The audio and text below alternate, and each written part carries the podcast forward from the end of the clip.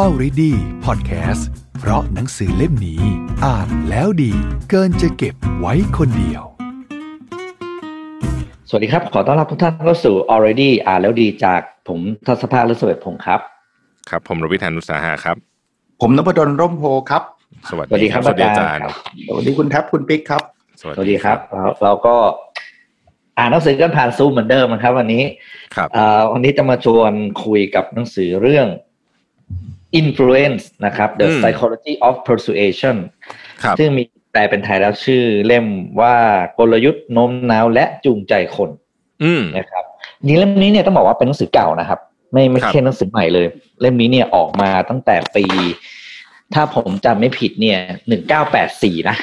อืมก็แปลได้หนึ่งเก้าแปดสี่มันก็เป็นปีที่มีอะไรแบบ เออเยอะนะเยอะเยอะเก๋ๆออกเยอะนะอ่านะครับอ่า เล่มนี้เนี่ยต้องบอกว่าต้องให้อาจารย์ต้องรบกวนอาจารย์นพดลเล่าก่อนอาจารย์นพดลเป็นคนเลือกเล่มนี้ใช่ไหมฮะถ้าผมจำไม่ผิด ครับอาจารย์ทำไมจะเลือกเล่มนี้มาคุยกันครับผมว่าเป็น classic book อะสำหรับผมนะแล้วแล้วจริงๆมันถึงแม้มันออกมานานแล้วเนี่ย ผมคิดว่า มันยังใช้ได้กับโลกปัจจุบันเลยนะ คือผมผมอ่านเล่มนี้แล้วเนี่ยผมรู้สึกมองสองมุม มองในมุมของของคนที่ไป influence คนอื่นเขาผมอ่านแล้วแบบเออเฮ้ยวิธีแบบนี้มัน influence คนอื่นได้นะกับมองอีกมุมนึงเนี่ย คือมุมผู้บริโภคอะ คือเราโดน influence แบบนี้โดยไม่รู้ตัวนะ เพราะฉะนั้นเออเรากำลังโดนอะไรอยู่ใช่ไหมเออวันวันนี้เราอาจจะอาจจะดูทั้งสองมุมก็ได้นะว่าเออบางอันเนี่ยเราถ้าเราเป็นผู้บริโภคอาจจะต้องระวังนะ เพราะว่าเขาพลิกนี่มันคืออุบายที่เขากำลังใช้กับเราอย่างนี้ใช่ไหมอ่าใช่ใช่ใช่แต่ว่าในในมุมในในในในทางบวกเนี่ยผมก็คิดว่ามันก็ดีนะ แบบกระตุ้นให้คนทำอะไรดีๆเนี่ยบางทีไปบอกเขาเฉยๆเขาไม่ทำไงอืมแต่ถ้าเกิดใช้วิธีการอิ f ฟ u เอนซ์เนี่ย เออเขาทำอะ เออมันก็ก็ในในเคสหนังสือมันก็มีหลายเคสซึ่งน่าสนใจอะครับ ครับผมอ่านหนังสือเล่มนี้จบแล้วรู้สึกว่า เออความรู้สึกแรกกันนะรู้สึกว่ามนุษย์เรานี่ไม่ค่อยเปลี่ยนเลยเนาะหมายถึงว่าเรื่องพวกเนี้ยใช่ใช่เราเราเราจะตกลงอะไรตัดสินใจอะไรก็ด้วยตัวกระตุ้นอยู่ไม่กี่เรื่องอะอ่าเทเทคโนโลยีเปลี่ยนแต่ว่าเหมือนถึงความสวิตธีรัคการเจอร์มันความเป็นมีมนุษย์ของเราเนี่ยไม่ค่อยเปลี่ยนเท่าไหร่อะผมว่า ครับใช่ใช่ จริงอืมมันมีแบบหลายๆหลายๆมุมหนังสือที่ที่ผมรู้สึกว่าเออถ้าเราเข้าใจมันจริงๆเนี่ย มันอย่างที่อาจารย์นพพลบอกเลยครับ มันจะมีความน่ากลัวมาก คือเราจะรู้จักอุบายผมใช้คำว่าอุบายนะเออเพราะว่ามันเป็นวิธีการที่จะแบบไปไปคอนวินส์ใครให้เขาคล้อยตามเราอะอืมให้เขาเซเยสกับเราได้ง่ายขึ้นจริงซึ่งคเนี้รัยบถ้าเราใช้ในทางที่ถูกมันก็เป็นเรื่องดีอย่างเช่นอ่าในเรื่องของครูอาจารย์จะกระตุ้นนักเรียนคนหนึ่งหันมาเรียนหนังสืออย่างเงี้ยอ่า เอ้ยจะแบบเกเรไปถึงไหนใช่ไหมหันมาเรียนหนังสือได้แล้วอย่างเงี้ยอาจารย์ก็จะมีวิธีการไปไปโน้มน้าวเขาง่ายขึ้นใช่ในขณะเดียวกันทุกเราเราพูดเราจะอ่าง่ายเราเราเรากำลังจะโดนบริษัทโทรศัพท์สักที่หนึ่งยุให้เราเปลี่ยนโทรศัพท์รุ่นใหม่โดยที่โดยโดยที่โดยยังไม่จำเป็นเขาก็จะมีวิธี มันมีผลนะ ผมผมชวนคุยเอออัอันแรกก่อนได้ไหมฮะนะกฎเอาเลยคแรรับกอาจารที่ย์ผมชอบคือกฎการตอบแทนเนี่ยอืมผมว่ามนุษย์เนี่ย มนุษย์เนี่ยมีแนวโน้มที่อยากตอบแทน เวลาคนเขาทำอะไรดีๆ ให้กับเราสักอย่างเนี่ยอ่าอ่าใช่ครับ เช่น เช่นสังเกตไหมในในหนังสือก็มีนะ แบบว่าอยู่ดีๆเขาก็บอกเขาแจกของนี่ให้เราบอกไม่เป็นไรแจกแล้วไม่ซื้อก็ได้ อืมอืมแต่แต่โดยธรรมชาติอะคือพอเราได้แล้วอะจริง ๆ มันก็ไม่มีข้อผูกมัดว่าได้แล้วต้องซื้อนะแต่พอมันได้แล้วเนี่ยมันปฏิเสธยากแล้วถ้าเกิดอ่ามันเขาไม่จะกลับมาบอกขอให้เราช่วยอะไรสักอย่างหนึ่งเนี่ย มันมันมีก็จะอะไรสักอย่างในใจเราใช่ไหมเออคือเหมือนกับเราก็แหม เราเคยรับอะไรกับเขามาแล้วเออซึ่งจริงๆมันนิดเดียวเองนะ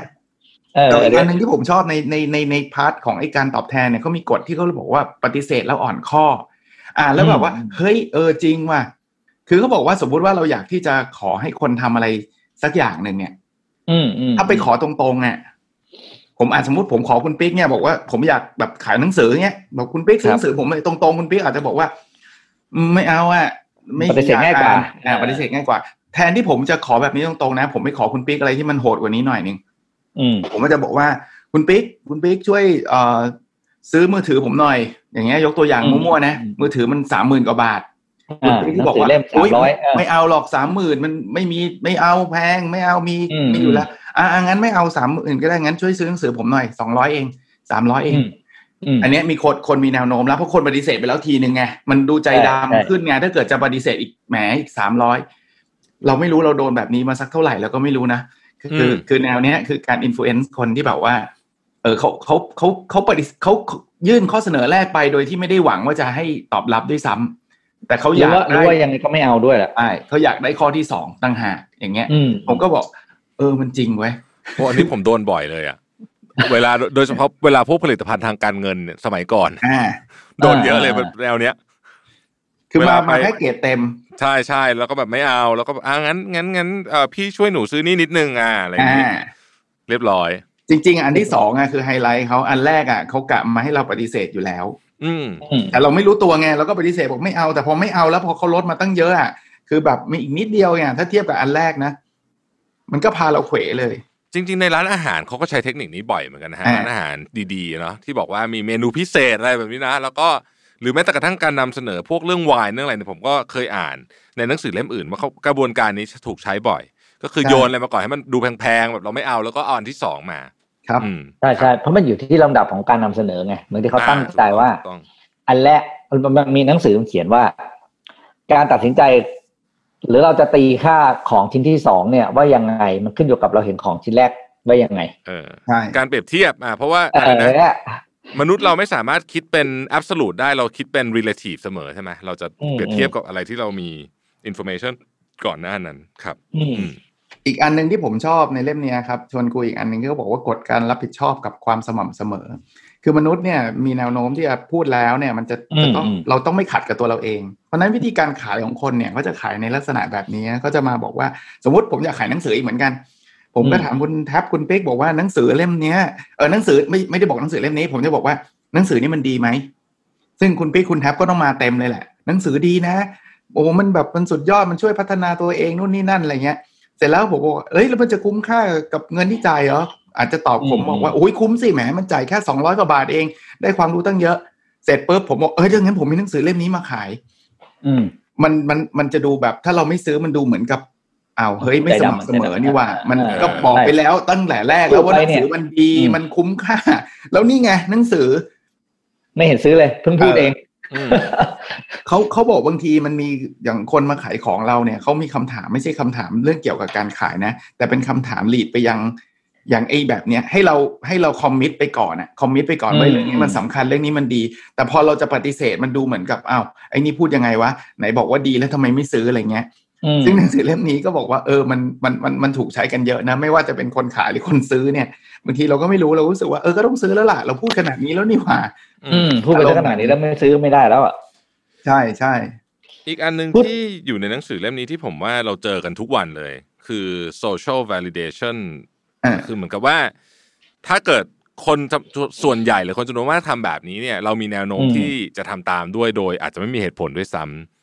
ซึ่งผมว่าอันนี้น่าสนใจที่เขาบอกว่าแบบเออเหมือนกับเวลาเราจะขายของต้องบอกว่าสินค้านี้มียอดขายหนึ่งล้านชิ้นอะไรแบบเนี้ย รู้สึกว่าอืมเฮ้ยอืมโอ้โหคนซื้อเยอะว่าเราอาจจะต้องซื้อด้วยหรือเปล่า หรือที่เขาบอกว่าเวลานักเล่นดนตรีเอ่อเปิดหมวกตามตามเวลาที่เราไปต่างประเทศเนี่ยฮะอ่เขาจะใส่เงินไว้ในนั้นก่อนเสมอ อืมจริงจริงอ่าจริงใช่ใช่อ่าเขาบีเขาบีอีกการหนึ่งผมก็ชอบนะเขาบอกไอ้ standing ovation เนี่ยมันจะเกิดขึ้นสังเกตเนี่ยมันเกิดขึ้นเพราะว่าคนแถวแรกมันยืนก่อนอืมอืม เราอยู่แถวหลังเราเห็นมันก็ต้องยืนตามใช่ไหมเขาบอกอืมถ้าถ้าเป็นคนแถวหลังยืนก่อนเนี่ย standing เออ ovation ทั้งหมดเนี่ยจะไม่เกิด เพราะว่ามันไม่เห็นไงอืเพมราะฉะนั้นเออพอคนแถวแรกมันยืนแถวสองมันก็ต้องยืนแล้วอะเฮ้ยจังหวะนี้เออเราจะอยู่นิ่งเหรอวะเราก็ต้องยืนด้วยจริงๆมันก็อาจจะไม่ได้ประทับใจขนาดนั้นอะไรเงี้ยอืมอันนี้มันเป็นโซเชียลพ o ูฟครับ คือ ผมว่าขับเฮานี่ก็ใช่นะ คือตอนแรกๆผมก็ไม่ได้สนใจนะคือตอนแรกๆมันเอออะไรวะเขามาอืมเฮ้ยมันโพสต์ใน Facebook เยอะเว้ยเฮ้ยมีเออคนแบบนู่นนี่นั่น เอาเอานี่ส่วนตัวเนี่ยแอบแอบบอกไม่เป็นคนใช้ iOS เลยไม่มีเลย ผมไม่มี iOS เลย ผมมีแต่ Android อย่างเดียวเลย แต่มันอึดอัดอะแล้วอาจารย์ทำไงฮะไปไปไปเอา iPad ลูกมาเล่นอืมคือแบบเฮ้ยไม่ได้ละคือคือคืออยากเล่นมั้งอะอืมแต่มันไม่มีจะสุดท้ายอาจารย์เปิดห้องไปแล้วเมื่อวานผมเห็นเออลองลองลองเปิดดูขำๆครับโหแต่เหนื่อยเหมือนกันนะ ผมว่าเรื่องโอเคอาร์ใช่ไหมเออใช่สงสัยโอ้ยต้องเหนื่มีอยโมเดเลเตอร์อะเหนื่อยคือคืออืมพูดคนเดียวนั่นเหนื่อยกว่า ว่าผมว่าทีนี้ผมขัว่าบเฮาส์นี่ผมว่าอืมขับเฮาส์นี่ชัดเจนเลยนะเออเรื่องเนี้ยอืมอืมอืมคือคนอื่นเขาเล่นกันหมดแล้วเขากระตุ้นกันแล้วไอ้บางคนก็อะไรนะไอ้ไอ้ในแง่ขับเฮาเนี่ยไอ้คำว่า consistency เนี่ยมันก็คือการที่เราเห็นคนอื่นโพสต์กันทุกวันทุกวันทุกวันอะใช่ต้องต้องต้องต้องไม่ต้องต้องต้องไม่แปลบริบทมันผิดว่าต้องเป็นคนเดิมโพสต์ทุกวันหรือกระตุ้นเราทุกวันนะแต่เรื่องเดียวกันอะกระตุ้นเราทุกวันทุกวันมันก็มีผลกับเราได้ ทั้งนั้นเนี่ยนะผมว่าเรื่องการเงินก็ใช่นะไอ้ที่บิตคอยแห่กันไปซื้อเนี่ยมันก็อืมโซเชียลพ o ูฟนะคือเรายังไม่รู้เลยบิตคอยมันคืออะไร แต่ว่าเพื่อนมันซื้อกันหมดเลยว่ะมันต้องอืมซื้อแล้วอะไรเงี้ยหรือไอ้พวกอืมที่แบบแห่กันไปตามซื้อตามหุ้นหุ้นหุ้นปั่นหุ้นอะไรเงี้ยอืมผมว่าอารมณ์เดียวกันน่ะไม่ว่าจะจงใจหรือไม่จงใจก็ตาม แต่ว่าเราเราเป็นสัตว์สังคมอะนะเราก็ไม่อยากตกขบวนเนี่ยคนคนหัวลุ่มมากันเออเราก็แบบว่าจัดเต็มใส่เต็ม แต่โซเมื่อก่เชีอยนหนัลงสืออันตรายเนอะ จริงครัๆบอันตรายอันตรายมากอันตรายมากเยอะเหมือนกันนะอืมอันตรายมากจริงคือถ้าเพราะแม้กระทั่งอย่างในไปใช้ทที่ไม่ดีใช่อืมอย่างในในตรงหนังสือเขายกตัวอย่างหนังที่ว่าเอ้ยอย่างยกตัวอย่างไอ้พวกละครซิทคอมในอเมริกาเออมันต้องใส่ใส่เสียงหัวเราะมาให้เราอ๋อใช่ใช่ใช่ใช่ใช่เออชอบชอบชอบคือแบบเออจริงนะถ้าเราถ้าเขาไม่บอกให้เรา รู้ว่าตอนนี้ต้องควรจะหัวเราะแล้วเราอาจจะไม่หัวเราะก็ได้นะเฮ้ยมันมีการทดลองเลยนะครับพี่ปิ๊กอันนี้ว่าแบบถ้าเอาเสียงหัวเราะออกเนี่ยคนไม่ขำนะฮะหลายอันเลยคนไม่ตลกนะเออ เออ คือมันเหมือนคนเขาตลกกันมั้ง แล้วเราจะไม่ตลกเออเราจะดูแปลกอะเออเราก็ต้องขำด้วยเรก็จะมีแนโน้มเออขำไปด้วยอะไรเงี้ย ก็ดีนะอืมผมว่าก็ดีนะ ถ้าเอามาใช้ในทางที่ถูกอะอืมคือถ้าใช้ในทางที่ผิดก็ไม่ดีอะนะแล้วผมผมนึกถึงอีกอันหนึ่งคือมุมกลับกันของ social proof เช่นกัน อาจารย์กับพี่ปิ๊กน่าจะจำตัวอย่างนี้ได้ ที่เขามีนักข่าวคนหนึ่งอะ เอาเอ่อนักไวโอลินอะเล่นนักไวโอลินที่แบบเก่งมากๆ ที่สุดคนหนึ่งของโลกอะฮะอ๋อแล้วก็ไวโอลินเขาตัวละสามสี่ล้านเหรียญอะไรแบบเนี้ย ไปเล่นอืมอยู่ที่รถไฟใต้ดินที่วอชิงตันดีซีอะอืมแล้วก็อืมแล้วคือปกติเนี่ยไอคนเนี้ยสามวันก่อนหน้านั้นนี่คือเปิดแสดงตั๋วนี่คือโหคนจองกันครึ่งปีอะไรแบบเนี้ยตั๋วหลายร้อยเหรียญนี่เขาก็มาเล่นเพลงที่เขาเล่นในคอนเสิร์ตอะไม่มีใครฟังเลยเออมีรู้สึกโอ้โหจะมีคนจำได้อยู่สามสี่คนอะไรแบบเนี้ยแสดงว่ามันไม่ได้เกี่ยวกับ มันไม่ได้เกี่ยวกับตัวเพลงอืมแต่ว่ามันเกี่ยวกับเออ จังหวะสถานที่แล้วบรรยากาศสถานที่บรรยากาศเออเออใช่ไหมเออน่าสนใจอันนี้อันนี้เออคนเราผมชอบถูกหลอกได้ง่ายขนาดนี้เลยเหรอเออไอ้เคสไอ้เคสแล้วเคสที่เขาทำจริงๆนะฮะหมายถึงว่าก็คือก็คือแล้วไอ้คนนี้ดังมากแล้วก็แบบ คือแบบดังมากๆผมจำชื่อไม่ได้อะเป็นแบบนักนักดนตรีคลาสสิกที่แบบถ้าอยู่ในวงการเราต้องรู้จักแน่นอนอะอืมอ่าอ่ามันอารมณ์เดียวกับองหนังสือ best seller อะผมจำได้ว่า J.K. Rowling เคยทำ J.K. Rowling เนี่ยหลังจากเขียนใน Harry Potter แล้วเนี่ยเขาดังระเบิดเถิดเทิงเลยนะอืม แต่เขาอยากพิสูจน์ตัวเองว่าเขาอะเก่ง เพราะว่าฝีมือการเขียนหรือว่าจริง ๆ มันเป็นชื่อเขาตอนเนี้ย มันพูดยากแล้วไง เพราะว่าอืมตอนนี้อืม J.K. อืม Rowling ถ้าเกิดออกนิยายเล่มใหม่มาเนี่ย คนก็ต้องซื้อแหละ เพราะว่าชื่อมันดังไง แต่ปรากฏว่าเล่มนั้นน่ะเขาใช้นามปากกาอืมเขาออกมา ปรากฏว่ามันก็ไม่ได้ดังแบบเดิมนะ คือโอ้โหคือทั้งทั้งๆที่คนเขียนมันมัน J.K. Rowling คนเดิมอะเออเออมันคือก็เราเราซื้อเพราะว่าตอนนี้แบบโอ้โหหนังสือที่มัน best seller เราก็ซื้อหลายคนซื้อเพราะว่าไม่ได้ ยังไม่รู้หรอกไอ้คนนี้มันเขียนอะไรแต่มัน best seller ไงคนอื่นเขาอ่านกันอืมอืมเราก็คงต้องอ่านบ้างอย่างเงี้ยอืมจริงครับ ผมว่าผมว่าใช่โหอีกอันนึงที่ผมรู้สึกว่าเป็นอันที่สำคัญมากก็คือ เอ่อการที่ทำให้คนชอบเราหรือว่า หรือว่าเราอืมหรือว่าเราตกลงทำอะไรกับใครเพราะเราชอบเขา ซึ่งเป็นความรู้สึกที่บอกในเชิงวิทยาศาสตร์มายากมากว่าไอ้ความชอบเวลาเราไปเห็นเอ่อเซลแมนขายของหรือว่าอะไรแบบเนี้ย มันเป็นอะไรแต่ว่ามันมีจริงๆนะอาจารย์อาจารย์พี่บิ๊กเป็นไหมเวลาไปซื้อของแล้วรู้สึกว่าแบบเราอาจชอบจะยังคนไม่ได้อยาขากยได้อะคือกำเอกำอกึ่งกึ่งๆอะแต่ว่าเฮ้ยคนขายมันอืมเออเออเอใช่ออยากอยากช่วยเขาอยากอยากอยากซื้ออยากซื้อเพราะคนนี้อะไรเงี้ยเออใช่เราซื้อเพราะคนขายอืมเป็นแล้วเป็นแล้วเป็มันนมีมันมีชื่อเรียกเลยนะ ที่เขาเรียกว่า halo effect อะจริงๆมันไม่มีเหตุผลเลยนะอืมที่เขาบอกว่าแบบพอคนหล่อคนสวยปุ๊บพอพูดอะไรเรามีแนวโน้มที่จะเชื่อทั้งนั้นจริงๆมันไม่ได้เกี่ยวว่าหล่อแล้วจะต้องมีความรู้ไง ใช่แต่ว่าเฮ้ยแม่งหล่อแม่งแม่งแบบแม่งดูดูดีอะเอออืมคือคือเอาจริงๆนะ halo effect มันเกิดขึ้นไอ้นี่เป็นเหตุผลเลยอะที่โฆษณาเขาถึงใช้ดารามาโฆษณาไงอืมเพราะว่าเออไม่รู้นะดารามันอาจจะไม่ไม่ได้มีความรู้ใน product ตัวนั้นเลยนะ แต่ว่าไอ้คนนี้ใช้อะเออเออสมมติสมมตินะ ผมเออผมสมผมชอบ Elon Musk เงี้ย เกิดมาอ่าโฆษณาแชมพูเงี้ยสมมตินะเฮ้ยคือทั้งทั้งที่ Elon Musk มันก็ไม่ได้รู้เรื่องผมอะไรมากมายใช่ไหมมันก็อืมก็มันก็ใช้แชมพูเหมือนเราใช้อะแหละ แต่ว่าอืมแต่เราปลื้มคนนี้ไงอ่ามันก็ก็ influence ได้นะ นี่ผมว่า influence ได้เยอะด้วยซ้ำแล้วถ้าเป็นคนอืมธรรมดาครับอาจารย์อย่างเช่นเนี่ยคนขายของเซลส์ขายรถอะไรแบบเนี้ยซึ่งหนังสือเขายกตัวอย่างเซลส์ขายรถไปคนหนึ่งเป็นตำนานเลยอะ เออโจเออ Girard เลยใช่ไหมเออครับทำทำทำไมทำไมเราถึงทำไมเราถึงอะไรเวลาเราไปเห็นเราเรารู้สึกว่าเออ คนนี้เราชอบ เคสเคสเซลส์ขายรถเนี่ยเป็นเคสที่น่าสนใจนะ คือเขาไม่ได้เป็นคนดัง แต่เขามีวิธีการสร้างความชอบให้กับเราอืมผมเข้าใจว่าเขาเขียนโปสการ์ดมั้งด้วยลายมือของตัวเองอ่าใช่แล้วก็ส่งไปหาลูกค้าเก่าเขาทุกคนเนี่ย คือเราก็รู้สึกว่ามันเกิน expectation เราไงปกติอืมขายรถก็ขายกันครั้งเดียวแล้วก็เลิกใช่ไหมอ่าอันนี้แบบว่าเฮ้ยโหถึงเวลาเทศกาลนั่นเขียนมาเป็นลายมือเลยเว้ยนู่นนี่นั่นอะไรเงี้ย เราก็เริ่มจะชอบ เริ่มชอบเนี่ยคันต่อไปเราก็ซื้อจากเขาหรือไม่เราก็แนะนำเพื่อนบอกเฮ้ยโหคนนี้มันเจ๋งว่ะคือนี่เป็นการสร้างความชอบโดยที่ไม่ใช่เป็นคนดังหรือไม่ได้เป็นอะไรสักอย่างเขาถึงบอกว่าบางทีคำชม บางทีคำอะไรที่มันพูดแล้วรู้สึกดีอะมันก็ทำให้เราชอบนะ ไม่จำเป็นต้องเป็นหน้าตาอย่างเดียวอะอืมน่าครับน่าสนใจเลยแหละ อืม อีกอันหนึ่งที่ที่อยู่ในนี้ก็คือเออผมชอบอันนี้เพราะผมว่าหลายคนเจอกับดักนี้กันเยอะคือ limited edition หรือว่าอืม limited อะไรก็ไม่รู้ xxx limited day limited อะไร ตอนนี้เราเจออะไรนะอาจารย์สิบเอ็ดสิบเอ็ดใช่สิบอืมวันเดียวใช่ไหมวันเดียวนะเดือนเนี่ยสิบสองสิบสอง เจ็ดเจ็ดอะไรมันเอาได้ทุกเดือนอะเอาแต่มันแต่มันก็ยังผมก็ตอนแรกผมก็แบบเฮ้ยคนมันก็ไม่แน่ก็รู้อยู่เดี๋ยวก็มาอีกแต่ผมรู้สึกว่ามันก็ยังได้ผลอยู่นะถ้าเราไปดูยอดใช่ขายวันนั้นก็ยังถือว่าเยอะอยู่ อืม แล้วไม่มีแนวโน้มว่าจะลดด้วยความยากอืมผมว่าความหายากในกระตุ้นความหายากมันมีอยู่สองอย่างคือ limit limited time ใช่ไหมคือแบบว่าต้องภายในวันนี้เท่านั้นฮะเราก็ต้องวันนี้แล้วล่ะ คือไม่รู้ว่าอยากได้ไม่อยากได้แต่หมดอีกทั้งนั้นหมดแล้วนะ กับอีกอันหนึ่งความหายากในเรื่องของจำนวนม ร้อยร้อยท่านแรกเท่านั้นโหให้อืมร้อยโอ้โหท่านแรกแม่งจังหวะนี้แม่งไม่ได้แล้วว่ะคือยังไงก็ต้องไปเหยียบเอาขาไปแปะนิดนึงอะว่าฉันอยู่ในร้อยอะอยากได้ไม่รู้ หรือยังไงไม่รู้แต่รู้ว่าได้แค่ร้อยคนนะอืมของมีค่าขึ้นทันทีเป็นกฎแห่งความหายาก ซึ่งอันนี้ผมเห็นบ่อยเลยครับไอเวลาโฆษณาที่ตอนนี้เราจองอะไรนะเมื่อก่อนเราจองบุ๊กิ้งใช่ไหมห้องสุดสามห้องสุดท้ายอะไรอย่างเงี้ยแล้วก็พูดอะไรก็จะมีมาตลอด ซึ่งพวกนี้เออต้องเออใช่ถือว่า เขาเข้าใจจิตวิทยาเรามากเลยอะแล้วเราก็ไม่เคยรู้เลยนะไอ้ข้อความพวกนั้นมันจริงหรือเปล่านะมีร้อยหกมีร้อยหกสิบคนกำลังดูห้องเดียวกับคุณอยู่ โอ้โห มันบีบคั้นเราหน้าดูเลยอะใช่ใช่ใช่เฮ้ยใช่แล้วมันมีบีบคั้นในนี้ด้วยนะคุณปิ๊กเจอไหมคือมันบอกว่าราคาจะขึ้นภายในกี่กี่วินกี่นาทีอะคือไอ้พวกมีนาฬิการับถอยหลังอะเออจริงๆมันขึ้นมาเลยนะ มันขึ้นมาจริงๆมันบอกว่าราคาเนี้ยภายในแบบห้านาทีนี้แล้วมันนับถอยหลังจริงนะอือืมมแล้วผมก็เคยลองดูนะ ว่ามันขึ้นจริงไหมเฮ้ยมันขึ้นจริงว่ะมันขึ้นจริงนะอาจารย์แต่ อาจารย์ต้องรออีกดอกหนึ่งครับ อาจารย์ออกจากเครื่องออกจากแอปใช่ไปแล้วกลับเข้ามาใหม่นาฬิกามันเริ่มรับใหม่ด้วยนะใช่ถูกถูกคือถูกคือมันแบบว่ามันกระตุ้นเราสุดๆอะว่าเอออืมช้าไม่ได้นะเว้ยช้าไม่ได้มันต้องคลิกแล้วนะอะไรเงี้ยแต่แต่ในในหนังสือเนี่ยเขาก็พูดถึงบอกว่าไอ้เส้นตายที่อาจารย์บอกว่า limited edition หรือ limited time เนี่ย มันผลสำรวจบอกแล้วว่า กระตุ้นการซื้อได้หลายเท่าตัวเลย จริงจครับริงๆเลย ของจริงเลย อืมอืมอืมอื มมันก็เหมือนกันเลยเรากลัวจะเสียสิทธิ์ตรงนี้ใช่ไหมที่เขาเรียกโฟโมใช่ไหมอ่าโฟโมอ่าโฟโมอ่า อืม ซึ่งคำนี้อ่าแบบน่าจะเป็นคำแห่งปีคำหนึ่งเลยอะอาวุธที่ใช้ต่อสู้กับเรื่องนี้ก็คือสติฮะ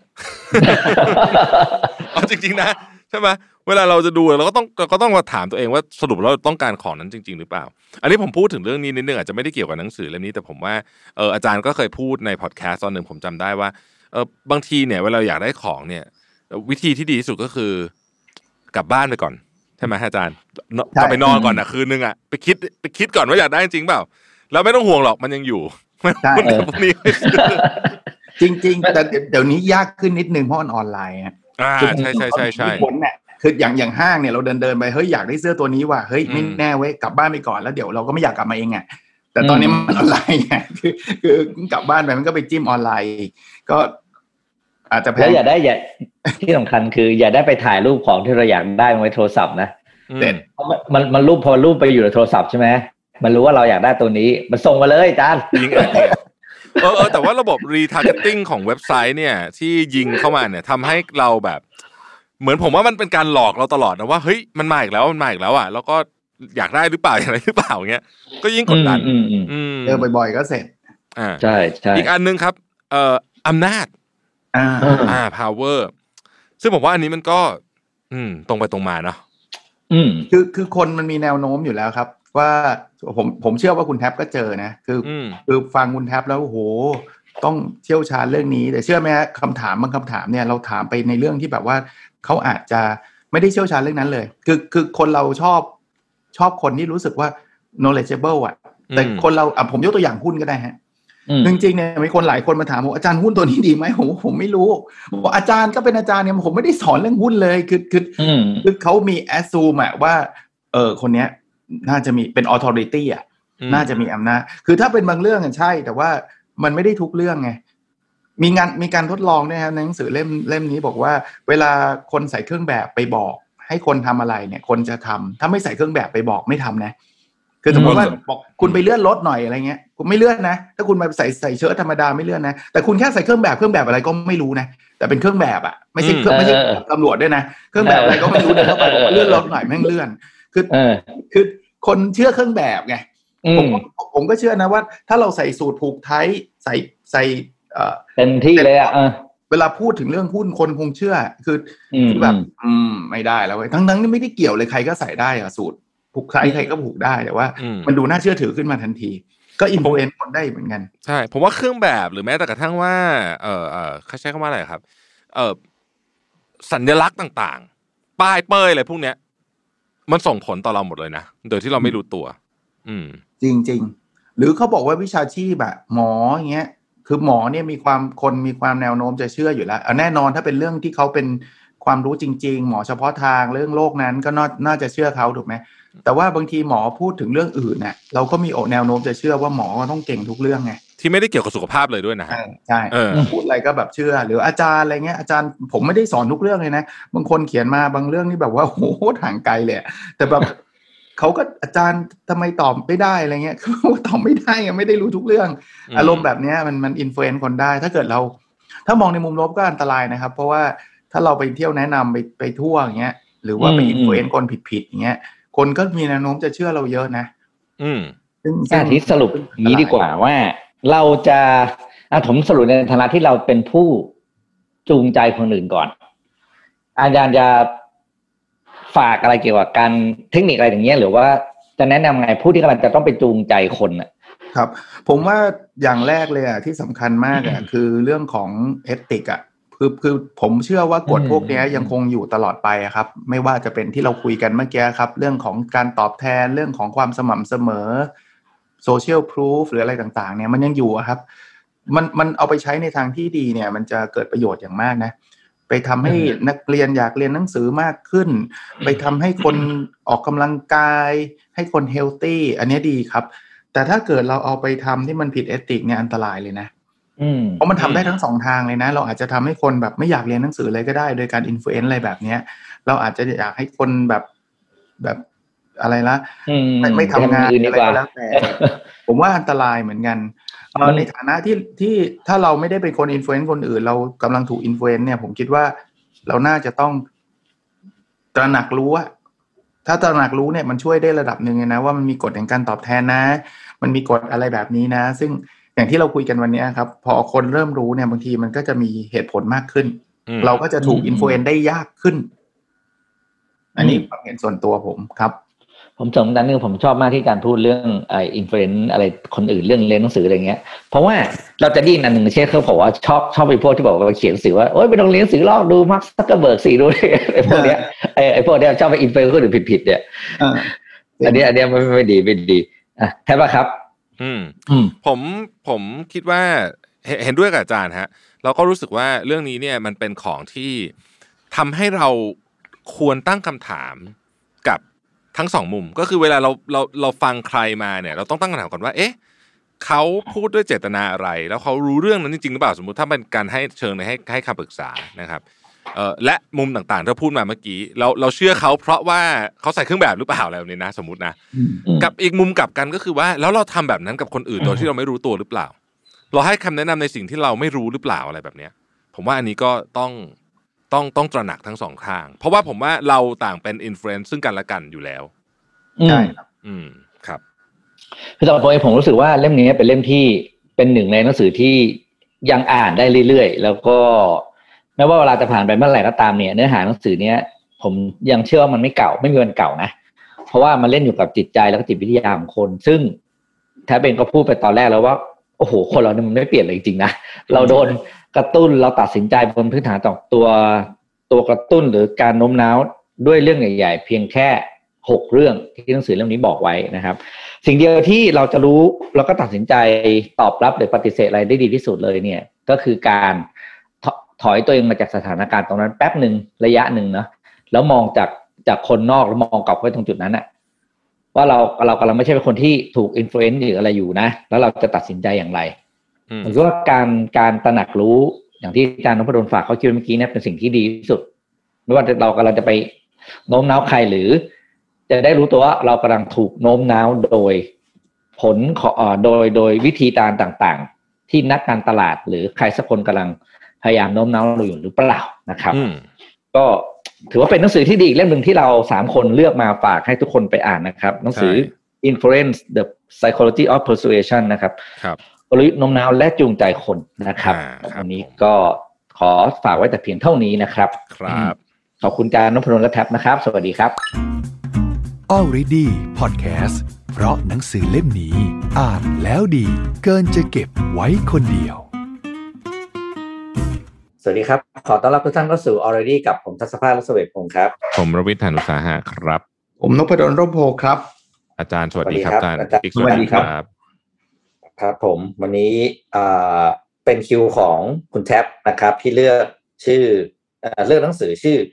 The Why of Life นะครับ ชีวิตต้องสงสัยนะครับเล่มนี้นะครับแล้วสีเหลืองสดใสนะครับอ่าเป็นผลงานของศาสตราจารย์ดรนัทวุฒิเผ่าทวีนะครับแล้ว ก็ตามเดิมจะต้องแนะนำหนังสือคร่าวๆก่อนนะครับ หนังสือเล่มนี้เป็น ผมคิดว่ามันอ่าชื่อหนังสือเนี่ยชีวิตต้องสงสัยหรือ The Why of Life เนี่ยผมบอกนี้ก่อนภาพรวมของหนังสือนะครับ มันไม่ใช่หนังสือที่ให้เราค้นหาความหมายของชีวิตอะไรเหมือนกับอะไรที่แบบยิ่งใหญ่นะ แต่ผมว่ามันเป็นเรื่องใกล้ตัวมากๆ คือเราเรามักจะมีคำถามกับตัวเองบ่อยๆเวลาเราเห็น คนอื่นทำอะไรเออทำไมเขาทำอะไรอย่างนั้นทำไมทำไมเขาคิดอย่างนี้นะอะไรเงี้ยเนี่ยแหละเนี่ยแหละครับคือเรื่องเกี่ยวกับหนังสือเรื่องนี้นะครับ หนังสือเล่มนี้มีด้วยกันสิบเก้าเรื่องที่เรามักจะตั้งคำถามกับตัวเองบ่อยๆ ว่าเวลาเราเห็นใครรอบตัวเขาทำนู่นแบบนี้ออกมาคิดแบบนี้ออกมาเนี่ยมันมีเหตุผลอะไรยังไง เพราะจริงๆแล้วมันเป็นเรื่องที่เกี่ยวกับศาสตร์ที่เรียกว่าเศรษฐศาสตร์พฤติกรรมนะครับอะแท็บแล้วทำไมแท็บถึงเรื่องเล่มนี้ครับ ครับ ก็ต้องบอกว่า เอ่อชอบงานเขียนของอาจารย์นัทวุฒิอยู่แล้ว จริงๆเมื่อบังบังเอิญมากเลยอาจารย์นพดลกับพี่ปิ๊กเมื่อคืนผมเพิ่งได้ไลฟ์กับอาจารย์นัทวุฒิคุยผมคุยเห็นแล้วเรื่องผมไม่ได้ดูเออเออเออคุยเรื่องแต่ฟัอะไรด้วยคนจะย้ายประเทศอะไรเนี่ยนะก็เออผมก็ถามแก ผมก็เพิ่งรู้ว่าแกเนี่ยไปเรียน แล้วก็ไปอยู่ใช้ชีวิตอยู่เมืองนอกเนี่ยตั้งแต่สิบสองอืผมก็งงว่า เอ๊ะทำไมอาจารย์ถึงเขียนภาษาไทยได้ดีขนาดนี้เออน่าสนใจนะ เพราะว่าอืมอืมคนไปแค่สิบสองเนี่ยมันแหมเราไม่ได้ใช้ภาษาไทยมันเป็นภาษาที่ พูดยังเป็นโอภาษาเคหลักนะครับออแต่เขียนนี่มันยากเหมือนกันนะอืมภาษาไทยเขียนยากนะ ก็อาจารย์แกก็ฝึกเยอะอะแกก็ฝึกอืมพอสมควรทีเดียวถึงถึงเขียนได้ขนาดนี้นะครับ ผมเลือกเล่มนี้ก็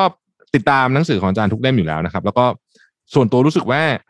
ไอ้พฤติกรรมศาสตร์ เนี่ยสาสาขาวิชานี้เนี่ยอืมันจะมีความจำเป็นมากขึ้นในอนาคตมากๆ เวลาเราจะอืมอืมทำงานหรือว่าพยายามจะเข้าใจคนอื่นพยายามเอางี้ดีกว่าต้องใช้คำว่าพยายามจะเข้าใจคนอื่นเนี่ย ผมว่ามันมีต้องมีหลักคิดอยู่เหมือนกัน ว่าทำไมเขาถึงทำแบบนั้นเพราะอะไร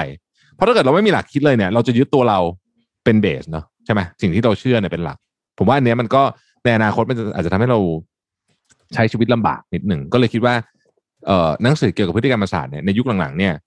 ก็ออกมาเยอะนะครับ แล้วก็มีมีผู้เขียนเยอะแยะนะฮะแล้วก็แต่ว่าถ้าถ้าคนไทยเนี่ยผมก็นึกออกไม่กี่คนเองนะก็จะมีนี่แหละอาจารย์ณัฐวุฒินี่แหละที่ชื่อ pop up ขึ้นมาคนแรกเลยนะครับ อาจารย์นพดลเป็นไงครับ ชอบไหมครับเล่มนี้ เมื่อวานผมฟังคุณทับด้วยนะครับ เข้าเข้าไปดูไลฟ์ด้วยนะครับขอบคุณมากครับต้องต้องบอกแบบนี้ ผมเนี่ยเริ่มต้นผมก็ชอบไอ้พฤติกรรมศาสตร์มาสักระยะหนึ่ง ส่วนใหญ่ก็ไปอ่านงานของ Dan Ariely Daniel Kahneman อะไรเงี้ยนะครับครับ วันหนึ่งเนี่ยไปหยิบหนังสือภาษาไทยเล่มหนึ่งแล้วก็อ่านแล้วบอกเฮ้ยเฮ้ยมีคนไทยเขียนเรื่องนี้ได้เจ๋งมาก ผมเนี่ยไม่รู้จักอาจารย์มาก่อนนะแต่ผมไปตามหาตัวใน Facebook เลยนะ ผมบอกใครรู้จักอาจารย์ณัฐวุฒิเผ่าทวีบ้าง แล้วก็มีคน tag มาให้ก็ไปทำความรู้จักอาจารย์แบบนั้นเลยนะ แบบคือคืออยากคุยเลยแหละ อยากคุยอืมเพราะอืมชอบครับ ต้องบอกว่าชอบก็เป็นผลงานที่ต้องเรียกว่า หลาย ๆ เรื่องเนี่ย ผมก็ได้ตามอ่านจากงานเขียนอาจารย์ก่อนหน้านี้แล้วล่ะ แต่ว่าอย่างไรก็ตามอาจารย์เป็นคนเขียนหนังสือที่ที่เก่งมากนะเป็นนักวิชาการที่เขียนหนังสือได้อ่านง่าย แล้วสนใจน่าสนใจจริง ๆ นะครับ อาจารย์ยกตัวอย่าง บวกกับอาจารย์เนี่ย อาจารย์เป็นศาสตราจารย์อาจารย์เชี่ยวชาญเรื่องนี้แบบระดับโลกเลยนะ ผมบอกได้เลยว่าระดับโลกอืมคือDaniel Kahneman เนี่ยคือคุยกันน่ะคุยแบบ personally เจอกันน่ะคือเออคือคือของเรานี่แหละบอกว่าได้แค่อ่านงานเขานั้นคือนี่นี่คือแบบเขาอยู่ในวงการเดียวกันน่ะอืมแล้วผมว่าคือในเนี้ยมันจะมีงานวิจัย support มันไม่ใช่เรื่องแค่ว่าเราคิดว่าอย่างนั้นคิดว่าอย่างนี้ไงคืออาจารย์เขาทำวิจัยแล้วเขาก็มีงานวิจัยของระดับโลกมา support ทุกเรื่องเลย ใช่ ต้องบอกใช่ว่า ประทับใจอะครับประทับใจในในผลงานของอาจารย์ แล้วก็ถ้ามาถึงหนังสือเล่มนี้ผมว่าอ่านไม่ยากเลยนะคือบางคนกลัวว่าอุ้ยเดี๋ยวมันจะเป็นวิชาการแล้วอ่านจะไม่รู้เรื่องโอ้โหลองลองไปอ่านนะครับ ผมว่ามันไม่ยากอะ มันทำความเข้าใจได้ง่าย ง่าย ๆ เลยแหละแต่ว่ามันบางอันมันก็ก็นึกไม่ถึงไงว่าเออเฮ้ยคนคิดแบบนั้นแบบนี้ ผมชอบครับสรุป คือข้อดีของหนังสือเล่มนี้ที่ผมรู้สึก อยากจะไฮไลท์ก็คือ ตัวอย่างทุกตัวอย่างที่ยกอะ ผมว่าเราเจอมาแล้วเกินครึ่งเล่มกับตัวเอง ครับอ่าแต่เราอาจจะไม่มีคำอธิบาย อืม เราก็เลยทำความเข้าใจกับสิ่งที่อาจารย์เขาเขียนได้ง่ายขึ้น แล้วเราก็เลยนึกย้อนไปถึงตอนนั้นว่า อ๋อ มันเป็นอย่างนี้เพราะอย่างนี้นี่เองอืมคือมันไม่ได้บอกว่าสิ่งที่เกิดขึ้นนั้นถูกหรือผิดนะครับ แต่หนังสือเล่มนี้ช่วยให้เราเข้าใจว่าทำไมหน้าตอนนั้น คนตรงนั้นถึงคิดและตัดสินใจแบบนั้น อืม ใช่ใช่พี่ปีพูดถูกเลย อืม ทำไมทำไม มันตอบคำถามว่าทำไมเหมือนชื่อหนังสือนี่แหละไม่ไม่ได้บอกเลยว่า อันนี้ถูกไม่ถูกโนหนังสือมันบอกว่าความคิดหรือการตัดสินใจแบบไหนที่ถูกต้อง แต่มันบอกมันเป็นคำตอบให้เราครับว่าทำไมเขาถึงคิดแบบนั้น ตัดสินใจแบบนั้นหรือเลือกทำแบบนั้น เพื่อที่จะให้เราเข้าใจเหตุการณ์วันนั้นหรือเหตุการณ์ หรือคนหรือมนุษย์ที่เราจะเจอต่อไปในอนาคตได้ดีขึ้น อืมดังนั้นพอเราเข้าใจเขามากขึ้นเนี่ย เราจะอยู่ร่วมกับเขาได้ง่ายขึ้นไงอืมจริง อืมผมชอบหลาย ๆ บทครับ เดี๋ยวอาจจะยกขึ้นมายกขึ้นมาแชร์กันบ้าง แต่ว่า ผมว่าอันหนึ่งเลยเนี่ย ผมผมขอแวบประบทหนึ่งเลยผมอ่านแล้วผมแวบแรกเลยผมนึกถึงเรื่องของการเมืองบ้านเราอืมคือบทเรื่องทำไมคนเก่งจริงถึงไม่มีที่ยืนในสังคม อ่าโอโอ้เคโอเคเลือกบทเดียวกับผมเลยอะบทเนี้ยคที่อ่านเชิญแล้วคุณผมรู้สึกแวบแรกเลยนะมันจะเป็นคำพูดที่บอกว่าทำไมบ้านเมืองเราถึงไม่ค่อยมีคนเก่งลงมาอะไรอย่างเงี้ยนึกออกไหมฮะ หลักการผมผมเข้าใจโลจิกเป็นอย่างเงี้ยไอ้มันอาจารย์เขาพูดถึงเรื่องของสิ่งที่เรียกว่า asym- asymmetric information ก็คือการสร้างแรงจูงใจระหว่าง อ่าคนอ่าคนซื้อกับคนขายอย่างเงี้ยนะเขาบอกว่ามันเป็นทฤษฎีที่ทฤษฎีเลมเนตใช่ไหมที่บอกว่าคนขายอ่าจูสกับเลมเนต Each กับ Lemonade เออเออใช่ไหมนั่นแหละครับมันคือเหมือนกับว่า คนดีเนี่ย ผมสรุปง่ายๆกัน คนก็มองดูว่าคนดีเนี่ย อ่ามันมันจะมีประโยคไฮไลท์ผมขออ่านเดี๋ยวเดี๋ยวเดี๋ยวผมอ่านผิดแล้วเดี๋ยวหน้าเกลียดเขาบอกว่า asymmetric information ระหว่างคนซื้อกับคนขาย มันคือแรงจูงใจในการสร้างภาพลักษณ์ภายนอก ให้ดูเหมือนว่าสินค้าของตัวเองมีคุณภาพดี ก็จะยิ่งสูงขึ้น ซึ่งมากกว่าแรงจูงใจในการพัฒนาทักษะ และความสามารถที่แท้จริง หมายความว่าคนเราเนี่ยจะเลือกสิ่งที่ สามารถสร้างแรงจูงใจทางด้านของภาพลักษณ์ภายนอก ซึ่งถึงเนี้ยครับ มันมีผลต่อการตัดสินใจของคน การตัดสินใจเรื่องของคนได้มากกว่า พอเราเป็นเจ้าของสินค้า หรือเราพอเราเป็นนักการเมือง หรือเราเป็นคนที่จับอะไรอย่างเงี้ย เราก็เลยมุ่งเน้นที่การสร้างภาพลักษณ์ไงมากกว่าการสร้างคุณภาพของตัวสินค้าอืมก็เลยเป็นที่มาของว่าทำไมการตลาดถึงเน้นที่การสร้างภาพลักษณ์ การสร้างโฆษณาให้จูงใจ มากกว่าการสร้างคุณภาพที่แท้จริงของตัวสินค้า และด้วยเหตุผลเดียวกันเองทำให้คนดีๆ คนเก่งที่เชื่อในเรื่องของการทำตัวเองให้ดี ก็จะถอยไป ถอยออกจากวงการไปเอง เพราะว่ารู้สึกว่าทำดีไปก็ไม่มีประโยชน์เพราะคนส่วนมากเลือกอะไรที่ภาพลักษณ์หรือเลือกที่เปลือก เขาก็เลยออกจากวงการไป ไม่ได้ให้ให้ค่าค่าอย่างถูกต้องอืมเขาเอ่มเขาเปรียบเทียบเหมือนกับรถมือสองใช่ไหมฮะที่อาจารย์ใช่รถมือสองาจารย์เปรียบเทียบเออรถมือสองรถมือสองเนี่ยมันจะมีราคากลางสมมติเนี่ย หนึ่งหมื่นเหรียญอย่างเงี้ยสมมติว่ารถมือสองมันก็จะมีสภาพหลายสภาพถูกไหมอืมแต่ว่าหนึ่งหมื่นเหรียญคือราคาที่ทุกคนก็จะขายประมาณราคานี้เนี่ยเอ่อถ้าในตลาดมีรถมือสองที่คนที่รถมือสองสภาพห่วยกว่า คือราคาจริงเนี่ยต่ำกว่าหนึ่งหมื่นเหรียญเนี่ยก็จะรู้สึกอยากขายถูกไหมก็จะมีรถออกมาขายไอ้พวกนี้ก็จะออกมาขายเยอะ ไอคนที่ตัวเองรถสภาพดีรักษาดีวิ่งน้อยอะไรอย่างเงี้ยไม่เคยชนเนี่ยก็รู้สึกว่าหนึ่งหมื่นเหรียญมันน้อยเกินไป ก็ไม่อยากขาย ก็กลายเป็นว่าอืมในที่สุดแล้วเนี่ย ตลาดเนี่ยจะเต็มไปด้วยรถที่คุณภาพต่ำใช่อืผมปผระมมาณขยายความผมชอบตรงนี้มากเลย เพราะว่าประเด็นคือไอ้สิ่งเหล่านี้มันจะเกิดขึ้นเมื่อเมื่อที่คุณปิ๊กพูดเมื่อกี้ asymmetric information มันแปลว่า คนซื้อเนี่ยปกติเราไม่มี information มากเท่ากับคนขาย คนขายเนี่ยเรารู้ไงว่ารถเนี้ยแม่งขับขับไปสิบห้านาทีแล้วมันดับ แต่คนซื้อมันไม่รู้ไงมันเพราะฉะนั้นเนี่ยพอไม่รู้เนี่ยคนซื้อจะไม่สามารถ judge ได้ว่ารถเนี้ยรถมือสองอันเนี้ยมันดี หรือรถอืมมือสองอันนี้มันไม่ดี เพราะฉะนั้นวิธีการที่คนซื้อใช้ก็คือใช้ค่าเฉลี่ยของอุตสาหกรรมนั่นแหละมาเป็นตัวอืจัมดอืมสมมุติว่ารถมือสองที่ดีขายได้คันละแสน ไม่ดีขายได้คันละหมื่น ก็บอกเอามาหารสองก็แล้วกันน่าจะประมาณห้าพันนั่นแหละ พอห้าพันอย่างที่คุณแท็บพูดก็คือห้าพันเนี่ยไอ้คนที่ลดคันละพันเนี่ยมันก็เอนจอยเด็กก็ลดจูงใจหวยแล้วสิขายได้แพงอ่ามันก็เอนจอยแต่ไอ้คนที่ลดดีๆอะแบบขับน้อยขับอะไร มันก็บอกว่าเอ้ยอย่างนี้ออกไปดีกว่า ยิ่งคุณภาพดีออกไปเนี่ย มันก็จะตลาดก็จะเหลือเฉพาะคุณภาพแย่กลับไปที่ผู้เชี่ยวชาญคนเก่ง คนเก่งมันมันมันมองยากไง asymmetric information อย่างที่คุณปิ๊กพูดอะคือมองมองได้แต่หน้ามองได้แต่แบรนด์เราก็ไม่รู้ใครเก่งจริงไม่เก่งจริงพูดกันแป๊บเดียวก็ไม่รู้หรอก เพราะฉะนั้นสมมุติว่าคนเก่งจริงๆเนี่ยเขาพูดกันชั่วโมงละหมื่นสมมตินะเพราะเขาหาข้อมูลมาเยอะแยะมากมาย แต่ว่าคนที่แบบมั่วซั่วเอาอะไรมาตัดแปะทำ PowerPoint เนี่ยจริงๆชั่วโมงละพันก็ happy ละแต่ตลาดมันจัดไม่ได้เนี่ยก็เอาชั่วโมงละห้าพัน ถ้าชั่วโมงละห้าพันเนี่ยไอ้คนที่ชั่วโมงละพันนี่ยิ้มเลยเฮ้ยโอ้โหมันแค่ตัดแปะมันก็ได้ห้าพันแล้วส่วนไอคนที่เขาเก่งจริงเขาศึกษามาจริงทำการบ้านทำรีเสิร์ชมาเต็มเนี่ยเขาบอกได้แค่ห้าพันเขาไม่ทำดีกว่าเขาไม่ทำอย่างอื่นดีกว่าเพราะนั้นตลาดมันก็จะเหลือแค่คนที่แบบตัดแปะซึ่ง enjoy พวกเนี้ยอันนี้น่ากลัวนะ ผมว่าน่ากลัวเพราะว่ามัน drive เอาไอ้ไอ้คุณภาพออกจากตลาดไปเลยอะเป็นเป็นอะไรที่น่าสนใจมาก แล้วการชอบบทไหนเป็นพิเศษไหมครับการเลือกมันจากบทนะผมผมชอบบทแรกอะไรอีกอันหนึ่งที่ผมชอบบทแรกที่เขาบอกว่าความโชคดีมีจริงไหม คือคือนี้ก็ตลกน่ารักคนนี้ก็น่ารักผมว่าอย่างนี้คือปกติเวลาเราเรียกว่าโชคเนี่ย เราจะคิดว่าโชคเนี่ยมันคือแรนดอมอาจารย์ก็เขียนไว้ว่าโชคเนี่ย คนทั่วไปที่ว่าซื้อลอตเตอรี่ถูกเป็นคนแรนดอมเลยแรนดอมเลยแรนดอมเลย แต่เขาบอกว่าคนเราเนี่ย มันมีสิ่งที่มันจะเรียกว่าโชคก็ได้นะ แต่มันไม่แรนดอมมาเยอะมาก ก็บอกว่า แม้กระทั่งตัวเราเนี่ยเราเกิดมาสถานะปัจจุบันที่เราเกิดมาตอนเราเกิดเลยเนี่ย จริง ๆ แล้วตอนแรกมันแรนดอม เพราะว่าเราก็เลือกเกิดไม่ได้หรอก แต่พอหลังจากเราเกิดมาแล้วมันไม่เท่าเทียมแล้วโชคมันต่อโชคแล้วพูดง่ายๆว่า ถ้าเกิดคุณเกิดมาหล่อสวยสมมุตินะเกิดมาหล่อสวยปุ๊บเนี่ย ต่อไปในโอกาสเข้ามาหาคุณเฉยเลย จริง ๆ มันไม่ได้แรนดอมนะมันคือแค่หน้าตาดีอะ หน้าตาดีเนี่ย มันจะต่อแล้ว มันอาจจะแรนดอมตอนแรกอะเราไม่รู้แหละ เราเราเลือกไม่ได้ แต่ว่าตอนหลังเนี่ยมันไม่แรนดอม หรือคุณคุณคุณคุณเกิดมาในบ้านที่รวยอย่างเงี้ยโอกาสมันเข้ามาแล้วล่ะ เพราะว่าคนนี้ดูดูรวยอะ ดูนามสกุลเนี่ยก็โหอยากลงทุนด้วย พี่ทำธุรกิจนี้ไหมมีคนรู้จักผู้ใหญ่รู้จักอะไรเงี้ย เพราะนั้นเนี่ยมันมันไม่ได้แรนดอมซะทีเดียว แต่ที่ผมชอบมากกว่านั้นคืออย่างนี้เขาบอกว่า ต่อให้มันแรนดอม ต่อให้มันแรนดอม เช่น คนหน้าตาเหมือนกันฐานะเท่าเทียมกันทุกอย่างใกล้เคียงกันเนี่ย แต่โชคมันจะเกิดขึ้นจากคนที่เขาเก็บเกี่ยวโชคอะ่ะเขาอาจารย์ใช้คำว่าเก็บเกี่ยวโชคหรือเก็บเกี่ยวโอกาสคือเอางานมาให้อีกคนนึงบอกไม่ทำหรอก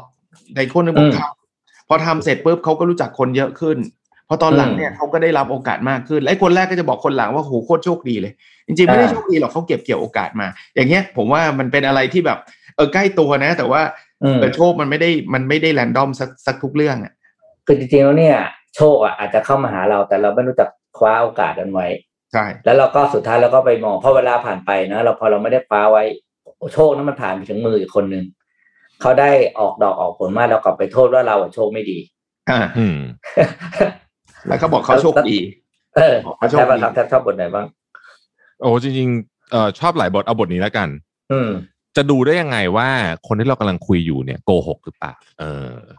อาจารย์บอกว่ามันก็มีหลายอย่างนะทำไอ้ภาษากายอะไรลักษณะหน้าตาเนี่ยก็เกี่ยวแต่ว่า อันหนึ่งที่พอจะบอกได้ก็คือ สังเกตวิธีการใช้คำพูด เออ อันนี้ผมชอบเพราะว่า เพราะว่าผมไม่เคยมองมุมนี้เลยนะเวลาคุยกับคนเนี่ยแต่เออ พอมาคิดคิดดูแล้วเนี่ยเออมันจริงเหมือนกันนะครับเขาบอกว่าอย่างนี้ครับ เวลาเราพูดกับใครเนี่ย หรือว่าเราฟังคนอื่นพูดเนี่ย มันจะมีสี่ลักษณะใหญ่ๆนะครับ อันแรกเนี่ยเขาเรียกว่า ชัดเจนไม่มีเงื่อนไข เช่น บอกว่า ผมจะแบ่งเงินกับคุณ ผมจะไม่ขโมยเงินกองกลางนะครับพูดง่ายๆก็คือว่า ผู้ใช้คำพูดแบบนี้นะครับ บอกว่าฉันจะทำแบบนี้แหละ โดยไม่สนใจหรอกว่าอีกฝั่งหนึ่งหรือคนอื่นจะทํำยังไง อันนี้ชัดเจนไม่มีเงื่อนไขนะครับ คืออันที่หนึ่งนะฮะอันที่สองคือชัดเจนแบบมีเงื่อนไข เช่นเอผมจะแบ่งเงินถ้าคุณแบ่งเหมือนกัน หรือเดี๋ยวเราแบ่งกันคนละห้าสิบห้าสิบนะ นะครับคำพูดเนี่ยแสดงความชัดเจนแต่มีเงื่อนไขอยู่ด้วยนะฮะว่า ผมจะทำแบบนี้ ถ้าคุณทำคุณทำแบบนี้ อ่าอันนี้ก็คือชัดเจนแบบมีเงื่อนไข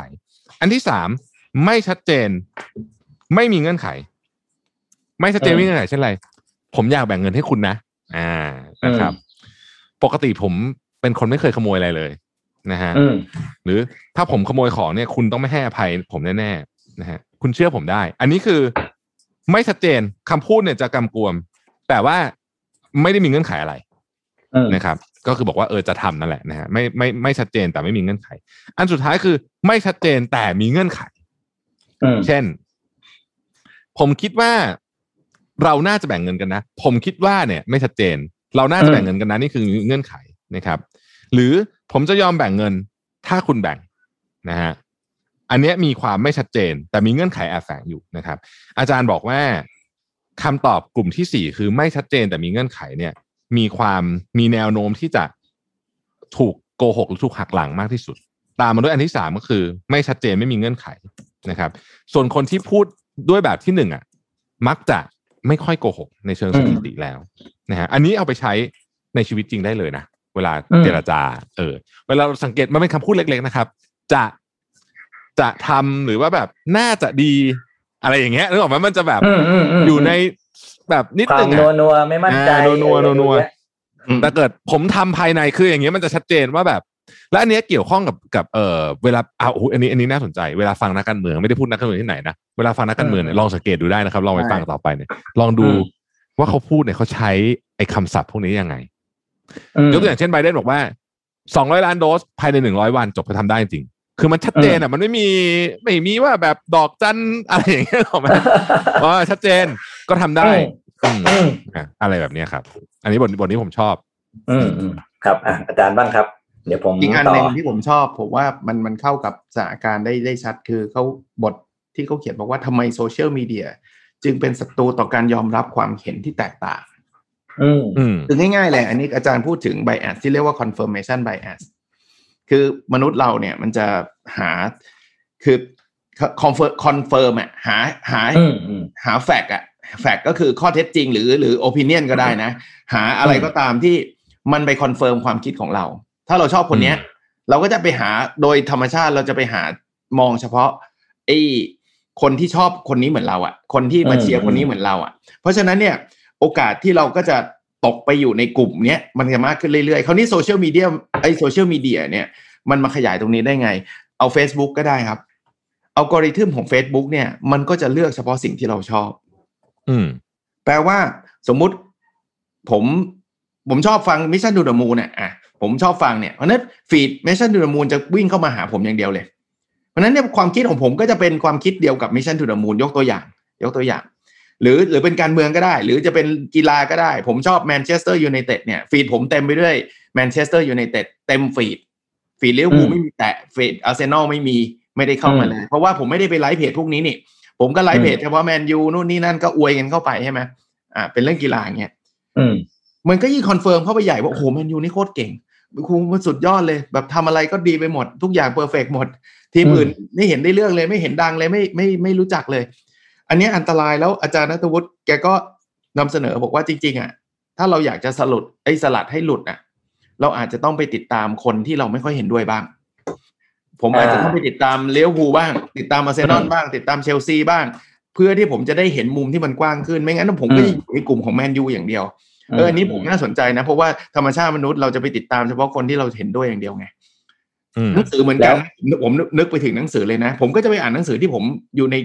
กลุ่มที่แนวแนวที่เราชอบใช่ไหมผมก็จะอ่านอยู่อย่างเงี้ยชอบชอบชอบเออเฮ้ยบางทีเนี่ยผมผมผมไม่ได้เป็นสายนิยายยกตัวอย่างนะ ผมไม่ใช่เป็นนักอ่านนิยาย เดี๋ยวนี้เริ่มเริ่มซื้อมาบ้างนะเฮ้ยลองอ่านแบบอะไรที่เราไม่ชอบบ้างไหมหรือ หรือยังไม่สนใจบ้างไหมบางที perspective เราอาจจะกว้างขึ้นก็ได้อารมณ์คล้าย ๆ แบบเนี้ยก็เลยชอบครับบทนี้ อืมอืมมันมีอีกบทหนึ่งครับซึ่งผมคิดว่าอยากจะชวนคุย แล้วผมคิดว่ามันมันค่อนข้างจะเกี่ยวข้องกับ ตัวเราป้องพอสมควร บทที่เขาบอกว่าทำไมผู้ใหญ่ถึงมองว่าเด็กสมัยนี้แย่กว่าตัวเอง อ่าชอบชอบชอบชอบชอบบทนี้ บทเนี้ยโอ้โห Kids This Day Effect อ่าอ่า The Kids This Day Effect ซึ่งคืออืมอ่าพี่ปิ๊กทำเริ่มอะไรก่อนเลย คือบทเนี้ยมันเป็นเออเราก็จะบอกเวลาเวลาผมพูดเรื่องในชีวิตการทำงานแล้วกันนะอืมแล้วก็จะบอกว่าเด็กสมัยนี้ทำงานไม่ทนใช่ไหมอ่าเด็กสมัยนี้นู่นนี่นั่นแล้วแต่นะครับ ไม่มีไม่เคารพผู้ใหญ่เอาแต่ใจอชอบเถียงบลาบลาบลาที่มันมีงานวิจัยก็คือบอกว่าทำไมทำไมผู้ใหญ่ถึงชอบ มีความคิดมีมุมมองแบบนี้กับเด็กนะครับเขาก็ทำแบบสอบถาม แล้วก็แบ่งคนเป็นเป็นเป็นเป็นสามกลุ่มใช่ไหมก็กลุ่มแรกเขาบอกว่าผู้ใหญ่ที่มองว่าเด็กสมัยนี้ไม่มีความเคารพต่อผู้อาวุโสนั้น มักจะเป็นกับมักจะเป็นคนที่ทำแบบสอบถามแล้วให้คะแนน ในคำถามเกี่ยวกับ authoritarianism หรือความชอบพอในอำนาจเผด็จการมากกว่าผู้ใหญ่ที่ไม่ได้คิดกับเด็กว่าเด็กสมัยนี้อะไรเงี้ยนะครับ ข้อสองผู้ใหญ่ที่มองว่าเด็กสมัยนี้โง่เขลา มักจะเป็นคนที่ทำแบบสอบถามแล้วผลออกมาว่า เป็นคนที่มี IQ สูงกว่าผู้ใหญ่ ที่มองว่าเด็กสมัยนี้ไม่ได้ฉลาดไปกว่าตัวเองตอนเด็กๆกลุ่มที่สามผู้ใหญ่ที่มองว่าเด็กสมัยนี้ไม่ชอบอ่านหนังสือ มักเป็นคนที่ชอบอ่านหนังสืออยู่แล้ว เมื่อเทียบกับผู้ใหญ่ที่ไม่ได้มองว่าเด็กสมัยนี้อ่านหนังสือมากกว่า หรือน้อยกว่าตัวเองตอนเด็ก ๆ ผลวิจัยนี้มันบอกเลยครับ มันบอกเลยว่า การที่เรามีความคิดนี้กับเด็กเนี่ย เป็นเพราะเราเอาประสบการณ์ของตัวเราเองในอดีต มาตัดสินเด็กในวันนี้ คือเด็กของวัยตัวเรากับเด็กของวัยเด็กวันเนี้ย มันไม่เหมือนกัน แต่เราเอาประสบการณ์ตรงของตัวเราเองเนี่ย ไปตัดสิน ซึ่งใช้คำง่ายคือมันคืออคติของตัวเรานั่นแหละ มันเป็นสิ่งใช่ที่เราเรียกว่า memory bias memory bias อ่าครับถ้าจะเสริมอะไรไหมเออผมชอบส่วนปิดของบทนี้ที่เขาบอกว่า อืมเอ่ออีกข้อเอาสามารถอธิบายเอฟเฟกนี้ คืออย่างนี้ก่อนหนึ่งต้องบอกก่อนว่าไอคิด this day effect เนี่ยมันไม่ใช่เฉพาะรุ่นรุ่นรุ่นนี้นะ มันเป็นทุกรุ่นเป็นทุกก็รุ่นคือสมัยปู่ก็จะบอกว่าพวกพ่อเราเนี่ยเป็มันนอย่างไม่นี้มีเรื่องเลยอย่างเงี้ยนึกออกไหมเออเอา พ่อเราก็จะบอกเราแล้วเราก็จะไปบอกเด็กรุ่นอืมอีกเจเนอเรชันหนึ่งอะมันเป็นอืมมาทุกรุ่นอืมไม่ใช่ทุกรุ่นรุ่นนี้ มันก็เลยถึงเรียกว่าอืม this this day effect คือ เราก็เคยพูดแบบนี้เหมือนกันอะไรอย่างนี้เนี่ยนะอืมเขาบอกอย่างนี้ครับบอกว่า คนอายุน้อยเนี่ย มักมักมีความมีพลังมีความหวัง เพราะฉะนั้นเขาจะคิดว่าอนาคตต้องดีกว่าปัจจุบัน ส่วนคนอืมที่อายุเยอะเนี่ย มักจะมองว่าชีวิตของเขาในอนาคตเนี่ยไม่น่าจะดีกว่านี้ละนะอืมซึ่งซึ่งเป็นเหตุผลว่าทำไมทำไม ทำไมผู้ใหญ่ถึงคิดว่าอดีตดีกว่าปัจจุบัน ถึงอืมถึงรู้สึกโหยหาอดีตส่วนก็คือว่าการที่ผู้ใหญ่มองเด็กสมัยนี้ยังมีอคติเนี่ยมันไม่ได้แตกต่างจากที่ผู้ใหญ่สมัยก่อนมองเด็กสมัยก่อนเท่าไหร่เพราะผู้ใหญ่ในวันข้างหน้า ซึ่งคือเด็กสมัยนี้เนี่ยก็จะมองเด็กในวันข้างหน้าด้วยสายตาที่คล้ายๆกัน เพราะว่าเราคิดว่าของเก่าดีกว่าไงเราก็รู้สึกว่าเฮ้ยทำแบบนั้นมันต้องดีกว่าสิเทียบกับวันนี้เพราะเราเป็นเราอายุเยอะแล้วนะ มันก็จะรู้สึกแบบนั้น ก็เลยเกิดอืม kids these day effect ขึ้นมานะครับ ผมก็ชซึ่องบครับอะเชิญเชิญครับ ปัญหาใหญ่นะเรื่องเนี้ยผมว่า ในชีในในในจริงๆในเรื่องของเพราะว่า generation gap อืม เพราะเราต่างคนต่างเติบโตมาคนละคอนเท็กซ์ไงใช่ อืมเขาจารย์จะเสริมอะไรไหมครับบทผมนี้ผมผมก็เลยบอกว่าชอบอย่างแรกเนี่ย ผมเพิ่งคุยกับเพื่อนอาจารย์คนหนึ่งบอกว่า ถ้าถ้าถ้าผมเรียกแกว่าพี่นะ แกรุ่นพี่ผม บอกว่าถ้าพี่ขึ้นคำว่าเด็กสมัยนี้แปลว่าพี่แก่แล้วคือคืออืมคือด้วยประโยคว่าเด็กสมัยนี้เนี่ยแปลว่าเราแก่แล้วแล้วอย่างอย่างที่คุณปิ๊กเล่าให้ฟังคุณแทบพูดเมื่อกี้ก็คือ เราใช้ตัวเราไปจัดคนอีกรุ่นหนึ่งอะเพราะฉะนั้นเนี่ยแต่แต่มันเป็น tendency เป็นแบบนั้นจริงๆนะมันมีโอกาสเป็นแบบนั้นจริงอะผมผมไม่ต้องเอาไกลเอาตัวผมเองเนี่ยลูกเนี่ยเวลาลูกบ่นบอกว่าโหเรียนหนักจังเนี่ย ผมจะเริ่มเริ่มรู้สึกขึ้นมาทันทีว่า มันไม่หนักไงคือผมรู้สึกว่าไอ้ไอ้สิ่งที่เขาเจออยู่วันเนี้ย ถ้าเทียบกับตอนผมเรียนหนังสือตอนเด็ก ๆ เนี่ย เราหนักกว่าเยอะ เพราะนั้นมันมีแนวโน้มที่เราจะเอา memory ของเราเราจะเอา status ของเราจะเอาความรู้สึกของเราเนี่ยไปไปไปจัดคนอื่น แล้วคนที่เราจะจัดก็ส่วนใหญ่จะเป็นเด็กอะ่ะ เราจะไม่จัดอืมพ่อแม่เราสักเท่าไหร่หรือเราไม่จัดเพื่อนเราสักเท่าไหร่เพราะเราอยู่ในรุ่นเดียวกันอะเราเราผ่านอะไรมาคล้าย ๆกัน แต่เราจะไปจัดคนที่มีประสบการณ์หรือหรือเราเรานึกไม่ออกเลยนะตรงๆนะว่าเด็กที่เกิดขึ้นมาตอนที่มันมีอินเทอร์เน็ตแล้วมันเป็นยังไงไงเพราะเราตอนเราเกิดมามันยังไม่มีอินเทอร์เน็ตอะอืม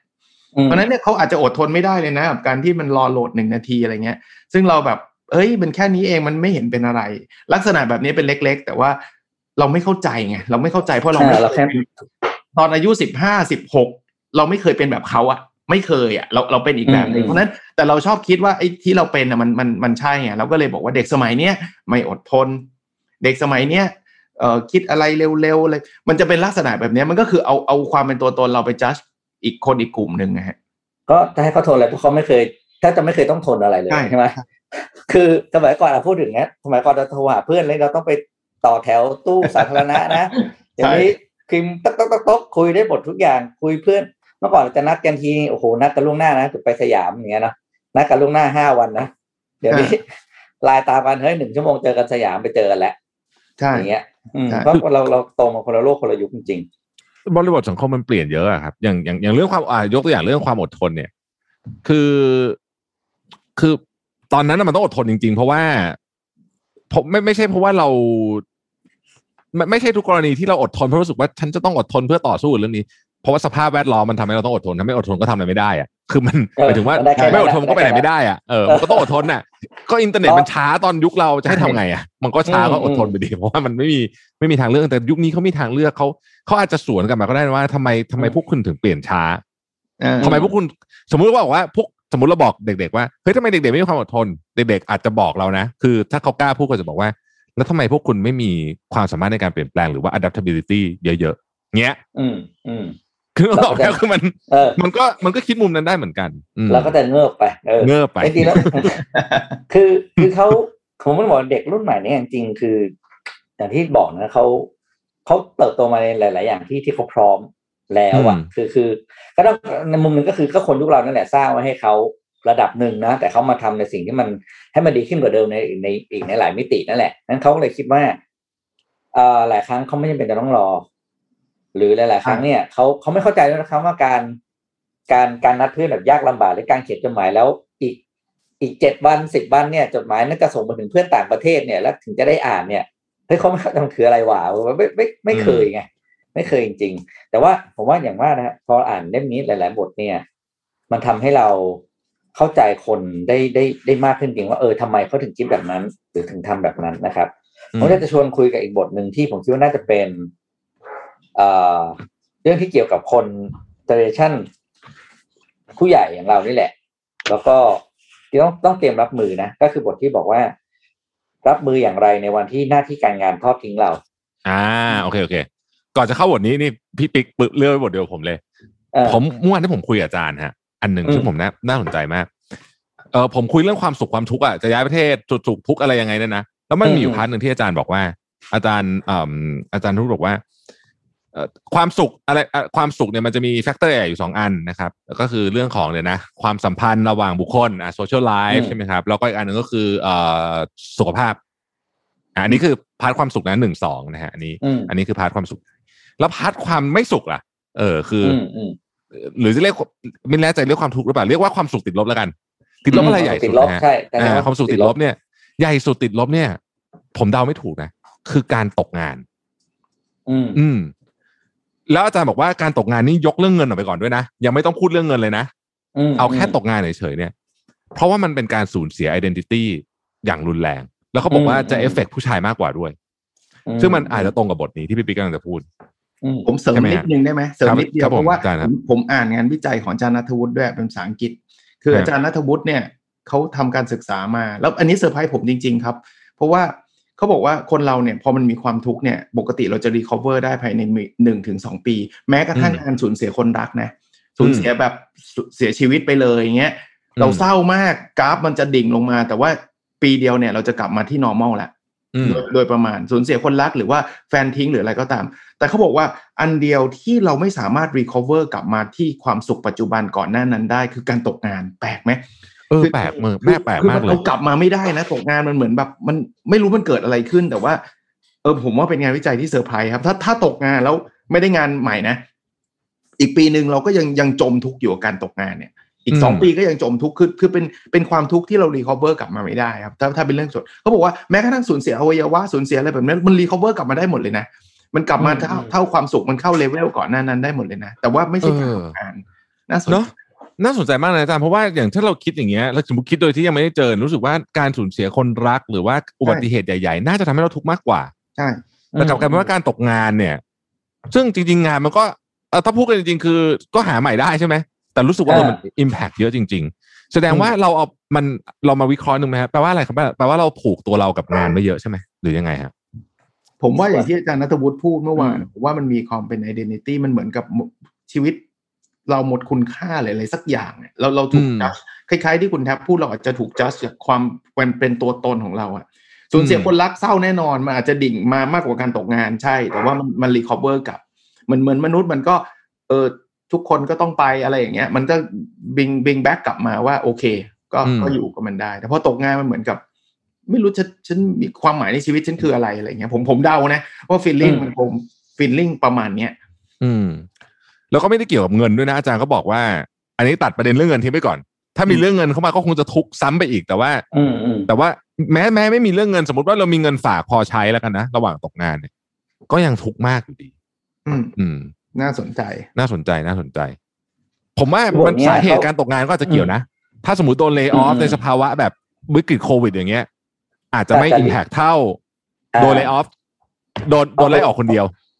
อืมเออใช่ใช่ ใช่ไหมมีส่วนมีส่วน คุณแทบอืมเคยได้ยินหรือคุณปิ๊กเคยได้ยินเคสนี้ไหมที่เขาเขาบอกว่าคนที่แบบเกษียณน่ะคือตอนแรกเนี่ยเขาเขามาทำงานทุกวันเนี่ยแล้วบอกเขาก็มีความสุขของเขาขนาดเกษียณนะทำงานไม่เอาเงินก็ทำนะผมผมจำไม่ได้อืมหนังสือเล่มไหนก็ตามเนี่ยเคยเคยเล่าให้ฟัง แต่วันหนึ่งเนี่ยเขาบอกว่าคุณหยุดได้แล้วล่ะคุณแก่ หลังจากนั้นไม่ไม่ไม่นานเขาก็เสียชีวิตเลยนะเฉาเลยคือเฉาอะเออแบบแบบหมดแล้วอะคือมันไม่ไม่รู้จะอยู่ไปทำไมอารมณ์คล้ายๆแบบนั้นอะฟีลลิ่งมันประมาณนั้นอะคือสิ่งจริงครับที่สิ่งที่อืมหนังสือ สิ่งที่อาจารย์เขาสรุปไว้ให้ คือให้ให้คำแนะนำแล้วกันใช้คำนี้เขาบอกว่าสิ่งที่เราจะช่วยรับมือกับสภาวะที่หน้าที่การงานทอดทิ้งเราก็คือ เราจะต้องเริ่มต้นให้ความสำคัญกับชีวิตนอกเวลางาน ถ้าเราทำได้มากขึ้นเท่าไหร่นะเราจะพร้อมกับการรับมือกับภาวะการถดถอยจากการไม่เป็นส่วนหนึ่งของหน้าที่การงานได้มากขึ้นเท่านั้นแต่ว่าอะไรครับแปลว่าเราต้องหัด enjoy ชีวิตนอกการทำงานให้มากขึ้น อืมตั้งแต่วันนี้ ชีวิตนอกการทำงานอืมคืออะไรกับไปสังสรรค์กับเพื่อนไปอะไรอย่างเงี้ยนะคือถ้าเราเราเราสามารถ enjoy กับเรื่องพวกนั้นได้อะเราจะลดงานอดิเรกอ่า เราจะลดเวลาที่เรา commit กับงานหลักของเราเฮ้ยซึ่งงานหลักของเราแน่นอนวันหนึ่งเราเราจะต้องหมดหมดช่วงเวลาการทำงานของเราถูกไหมครับ แต่ด้วยอายุด้วยความรู้ด้วยประสบการณ์อะไรต่างอืมๆนั่นแหละเมื่อถึงวันนั้นปุ๊บเราจะรู้ว่า โอ้โอเค เรามีวิธีอื่นนะที่จะทำให้เราสามารถรักษาระดับความสุขของเราไว้ได้ ผมผมขอขีดเส้นใต้ที่พี่ปิ๊กพูดเมื่อกี้นิดหนึ่งว่า ต้องฝึกนะ เพราะว่าไม่งั้นเนี่ย ถ้าไม่ฝึกเนี่ยนะครับ เราบางคนถ้าบางคนไม่มีงานอดิเรกเลยนะคือแบบเอาอย่างนี้บางคนไม่มีชีวิตนอกเวลางานเลยนะมีอืมมีเยอะนะอืมคือจริง ๆบางคนทำงานเพื่อให้เหมือนแบบ เพื่อให้รู้สึกว่าตัวเองมีค่าก็มีเยอะ ซึ่งอันตรายในกรณีนี้เพราะว่าเหมือนกับเรายึดอยู่ที่เดียวถูกไหมฮะแต่ถ้าเรามีที่ยึดหลาย ๆ ที่ มันก็จะมันก็จะ เออ เวลามันอันหนึงมันทอดทิ้งเราไปอะเออมันก็จะยังมีที่อื่นอยู่อื มมันจะไม่เหลือหลักอะไรให้ยึดเลยไงใช่ครับ อันเนี้ยมันเป็นผมสาว่าเหตุที่เกิดไอ้ midlife crisis ด้วย ที่บอกว่ามันถึงจุดหนึ่งแล้วรู้สึกว่าขึ้นรุ่นหลังกำลังจะแซงเราแล้วอืมพอมาอืมสี่สิบกว่าเนี่ยเราเราเริ่มหมดละแล้วเอาผมนึกถึงนักกีฬาเลยแหละ ไม่ต้องสี่สิบอะนักกีฬาเนี่ยตอนเป็นนักฟุตบอลแบบโอ้โหยิงดาวซันโวตอนอายุแบบยี่สิบต้นๆเงี้ยโอ้โหฮอตสุด แต่พอมาสามสิบสี่สิบเนี่ยมันจะ feel feel แบบ เฮ้ยนั่งสำรองแหละ ผมว่ามันก็เกิดขึ้นกับกับการทำธุรกิจการการเป็นเอ่อ manager เป็นอะไรเนี่ยมันจะเริ่มสู้เขาไม่ได้อะ คือน้องๆอืมแม่งโคตรเก่งอะคือมันมาแซงแล้วมันก็เกิด mid life crisis ว่าแบบว่าฉันจะทำไปทำไมวะเนี่ย ฉันไม่มีคุณค่าแล้วอะไรเงี้ย ก็อย่างที่คุณปิ๊กแนะนำอะครับคือคือเราต้องอะไรมากกว่างานอะ คือไม่งั้นเนี่ยเราก็จะรู้สึกเฉารู้สึกแย่ อืม อีกบทหนึ่งผมคิดว่า อาจารย์น่าจะขยายความต่อได้เยอะนะเพราะอาจารย์น่าจะใกล้ชิดกับคนกลุ่มนี้สุดเลยคือ เลือกเส้นทางเดินชีวิตหลังเรียนจบอย่างไรที่ดีต่อใจที่สุดครับนะฮะเพราะว่าอาจารย์น่าจะมีนักเรียนอ่านักเรียนนะนิสิตนักศึกษามาปรึกษาเยอะเนาะอาจารย์เรียนจบแล้วทำงานอะไรดีครับ อะไรยังไงอาจารย์มีไหมฮะแล้วอาจารย์มองบทนี้ว่ายังไงครับอะจริง ๆ มันเป็นบทที่ผมอยากซื้อให้นักศึกษาอ่านเลยนะ ผมว่า คือคือผมว่าเด็กอะทุกคนเนี่ยมันมันยังไม่มี information มากพออะหลาย ๆ คนอืมยังไม่รู้ตัวเองด้วยซ้ำว่าไอสิ่งที่เรียนเนี่ยจะเอาไปทำอะไรต่อ คือคือไม่อืมเขารู้รู้เนื้อหานะเขารู้อาชีพ แต่เพียงแต่ว่าใช่เหรอ มันใช่เหรอ เพราะฉะนั้นผมว่าบทอืมอืมบทเนี้ยจะเป็นบทที่แนะนำเขาอะว่าเอาอย่างแรกนะสำหรับผมแล้วกันนะ ผมต่อยอดให้เลยสำหรับผมเนี่ยผมคิดว่าไม่ต้องรีบอะเหมือนคล้ายๆ หลาย ๆ เรื่องที่เราเคยคุยกันนะ late bloomer หรืออะไรก็ตามเนี่ย ผมว่าไม่ต้องรีบคือเราศึกษาไปก่อน ว่าอะไรคือสิ่งที่เรารัก แต่ศึกษาเนี่ยมันอ่านหนังสือไม่ได้อะศึกษาเนี่ยมันอาจจะต้องทดลองอะอืมอย่างน้อยๆคุณตัดในสิ่งที่คุณไม่ใช่ไปก่อน แล้วคุณก็ทดลองในสิ่งที่คุณอาจจะใช่ แต่ไม่มีใครบอกได้ ผมก็บอกไม่ได้นะคือคือผมก็ไม่ได้เป็นคนที่แบบว่า เรียนจบปุ๊บรู้ความฝันทันทีทำในสิ่งที่ตัวเองรักตั้งแต่วันแรกที่เรียนจบไม่ใช่เลย ผมก็อืมทำตาม นอมสังคมอะก็เรียนวิศวะมาก็เป็นวิศวะสิจะเป็นอะไรได้ล่ะ ก็ต้องเป็นแบบนั้นไปแล้วแถมไปเรียนต่ออีก เรียนต่อก็ตามนอมแหละ ก็คุณคุณวิศวะ คุณก็ต้องเรียนต่อวิศวะสิก็ก็ทำตามรูปแบบแบบนั้นไป แต่ว่าวันหนึ่งมันจะค้นพบตัวเองครับ คืออย่าอย่าหยุดค้นหาเท่านั้นเองครับเพราะนั้นผมว่าบทนี้ก็จะเป็นบทที่กระตุ้นให้ให้คิดรอบด้านนะ อีกเรื่องหนึ่งคือเรื่องเงินเนี่ย ผมว่ายังไม่ใช่เรื่องสำคัญมากนะ ในในในหลาย ๆ กรณีก็แล้วกัน คือไม่ใช่ว่าเราจะเลือกอันนี้เพราะว่าเงินเดือนมันมากกว่าเดือนละพันเดือนละสองพันอย่างเงี้ย ผมว่าไม่ใช่ประเด็นน่ะประเด็นคือคือคือคุณกำลัง explore คุณกำลังศึกษาเรื่องการดำเนินชีวิตคุณอยู่อะอารมณ์อารมณ์ผมเป็นแบบนั้นนะความรู้สึกผมเป็นแบบนั้น ผมเสริมอาจารย์นิดหนึ่งครับอ่าผมชอบที่อาจารย์พูดเมื่อกี้ว่าไอ้เงินการเลือกงานที่เงินเดือนมากกว่าเดือนละพันสองพันเนี่ย แล้วแล้วทำให้เราตัดใจเลือกเพราะเหตุผลเรื่องเงินเนี่ย ผมผมเสริมตรงนี้เลยว่า ถ้าเป็นสัก สิบกว่าปีก่อนหรือยี่สิบปีก่อนเงินเดือนมากกว่าเดือนละพันหนึ่งนี่มันมีความหมายมากนะ เพราะว่าอะไรครับ เพราะว่าไอ้เงินพันหนึ่งมันหายากมากเลยนะสมัยก่อน แต่พอมาเป็นวันนี้อะครับอืมโอ้โหคุณขายของออนไลน์แป๊บเดียวคุณได้กำไรพันหนึ่งแล้วอะคือชีวิตมันมีทางเลือกมันมีเครื่องไม้เครื่องมือมาช่วยให้เราหาเงินได้มากขึ้น เพราะฉะนั้นเนี่ย เราสามารถตัดสินใจเลือกงานหลัก ได้จากงานที่เราต้องการเอออยากจะทำจริง ๆ ได้มากกว่า แล้ว คุณค่อยเอาเวลาที่เหลือนั่นแหละ ไปหาเงินส่วนต่างที่คุณใช่ขาดไปจากงานที่คุณไม่ได้เลือกแต่ไม่พวกเด็กสมัยนี้โอ้เขาบอกว่าเขามีเครื่องไม้เครื่องมือเยอะนะที่ที่จะทำตามตามตามอะไรนะสิ่งที่เขาเลือกหรืออยากได้จริงจริงครับ เห็นเห็นด้วยอย่างร้อยเปอร์เซ็นต์อืมเดี๋ยวนี้เด็กแม้กระทั่งกำลังเรียนอยู่นะ ปีสองเนี่ยทำสตาร์ทอัพทำธุรกิจแล้วนะ แล้วเงินเดือนเป็นแสนเลยนะรายได้แล้วกันนะที่เข้าๆมาอะเออรายได้เป็นแสนเออแล้วแล้วคนเหล่านี้เนี่ยคือเขาก็ enjoy ชีวิตมากนะในการเรียน เพราะว่าเขารู้ว่าเรียนเขาไปทำอะไรอืมแต่อาจารย์นัทวุฒิเขียนนะ guideline สี่ข้อนะขอสรุปสั้นๆนะที่อาจารย์นัทวุฒิแนะนำผมว่ามันน่าสนใจคือ สิ่งที่เราชอบวันนี้อาจจะไม่ใช่สิ่งที่เราชอบในวันหน้า อันนี้ใช่เลย คือบางทีเราอาจจะชอบนะ แต่ว่ามันไม่ได้แบบอีกสี่สิบปีฉันจะฉันจะอยู่กับเรื่องนี้ตลอดไปอะคือคืออืมมันจะมีการเปลี่ยนแปลงแน่นอนหรืออันที่สองนะ ถ้าอยากเลือกในสิ่งที่ตัวเองชอบควรเลือกในสิ่งที่มีความหมายด้วยนะที่มีมีมีมีนิ่งอะนะครับมี purpose อะก็คือทำแล้วมันมันสร้างความสุขใจให้กับเราทำแล้วมันมีช่วยเหลือสังคมช่วยเหลือใครอย่างนี้จะช่วยได้เยอะนะอันที่สามนิดอันนี้สำหรับคนที่หาตัวเองไม่เจอนะเขาบอกว่ากรณีที่ไม่รู้ว่าชอบอะไร แล้วมีคนอื่นแนะนำให้ทำตามที่เขาบอก ลองตั้งคำถามกับตัวเองว่าทำไมเขาถึงแนะนำสิ่งนั้นกับเรา เช่น ลูกศิษย์มาบอกไม่ผมไม่รู้จะทำอะไรแล้วผมไปแนะนำบอกว่า เอ้ย ไปเรียน AI เดไม่ได้แปลว่าห้ามเรียนหรือไม่แปลว่าต้องเรียนนะ ให้ตั้งคำถามว่าทำไมอะทำไมผมถึงแนะนำ AI ให้กับเรา มันอาจจะมีมีเทรนด์หรือมีอะไรก็ตาม แล้วก็เอาไปคิดอีกทีหนึ่งว่าทำไมเขาถึงพูดแบบนี้ และอันสุดท้ายนะ ที่เป็นข้อแนะนำคือ ถ้าอยากรู้ว่าสิ่งที่กำลังคิดจะทำนั้น จะทำให้เรามีความสุขในอนาคตใหม่ ลองถามคนที่กำลังทำสิ่งนั้นอยู่ว่าเขารู้สึกอย่างไร ชอบมากอืมมีคนถามผมบอกว่า เรียนเอ่อเป็นอาจารย์มหาลัยดีไหมอย่างเงี้ย ถามผมผมบอกได้ว่าเฮ้ยเป็นแล้วมันมันดีตรงนี้ว่ะมันไม่ดีตรงนี้ว่ะอืมเป็นสถาปนิกดีไหมไปนั่งอ่านหนังสือไม่รู้หรอกไปถามสถาปนิกไปถามรุ่นพี่ที่ที่ที่เป็นสถาปนิกว่ามันดีเปล่านะเป็น podcaster ดีไหมไปถามคุณแท็บว่าดีไหมอะไรเงี้ย ผมว่าอันเนี้ยเราจะได้ information ที่ดีครับ เพราะเพราะมันก็จะมาจากคนที่ที่อยู่ในสถานการณ์นั้นจริง ๆอะคิดเองผมว่ายาก ก็อืมก็สรุปผมผมก็ก็ดีนะดี อืมครับกล่าวโดยรวมๆเนี่ยหนังสือเล่มนี้เนี่ยก็อธิบายเหตุการณ์ใหญ่ ๆ ในในในชีวิตรวมถึงเหตุการณ์เล็กๆเนี่ย ได้ดีแล้วก็เป็นของที่เจอทุกวันนะนะฮะชีวิตประจำวันมากๆไม่ว่าจะเป็นเรื่องเกี่ยวกับ เอ่อ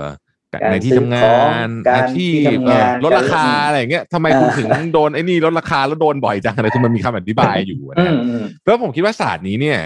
น่าสนใจมากขึ้นเรื่อยๆนะอย่างที่อาจารย์อ่าอาจารย์นพดลบอกว่า เออสมัยก่อนมันก็ไม่อาจจะยังไม่ได้ได้รับความสนใจเท่าไหร่แต่หลังๆนี่รู้สึกว่าคนเนี่ยจะให้ความสนใจประเด็นนี้มากขึ้น แล้วก็มันก็ถูกนำไปใช้ในการอธิบายเรื่องของเศรษฐกิจสังคมการเมืองการตลาดด้วยการตลาดนี่เยอะเลยแหละจริงๆเพราะว่าอืมพฤติกรรมคนนี่มันต่อเนื่องกับการซื้อเนาะเยอะ ใช่อืมครับโดยรวมก็ต้องบอกว่าเป็นหนังสือที่อ่านง่ายนะ อ่านง่ายแล้วก็แต่ทำให้เราเข้าใจอะไรหลายๆอย่างรอบตัว เยอะ ทีเดียวนะครับ เล่มไม่ไม่หนาเลยนะครับสำหรับใครที่อยากจะเริ่มต้นอ่านหนังสือด้วยนะผมว่าข้อดีของหนังสือเล่มนี้อย่างหนึ่งนะใครที่อยากจะเริ่มต้นอ่านหนังสือ เล่มเนี้ยมคือเล่มที่เป็นหนึ่งในตัวเลือกที่ดีเพราะหนึ่งคือขนาดเล่มไม่ใหญ่สองครับคือเรื่องที่อ่านเป็นเรื่องที่เข้าใจง่าย ใช่ แล้วทำให้เรารู้สึกว่าอ่านแล้วรู้สึกเพลินแล้วเราอ่าน สามารถอ่านจบเล่มแน่นอนพอเราอ่านจบเล่มปุ๊บเราจะมีกำลังใจในการหยิบเล่มต่อไปขึ้นมาอ่านใช่ไหมอืมอืมนะครับ ก็ต้องโอเคขอบคุณแท็บมากที่เลือกเล่มนี้มาฝากนะครับ ขอบคุณทุกท่านนะครับ ครับ ผมสำหรับวันนี้ก็ลาไปก่อนนะครับ สวัสดีครับ สวัสดีครับ สวัสดีครับสวัสดีครับ Already Podcast เพราะหนังสือเล่มนี้ อ่านแล้วดี เกินจะเก็บไว้คนเดียว สวัสดีครับ ขอต้อนรับทุกท่านเข้าสู่ already กับผมทัศภาคเลิศเสวตพงศ์ครับ ผมรวิทย์หันุสาหะครับ ผมนวดลน้ำโหครับ สวัสดีครับครับสวัสดีครับอาจารย์ สวัสดีทุสกวัสท่านดีคครับรับ สวัสดีครับ ก็วันนี้มาชวนคุยกันในหนังสือสบายๆเล่มหนึ่งนะครับ คืออ่านแล้วต้องบอกว่าชุ่มชื่นหัวใจแล้วก็ทำให้เราคิดถึงญี่ปุ่นมากมากมากมากเลยกลับไปเที่ยวอีกสักรอบหนึ่งแล้วก็ตั้งใจเลยว่าไปคราวหน้าเนี่ยจะถือเล่มนี้ไปด้วยอืมแล้วก็เรียกว่าเขาเรียกว่าตามปักหาหมุดใช่ไหมปักหมุดปักหมุแล้วตามหาเลยนะครับหนังสือเล่มนี้ก็คือมาโกโตะ marketing นะครับ หลักสูตรการตลาดแบบจริงใจสไตล์ญี่ปุ่น โดยดรกฤตินีพงษ์ธนาเลิศหรือ ที่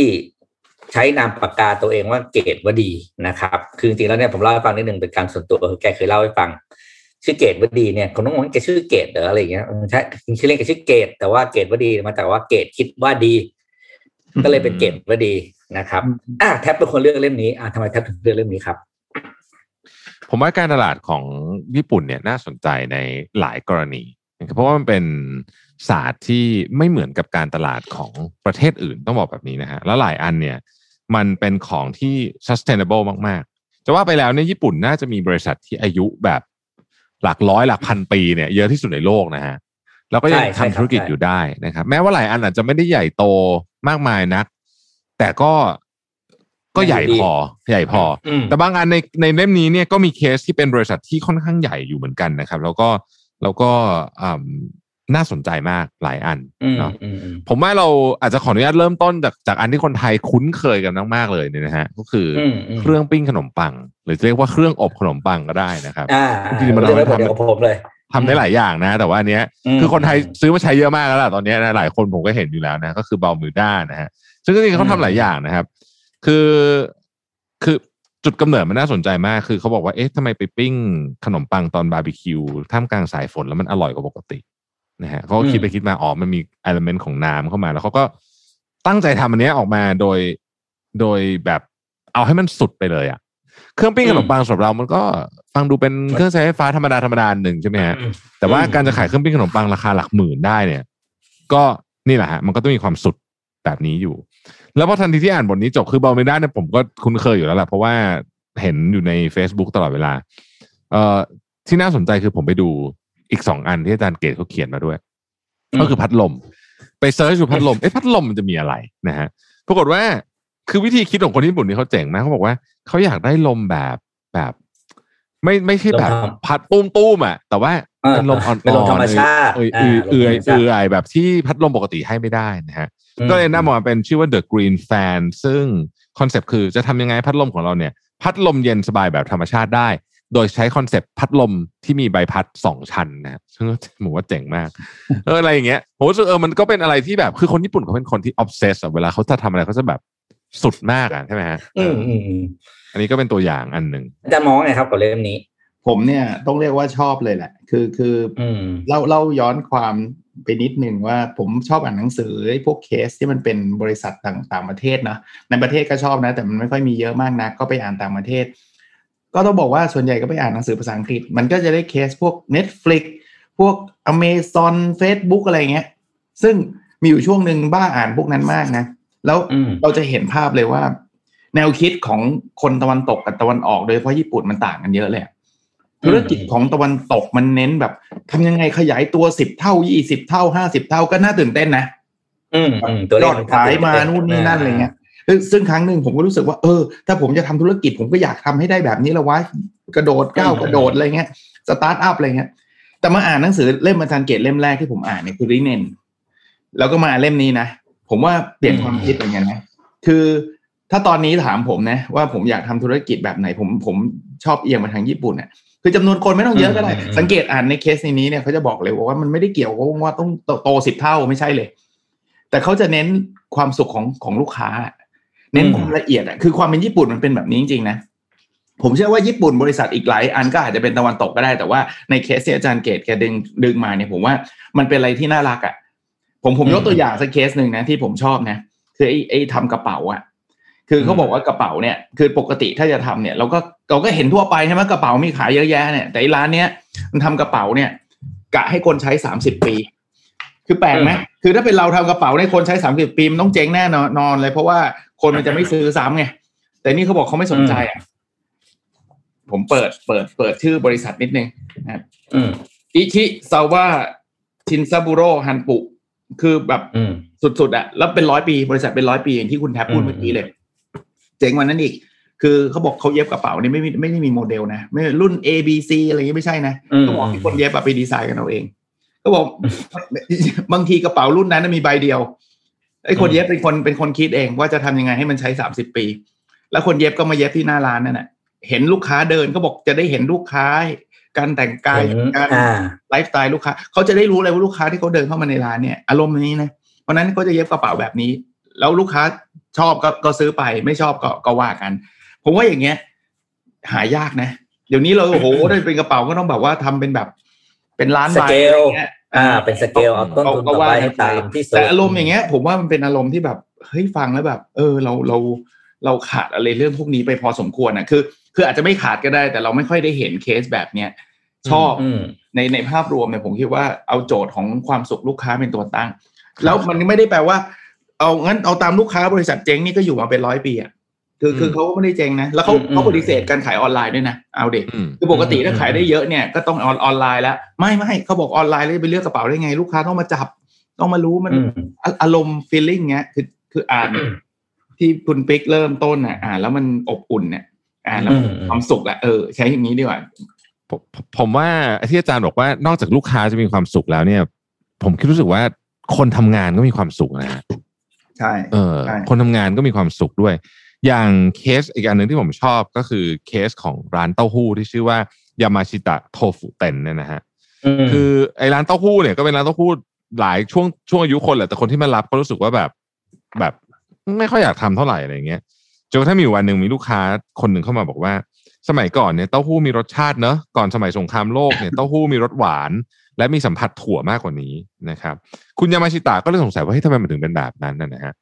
ในสมัยนั้นไม่มีอินเทอร์เน็ตเขาก็พยายามหาข้อมูลจากห้องสมุดอะไรไปไปชิมเอ่อเต้าหู้ร้านต่างๆ ก็บอกว่าเฮ้ยไม่เจอเลยอะไม่เจอไอ้เต้าหู้ที่แบบที่คนนั้นลูกค้าคนนั้นเดินเข้ามาบอกว่าไอ้เต้าหู้สงครามโลกเนี่ยนะฮะเขาก็เลยลองทำนู่นทำนี่ลองผิดลองถูกในที่สุดก็พบว่าสารที่ชื่อว่านิกการิ ซึ่งเป็นสารที่ไว้ทำเต้าหู้แข็งเนี่ยนะครับ มันเป็นผงแมกนีเซียมคลอไรด์ที่สกัดมาจากทะเลทำให้เต้าหู้จับเป็นก้อนได้ ในอดีตเนี่ยร้านเต้าหู้ส่วนใหญ่เนี่ยใช้ผงนิการินี้นะฮะในการทำแต่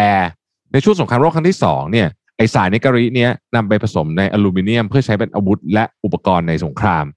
ร้านเต้าหู้ตอนนั้นพอไม่มีใช่ไหมไม่มีวัตถุดิบ ก็เลยจำเป็นจะต้องเปลี่ยนไปใช้แคลเซียมซัลเฟตนับจากนั้นเป็นต้นมานะฮะพอเขารู้แบบนี้เนี่ยเขาก็เลยบอกว่าไปเอาไอ้ไอ้นิการิเนี่ยมาทำเนี่ยเขาบอกหูรสชาติเต้าหู้เนี่ย ดีมากอร่อยมาก แต่มันเละอืมมันจับตัวเป็นก้อนไม่ได้นะครับ เขาก็ผสมลองวิธีผสมศึกษาวิธีผสมนะฮะคิดวิธีกันขึ้นมาเองนะครับเขาพบเขาคนพบว่าเขาต้องผสมนิการิสองครั้งครั้งแรกค่อยๆเทแล้วก็คนอย่างรวดเร็วแล้วทิ้งแล้วก็ใส่ครั้งที่สองอะไรอย่างเงี้ยมีมีเทคนิคต่างๆนานานะครับเขาบอกว่าเต้าหู้เนี่ยมันน่าสนใจมาก เพราะขั้นตอนการทำเต้าหู้เนี่ยมีแค่สามขั้นตอนเองคือหนึ่งอืมบดน้ำถั่วเหลืองนำไปต้มสองคั้นน้ำเต้าหู้สามใส่สารที่ทำให้เต้าหู้แข็งตัว แค่นี้เองเต้าหู้ทำง่ายๆอย่างนี้เลยนะฮะแต่ว่า เพราะเขารู้ว่าง่าย simple but not easy อะเรียบง่ายไม่ได้แปลว่าง่ายนะฮะเขาอืมทดลองทำโอ้โหสารพัดเขาเชื่อไหมว่าเขาอะปลูกถั่วเหลืองนะสองร้อยหกสิบสายพันธุ์ เพื่อจะให้ดูว่าสายพันธุ์ไหน เหมาะและจะเอาไอ้เต้าหู้รสชาติแบบสงครามโลกเนี่ย กลับมาทำให้ได้นะครับ และแน่นอนไม่ใช้สารเคมี ไม่ใช้อะไรปลูกถั่วด้วยวิธีธรรมชาตินะฮะแล้วเขาก็ค้นพบทำสูตรของตัวเองขึ้นมานะครับ ปัจจุบันนี้เนี่ยเต้าหู้ร้านนี้เนี่ยโด่งดังมาก ๆ คนเรียกว่าเข้าคิวต่อคิวกันมาซื้อเนี่ยนะครับ แล้วก็ที่สำคัญที่สุดก็คือ สามารถขายได้ราคาประมาณสองสามเท่าของเต้าหู้อื่นในญี่ปุ่นผมว่าอันนี้มันคือการมันมันเป็น อันนี้คือมันเป็นการทำงานที่ผมว่าเจ๋งมากนะ มีความสุขด้วยแล้วก็ซื่อสัตย์กับวิชาชีพมาก ๆ ด้วย อืมอืมซึ่งเราจะเห็นเคสแบบนี้เยอะมากเลยในญี่ปุ่นนะกับ กับโดยเฉพาะกับพวกอาหารเนี่ยจะเยอะจัดเลยใช่นะฮะอืมใช่ มันเลยเป็นเรื่องหนึ่งที่อยากจะชวนคุยวันนี้อะครับว่า จริง ๆ แล้วการตลาดแบบญี่ปุ่นเนี่ย มันเหมาะเฉพาะกับคนญี่ปุ่นเท่านั้นหรือเปล่าเพราะว่าอืมด้วยด้วยด้วยนิสัยของผู้ทำฝั่งฝั่งผู้ขายนะ เป็นแบบหนึ่งนะผู้ซื้อก็เหมือนกันคนญี่ปุ่นเวลาซื้อเขาก็ดูดีเทลเยอะ ซึ่งต่างจากคนซื้อที่เป็นชาติ อ่าชาติอื่นนะโดนชาติอื่นๆเขาก็ไม่ได้รู้รายละเอียดอะไรเงี้ย ผมก็เลยเป็นผมอ่านไปเนี่ยไอ้เรื่องเหล่านี้จริงๆผมผมผมพูดจริงเราก็เคยอ่านมาจากบทความจันเกตหลายๆอันก็หลายเรื่องเราก็ไม่เคยเจอมาก่อนแต่ว่าเราจะสังเกตเห็นโทนเรื่องมันจะเป็นแนวเดียวกัน ก็คือมันมันสะท้อนมาจากบุคลิกของของคนญี่ปุ่น ผมเลยตั้งคำถามแรกเลยว่าเออถ้าการตลาดแบบเนี้ยมาใช้ในประเทศอื่น อาจารย์กับแท็บคิดว่ามันจะเวิร์กไหมอืมสำหรับผมเนี่ย ผมคิดว่ามันขึ้นอยู่กับว่าคำว่า work แปลว่าอะไร คือถ้าเกิด work อืมมันเป็นอืมเอวนะผมว่ามันไม่ work ถ้าหมายถึงว่าจะโอ้โหอืมแบบมียอดขายเพิ่มขึ้นสิบเท่า เราคงต้องไม่อืเอามอืมอืม case study ของพวกสตาร์ทอ่า up เพราะจบมันจบมันอ่าจบมันไม่ใช่อย่างนั้นอยู่ละอ่าอ่าแต่ถ้า work ในแง่ของของการทำเป็นแบบญี่ปุ่นที่เป็นทำเนี่ย คือ work ไม่ใช่แปลว่ากำไรเยอะสุดอะแต่มันอืมยั่งยืนอืมมันมีคนผมว่าทำได้ ผมผมเชื่อว่าแบบนั้นนะอืมเอาเอาในประเทศไทยเลยนะผมคิดว่าคนไทยก็ต้องมีบางกลุ่มแหละเอาแหละบางกลุ่มซื้อเพราะมันถูก ซื้อเอาเร็วอืมๆไม่ต้องดูรายละเอียดอ่ากลุ่มนั้นเขาก็จะไม่ครับมาซื้อเรา แต่ว่าผมเชื่อว่าอืมคนไทยก็มีความมีความละเอียดในบางคน ในบางกลุ่ม เราอืมจะได้ได้ลูกค้าแบบเนี้ยซึ่งเอาตรงๆนะเราหาไม่หาซื้อไม่ค่อยได้ด้วยนะในประเทศไทยอะถ้าเกิดอืมสมมติว่ามีร้านแบบนี้เกิดขึ้นเนี่ยในทุกเคสของที่อาจารย์เกตเขียนมาในหนังสือเล่มเนี้ยผมว่าคนไทยซื้อนะ แต่มันก็ไม่ได้ทุกคนจะซื้ออะไม่ได้ทุกคนจะซื้ออะแต่ผมว่ามันมีอืมอืมอืมเขาก็จะใช่จะมีความสุขแล้วแล้วผมว่าอยู่ได้แหละ แล้วผมอยากให้มันเกิดแหละเอาเอาเอาตรงอืมอืมๆอยากให้มันเกิดแล้ว มันมีทางเลือกอะอ่าเป็นหนึ่งในทางเลือก แต่ถ้าถามว่ามันอาจจะเป็นเข้าตลาดหลักทรัพย์ไหมอะอาจจะไม่ใช่กันอ่ามันไม่ใช่อ่ามันคนละโจทย์ละอืมใช่อืมอะอารมณ์ผมเป็นแบบนั้นผมคิดว่าแบบนั้นนะแล้วก็แท็บอะครับในมุมของแท็บเองก็เป็นผู้ผลิตเป็นเจ้าของแบรนด์ด้วย อืม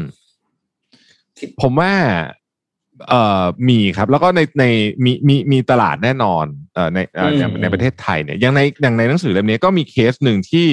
ไม่ได้เป็นธุรกิจเล็กนะ คือก็เป็นธุรกิจไซซิ่งแบบยอดขายปีละเป็นหมื่นล้านเยนก็คือหลายพันล้านบาทเนี่ยก็มีเคสในนี้ เอ่อแต่ผมคิดว่าต้อง position ตัวเองอืมที่ชัดเจน ต้องครับรู้ว่าลูกค้าเนี่ยคือใครจริง ๆ แบบอืมแบบแบบอืมซีเรียสจริงจังเลยเนี่ยนะครับเพราะไอ้ผมยกตัวอย่างเคสเหมือนกันเอ่อในนี้เขาก็พูดถึงร้านที่ชื่อว่าเอ่อเดนกะโนเอ่อเดนกะโนยามากุชินะฮะซึ่งซึ่ง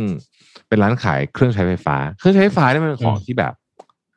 มันมีราคากลางอะใช่ไหมแบบอืมทีวียังมีพานาโซนิกประมัมาณนก็ราคานี้หนึ่งอะไรแบบเนี้ยนะมันก็ราคาอืมแบบนี้แหละนะเออแล้วคนส่วนใหญ่ก็จะสู้กันด้วยราคาซะเยอะนะครับ แต่ว่า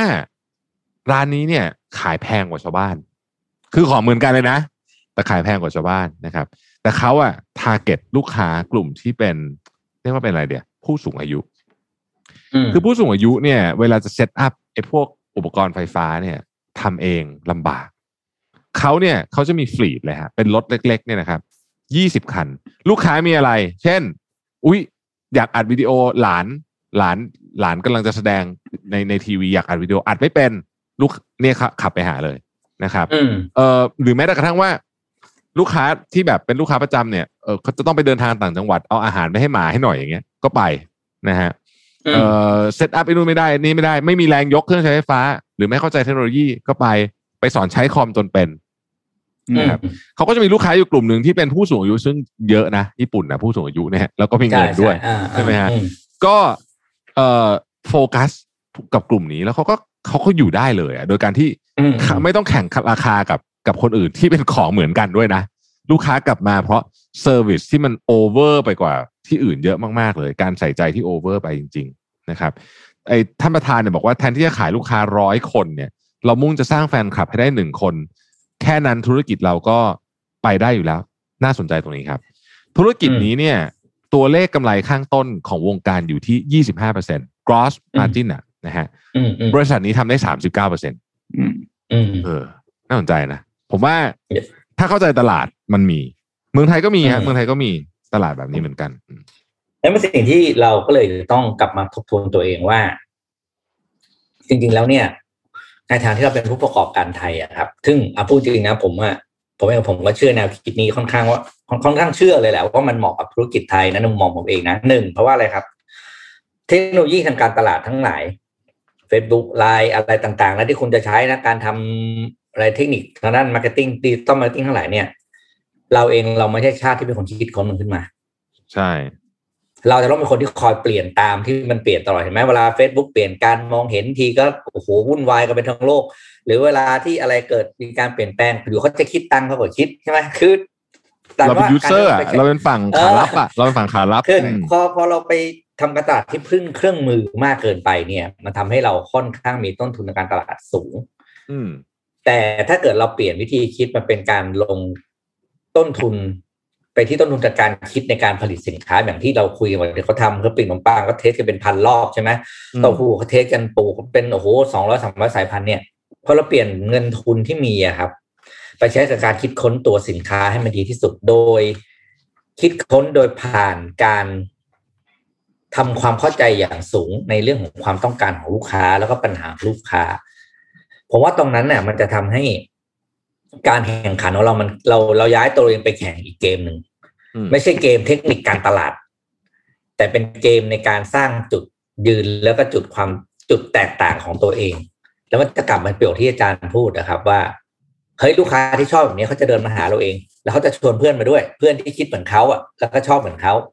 โดยที่คุณไม่ไม่ต้องไปไปโฆษณาหาคนที่เราคิดว่าเขาจะชอบนึกออกไหมเวลาเราเรายิงแอดใช่ไหมเราก็จะเดาว่าไอคนเนี้ย น่าจะชอบแบบนี้นะสมมติว่าผมติดตามเพจอาจารย์ ผมก็น่าจะต้องตามเพจของคุณแท็บด้วย ผมก็เลยยิงลุกอะไรไปอะไรอย่างเงี้ยด้วยว่าอ่าซึ่งจริงๆแล้วมันไม่เกี่ยวเลย มันมันเกี่ยวมันใช่จะมีความเกี่ยวแต่มันไม่ได้ร้อยเปอร์เซ็นแต่ถ้าเกิดเรากลับมาโฟกัสที่ตัวเราเองอะก็คือความความเข้าใจลูกค้าและให้ความสำคัญกับรายละเอียดของการทดลองผลิตสินค้าไปเรื่อยๆอืมผมว่าเนี่ยน่าจะเป็นจุดที่ผู้ประกอบการไทยเนี่ยยึดเป็นแนวทาง เพราะจริงเรายังไงเราก็ไปเกมใหญ่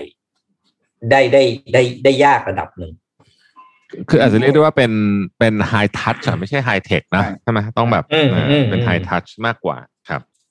พูดถึงตรงเนี้ยผมคิดว่า อันนี้มันอาจจะเป็นหนึ่งในทางรอดเวลาเราพูดถึง AI AI AI เนอะจะมาแทนคนเออเออเออเอออันนี้ยาก AI ยาก เพราะว่าจริง ๆ แล้วอะอืมเราเราเราต้องการไฮไฮทัชอย่างที่คุณรวิทย์คุณแท็บพูดเมื่อกี้มันไม่ใช่แค่ว่าคุณภาพดีอย่างเดียวนะ ผมก็เชื่อคุณภาพดีนะ แต่ว่า behind the scene เนี่ยอับ i เทสเราอาจจะไม่รู้ด้วยนะ เพราะว่าไอ้อืมผลิตด้วยเครื่องจักรมันก็อาจจะอร่อยเหมือนกันแหละ แต่ว่าถ้าอืมเรารู้เรื่องราวแบบเนี้ยว่าเขาคัดเลือกเต้าหู้มาเป็นร้อยอะกว่าจะได้เข้าเต้าหู้นี่แค่นี้ก็ไม่พอแล้วอร่อยอร่อยไม่อร่อยอีกเรื่องหนึงแล้วนะคือแม่งใช่ใช่โอ้คัดแพ้ความคัดขนาดแพ้เนี้ยความพยายามแล้วแพ้ควาเอมอพยายามคือแบบอยากกินแล้วอะต่อให้มันมี AI คัดเต้าหู้ดีกว่าเรานะ แต่เรารู้สึกว่ามันอืมมันมันได้ฟีลลิ่งคนละแบบกันอะไอ้นี่มันถูกถูกแบบโอ้โหหรือไอ้เครื่องเครื่องไฟใช้ไฟฟ้าที่คุณแท็บเล่าอะที่ไหนก็อืมซื้อได้จะถูกกว่าอีก คุณภาพเหมือนกันเป๊ะอะแต่ไอ้นี่มันมามันมามาที่บ้านมาสอนใช้คอมมีป่ะ AI ที่มาที่บ้านมาสอนใช้คอมผมว่ามันก็ยากนะอืมอืมอารมณ์แบบเนี้ย แล้วจริงๆ ในหนังสือเล่มนี้เนี่ยไม่ได้บอกแค่สินค้าอย่างเดียวนะ บริการก็มีนะ ยกตัวอย่างเช่นอืมอืมนี่อืมบทแรกเลยโอมัตสุริ Japan อะที่จัดอืมคอนอืมจัด conference อะคล้ายๆจัดอีเวนต์อ่าจัดอีอีเวนต์เวนต์เนี่ยผมว่าอ่าอันเนี้ยเหมาะกับเหมาะกับประเทศไทยพอสมควรนะ ประเทศไทยก็มีอีเวนต์เยอะนะ ต่างคนต่างอืมจัดคนนี่นั่นอะไรเงี้ยของญี่ปุ่นเนี่ยเขาก็บอกเขาเป็นตัวกลางให้ สังเกตตอนอืมเริ่มต้นนะเขาไม่ได้เริ่มต้นว่า ฉันจะทำบริษัทยักษ์ใหญ่ ฉันจะมียอดขายเยอะ คืออยากช่วยเลย คือพูดง่ายๆว่าอยากช่วยชุมชนเนี่ยนั้นชุมชนเขาก็จัดไม่เป็นใช่ไหมนี่คนเนี้ยคุณคาโตะหรืออะไรเนี่ย ก็เข้ามาช่วย บอกว่าจัดอย่างงู้นสิอืมหาสปอนเซอร์ให้นู่นนี่นั่น พอทำแล้วมันมันรุ่งไงก็กลายเป็นบริษัทขึ้นมา แต่มันก็ก็คนคนคือมัน win-win อะอืมทั้งอืมคนที่จัดอีเวนต์เขาก็ไม่เคยชาวบ้านไงชาวบ้านเขาก็ไม่รู้หรอกว่าธุรกิจมันยังไงแบบไหน ก็มีแต่ขอตังค์เงี้ย มันก็ลำบากอ่าอ่าไอ้ไม่คนต้องเข้าใจเดี๋ยวคนที่จะมีไอ้ของมาให้จัดพวกเต็นท์ให้เช่าตรงเช่าเต็นท์เนี่ยมีคือมาเจอกันเป็นแพลตฟอร์มเลย แล้วทุกคนก็มีความสุขก็เป็นอีเวนต์ออกมาเขาก็มีความสุขเขาเริ่มต้นจากความสุขอะ แล้วมันก็มีอืมความสุขกันไปหมดเนี่ย ผมว่า เออมันเป็นโมเดลที่ดีนะเดี๋ยวผมขอขยายความของอาจารย์เสริมนิดนึงเดี๋ยวผู้ฟังจะเขาถือคำว่าอีเวนต์นี่ไม่ใช่คอนเสิร์ตเลยอย่างนั้นนะคำว่าอีเวนต์นี่จะพูดถึงหมายถึงพวกอะไรงานเทเรียกศอะไรนะกาลงานเทศกาลประจำเออท้องถิ่นน่ะ อย่างเช่นนะสมมติว่าใช่บ้านเราที่ดังๆก็จะมีอย่างที่รู้จักอย่างเงี้ยงานบั้งไฟเอองานกีตาร์โขนใช่อย่างเงี้ยเออแต่ว่าที่ญี่ปุ่นเนี่ยเขามีอย่างเงี้ย ทุกเมืองเออเมืองนี้เขาก็จัดงาน สาหร่ายเมืองนี้จัดงานขนมอะไรเงี้ยคือเขามีอะไรของเขาอะซึ่งผมคิดว่าเนี่ยแนวคิดเนี่ยอย่างที่อาจารย์บอกเลยครับ วันเนี้ยอยู่ๆว่าพรุผมเป็นคนอำเภอที่ทอทอผ้าสิ้นอยู่สมมตินะยกตัวอย่างนะผมจะลุกลุกขึ้นมาจัดอีเวนต์เนี่ยผมจัดไม่เป็นนะใช่แล้วใครจะมาทำสตอรี่ให้ผมอะใครถ้าผมใครจะมาวางอะไรนะเขาเรียกอ่าทำสื่อโฆษณาให้ผมใครจะมาออกแบบให้เรา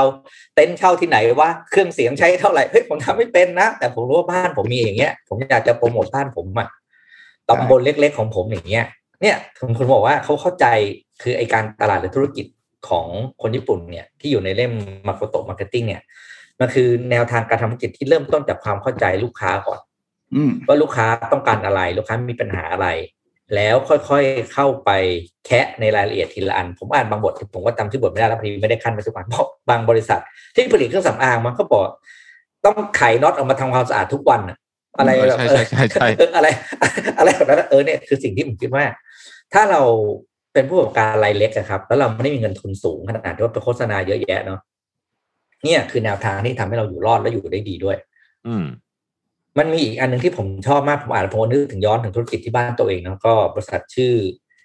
D อ่า D and Department Store อะที่เขาเป็นห้างอะ แล้วเขาบอกว่าคนคนที่เป็นเจ้าของเนี่ยเขาบอกเขาเป็นครีเอทีฟมาก่อน แล้วก็ วันหนึ่งเขาไปเจอเก้าอี้ของดีไซเนอร์คนหนึ่งไปวางขายในราคามือสองซึ่งราคาแบบว่าโอ้โหลดฮวบฮาบเขาเลยเกิดความรู้สึกว่าเอ๊ะทำไมสินค้าที่ดีไซน์สวยๆเนี่ยอายุมันสั้นขนาดนี้เหรอคือแบบผ่านไปไม่กี่ปีเนี่ย ราคาหายไปอืมหายไปตั้งเยอะทั้งเขาเป็นดีไซเนอร์เขารู้ใช่ไหมว่าโอ้โหกว่าจะได้งานดีไซน์ออกมาชิ้นหนึ่งอะมันมันใช้เวลาแค่ไหนเขาเลยรู้สึกว่าเขาเลยตั้งเป็นไอ้ไอ้ห้างที่ว่าชื่อว่า D Department ขึ้นมาก็คือ เน้นดีไซน์ที่เขาใช้นิยามคำว่า long life design คือของชิ้นเนี้ย อยู่ได้นานอืมแล้วก็ผ่านไปเท่าไหร่ก็ไม่มีวันเชยซึ่งมันก็กลับไปย้อนกลับไปคิดว่าเมื่อก่อนเมื่อก่อนแม่ผมอาจจะทำอย่างนี้ก็ได้นะ คือของที่บ้านที่ร้านเนี่ยโอ้โหทุกวันนี้เนี่ย คนยังใช้อยู่เลยคนก็ยังแฮปปี้ที่ผมไปแล้วผมไปไหนในเมืองนะจำเลยผมเจอคนเข้าลิฟต์อย่างเงี้ยสะพายผมเหลือบตาที่ผมรู้ในกระเป๋าร้านผม มันมันให้ความรู้สึกอย่างนั้นจริงๆในฐานะที่เราเป็นเจ้าของสินค้า แต่ถ้าขนาดที่เป็นสินค้าแบรนด์ใหม่ๆที่สร้างมาตามแฟชั่นเยอะๆที่เปลี่ยนตามเทรนด์ทุกปีอะ เฮ้ยเรากลับไม่รู้เลย อันนี้มันแบรนด์อะไรแบรนด์อะไร เพราะว่าพอเทรนด์มันเปลี่ยนเร็วไปยึดตามเทรนด์ไงผมเลยคิดว่าการทำตลาดแบบเนี้ยน่าสนใจ แล้วคิดว่าอยากให้มีจริงๆผมก็เห็นด้วยเหมือนอาจารย์เลยอยากให้มีในบ้านเรามาก เพราะเชื่อว่า มันคือสิ่งหนึ่งที่คนไทยทำได้ดีไม่แพ้ญี่ปุ่นแน่ใช่ๆอืมแล้วก็มีอีกหลายตอนที่ผมคิดว่ามันน่าสนใจก็คือ คือตัวอย่างมันอะ มันทำให้เรารู้สึกว่า มันแนวคิดเนี่ยมันทำได้กับทุกธุรกิจจริงๆเนาะ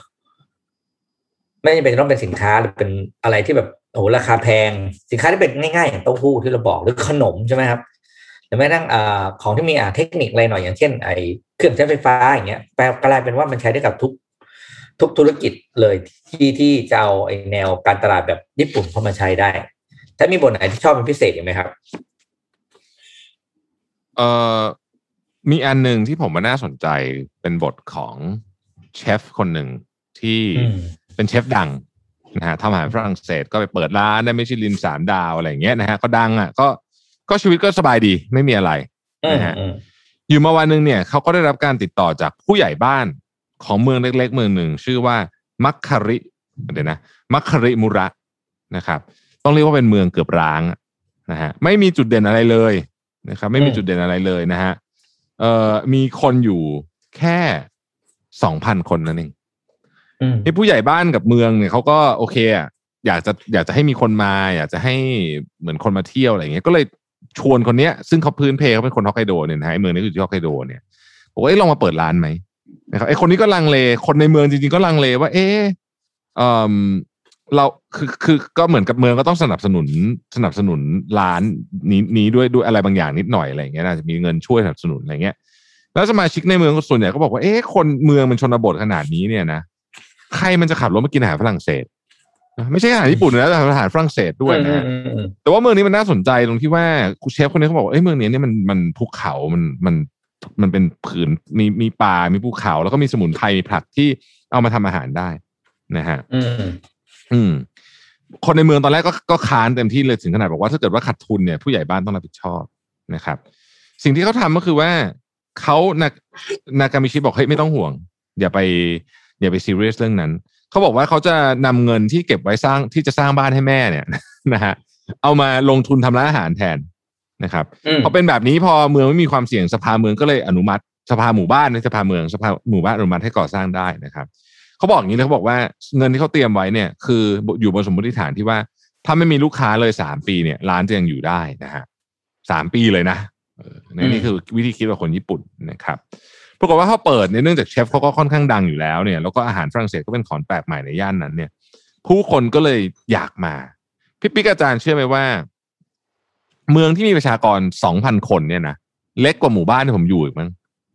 มีคนมาเยี่ยมเยียนปีละแปดแสนคน เพื่อจะมาร้านอาหารร้านเนี้ยนะแล้วก็แน่นอนเพราะเพราะร้านอาหารเดียวคุณก็ไม่ได้มากินข้าวอย่างเดียวไงอ่าเศรษฐกิจเมืองมันก็โตซื้ขนู่นนี่นั่นนะนะฮะเศรษฐกิจเมืองก็โต แล้วเขาก็ทำงานร่วมกับเกษตรกรชุมชน เอาผักในเมืองมาเอาผักในนี้มาทำนู่นนี่นะครับ คนมาถึงก็กินอาหารเสร็จเฮ้ยไอผักเมื่อกี้ที่กินแอสปารากัสที่กินในจานเมื่อกี้มันอร่อยมากเลยอ่ามีขายด้วย ชุมชนทำเองมนะฮะเอ่อแล้วก็ไอแล้วก็เมืองนากามิชิเนี่ยนะครับ ก็ก็ค่อยๆขยายไปนะฮะจนกระทั่งเดี๋ยวนี้มีคนไปเที่ยวปีหนึ่งเป็นล้าน เป็นล้านคนนะครับ แล้วเขาก็โฆษณาว่าอาหารที่เขาทำที่ร้านนี้เนี่ย มีวัตถุดิบที่หาไม่ได้จากที่อื่น เพราะว่าต้องเอามาจากใช่ร้านนี้เท่านั้น อืม คือไม่น่าเชื่อว่าเมืองเมืองทั้งเมืองสามารถอยู่ได้ด้วยร้านอาหารร้านเดียว คิดดูแล้วกันแหละสองพันเพคราะนมันอะทรงพลังแค่ไหนเออมันทรงพลังแค่ไหน เออ อะไรอย่างเงี้ย แล้วผมจะบอกว่าที่เมืองไทยมีเคสกรณีคล้ายๆกันแบบนี้เหมือนกัน ซึ่งซึ่งอาจจะไม่พีคขนาดนี้แต่มีความพีคใกล้เคียงกัน เหมือนกันก็มันมีร้านหนึ่งอยู่ที่เชียงรายนะฮะชื่อว่าอ่าเป็นโลเชฟเทคัเบิสลใช่ไหมเป็นเชฟอ่าเทเบิลร้านนี้เนี่ย ถ้าไม่ติดโควิด เนี่ยนะ โอ้โห จองยากมากๆ ไอ้ร้านมิชลินที่ว่าจองยากที่กรุงเทพเนี่ย จองยากสู้ร้านนี้ไม่ได้ มีคนจำนวนมากเลยเนี่ยนะครับ ที่บินไปเชียงราย เพื่อจะไปกินที่ร้านนี้โดยเฉพาะอืม เออเพื่อบินไปคืนนึงก็ได้อะไรอย่างเงี้ยถ้าได้คิวอะไรอย่างเงี้ยนะผมคิดว่าในอนาคตถ้าเขาถ้าถ้าหน่วยงานภาครัฐที่นั่นสนใจเนี่ย เอาจุดนี้ยึดไว้แล้วขยายแบบที่ร้านที่เราเป็นโมเดลได้เนอะเป็นโมเดลได้เลยอืมเป็นโมเดลได้เลยเพราะว่าเชฟเขาเก่งมากจริงๆนะฮะอืมประมาณนี้ครับ ผมว่าอีกอันหนึ่งเนี่ย อาจารย์คิดไหมครับว่า นอกจากมุมของการที่เราอ่านแล้วเราจะเคลิ้มไปกับสินค้าที่โดน สินค้าและบริการที่โดนเล่าเล่าเล่าอาจารย์เกตเล่าให้ฟังตลอดเล่มเนี่ยเนาะเพราะว่าอีกมุมหนึ่งเนี่ย มัน inspire ให้คนที่เคยใช้ชีวิตอยู่ในในในเมืองหลวงนะในกรุงเทพเนี่ย อยากกลับไปทำอะไรที่บ้านเกิดนะแล้วใช่แล้วผมว่าใช่นะอย่างน้อยๆก็อินสปายผมนะคือคือต้องแบบนี้นะ คือจริงๆอะพอเราพูดถึงการทำธุรกิจเนี่ย พอไปตั้งโจทย์ว่าเราจะเป็น บริษัทยักษ์ใหญ่เนี่ยมันท้อใจตั้งแต่แรกแล้วมันรู้สึกว่ามันยากมันเป็นไปไม่ได้อืมอืมเพราะอ่านอันเนี้ยมันเหมือนกับใครก็ทำได้อะคือคือเป้ามันคือการได้ช่วยเหลือคนมากมากน้อยไม่ไม่ใช่ประเด็นอะประเด็นมันคือได้ช่วยเหลือลูกค้าได้ทำให้ทุกคนมีความสุขฟีลลิ่งแบบเนี้ยผมว่าเป็นฟีลลิ่งที่ทำยังไงไม่มีขาดทุนอะตรงๆนะคืออมไม่มีขาดทุนอืมไม่ใช่ในแง่เงินนะ ในแง่จิตใจอะแต่ไม่ได้พูดว่าเราตต้องไม่รับเงิน เราต้องเจ๊งไม่ใช่เลยเคสพวกนี้กำไรอ่าอ่าอ่าเลยนะ ไม่มีเคสไหนที่แบบว่าช่วยจเอนอกระทั่งไม่ได้ขาดทุนเลยเออไม่ไม่มีอะไรเลยช่วยจนเข้าตัวเลย อืมเพราะว่าผมมันผมว่ามันมันเขาเรียกว่า correlate กันนะคือคนมีความสุขอืมคนก็ต้องมา มันมันเป็นเนเจอร์ของคนอยู่แล้ว เราไปร้านนี้เรามีความสุข เราก็อยากมาร้านนี้แล้วความสุขอย่างที่คุณแทบพูดเมื่อกี้คือ มันไม่ได้มาเฉพาะลูกค้านะพนักงานก็มีความสุข มันส่งต่อกันได้ชัดเจนอะ คือลูกค้าเราทำให้ลูกค้ายิ้มใช่ไหมลูกค้ายิ้มลูกค้าก็ชม ลูกค้าชม คนทำงานมันก็มีความสุขแหละเงินเดือนอืมอีกเรื่องหนึ่งนะ แต่มันทำงานแล้วมันมีคนชมทุกวันเนี่ยไม่มีความสุขอะโอ้โหร้านนี้อาหารนี่อร่อยอืมว่าชอบนะแม้กระทั่งมีอีกอีกเคสหนึ่งนะสั้นๆ คือร้านนี้ข้าวกล่องทามายกโยย่าเอ้ยโกย่านะ อันเนี้ยที่เขาบอกว่าจ้างจิโกมามาเสิร์ฟอะคือออืมคือเราก็รู้สึกว่าจิโกมันต้องเป็นอะไรที่แบบว่าเละเทะมากคุณจ้างมาต้องเละเทะไม่ครับ กลายเป็นว่าอะไรที่แบบเขาเขาเขาเขาเขาชอบความท้าทายพวกเนี้ยเขาชอบงานหนักเขาชอบการแข่งขัน แล้วสุดท้ายนะ ส่งตรงเวลาอาหารดีนู่นนี่นั่นได้รับคำชมมีความสุขอีก ผมว่ากลับเข้ามาเคสในแบบเนี้ยจริงอย่างที่คุณปิ๊กพูดอะมัน inspire จริงนะทำให้คนอยากที่จะเริ่มต้นอะไรที่อาจจะเล็กๆ แต่ว่าอืมอืมช่วยเหลือคนทำให้คนมีความสุข แล้วเดี๋ยวมันก็จะเติบโตเองอะมันก็จะขยายเองอะแล้วไม่ใช่ว่าเล็ก ๆ ทั้งหมดนะในเคสของอาจารย์เกตที่เขียนมาเนี่ยใหญ่ ๆ ก็มีแต่มันเริ่มต้นจากเล็ก ๆ แบบนี้ทั้งนั้นเลย อืม ผมว่าเอกลักษณ์หนึ่งที่เป็นผ่านหนังสือเล่มนี้ก็คือ มันจะสะท้อนความเป็นคนญี่ปุ่นได้มากเลย ก็คือ แนวคิดในการธุรกิจเนี่ยมันคิดที่จะทำให้คนอื่นรู้สึกดีก่อนอืมเมื่อผู้อื่นรู้สึกดีแล้วเราจึงจะได้รับสิ่งดีๆ ผ่านความรู้สึกดีอันนั้นที่เกิดขึ้น เนี่ย อันเนี้ยคือจุดที่เป็นผมว่าเป็นทริกเกอร์เลยนะของการตลาดแบบญี่ปุ่น คือเราต้องทำด้วยเจตนารมณ์ที่เราอยากให้ลูกค้าได้รับสิ่งที่ดี อ่าเราถึงจะเราถึงจะไม่ทำของแย่ๆไปขายเขาใช่ไหม หรือว่าเราถึงจะต้องทำบริการที่รู้สึกว่า เนี่ยดีที่สุดแล้วสำหรับลูกค้าคนนี้ จริงจริงครับ อืมใช่ไหมครับ ถ้าเรามี mindset แบบนี้ในการธุรกิจได้เนี่ยเนี่ยแหละมันคือจุดเริ่มต้นที่ถูกต้องละอืมเห็นครับกลางหนังสือบทไหนครับกลางหนัมังนสืมีอเนี่ยมันอ่ามันมีบทหนึ่งที่ผมว่าเจ๋งดี เพราะว่าธุรกิจมันแบบ คือถ้าคิดวิธีปกติเนี่ย มันแทบจะหาทางออกไม่ได้เลย คือก็คือธุรกิจที่เขาบอกว่าธุรกิจคลังสินค้า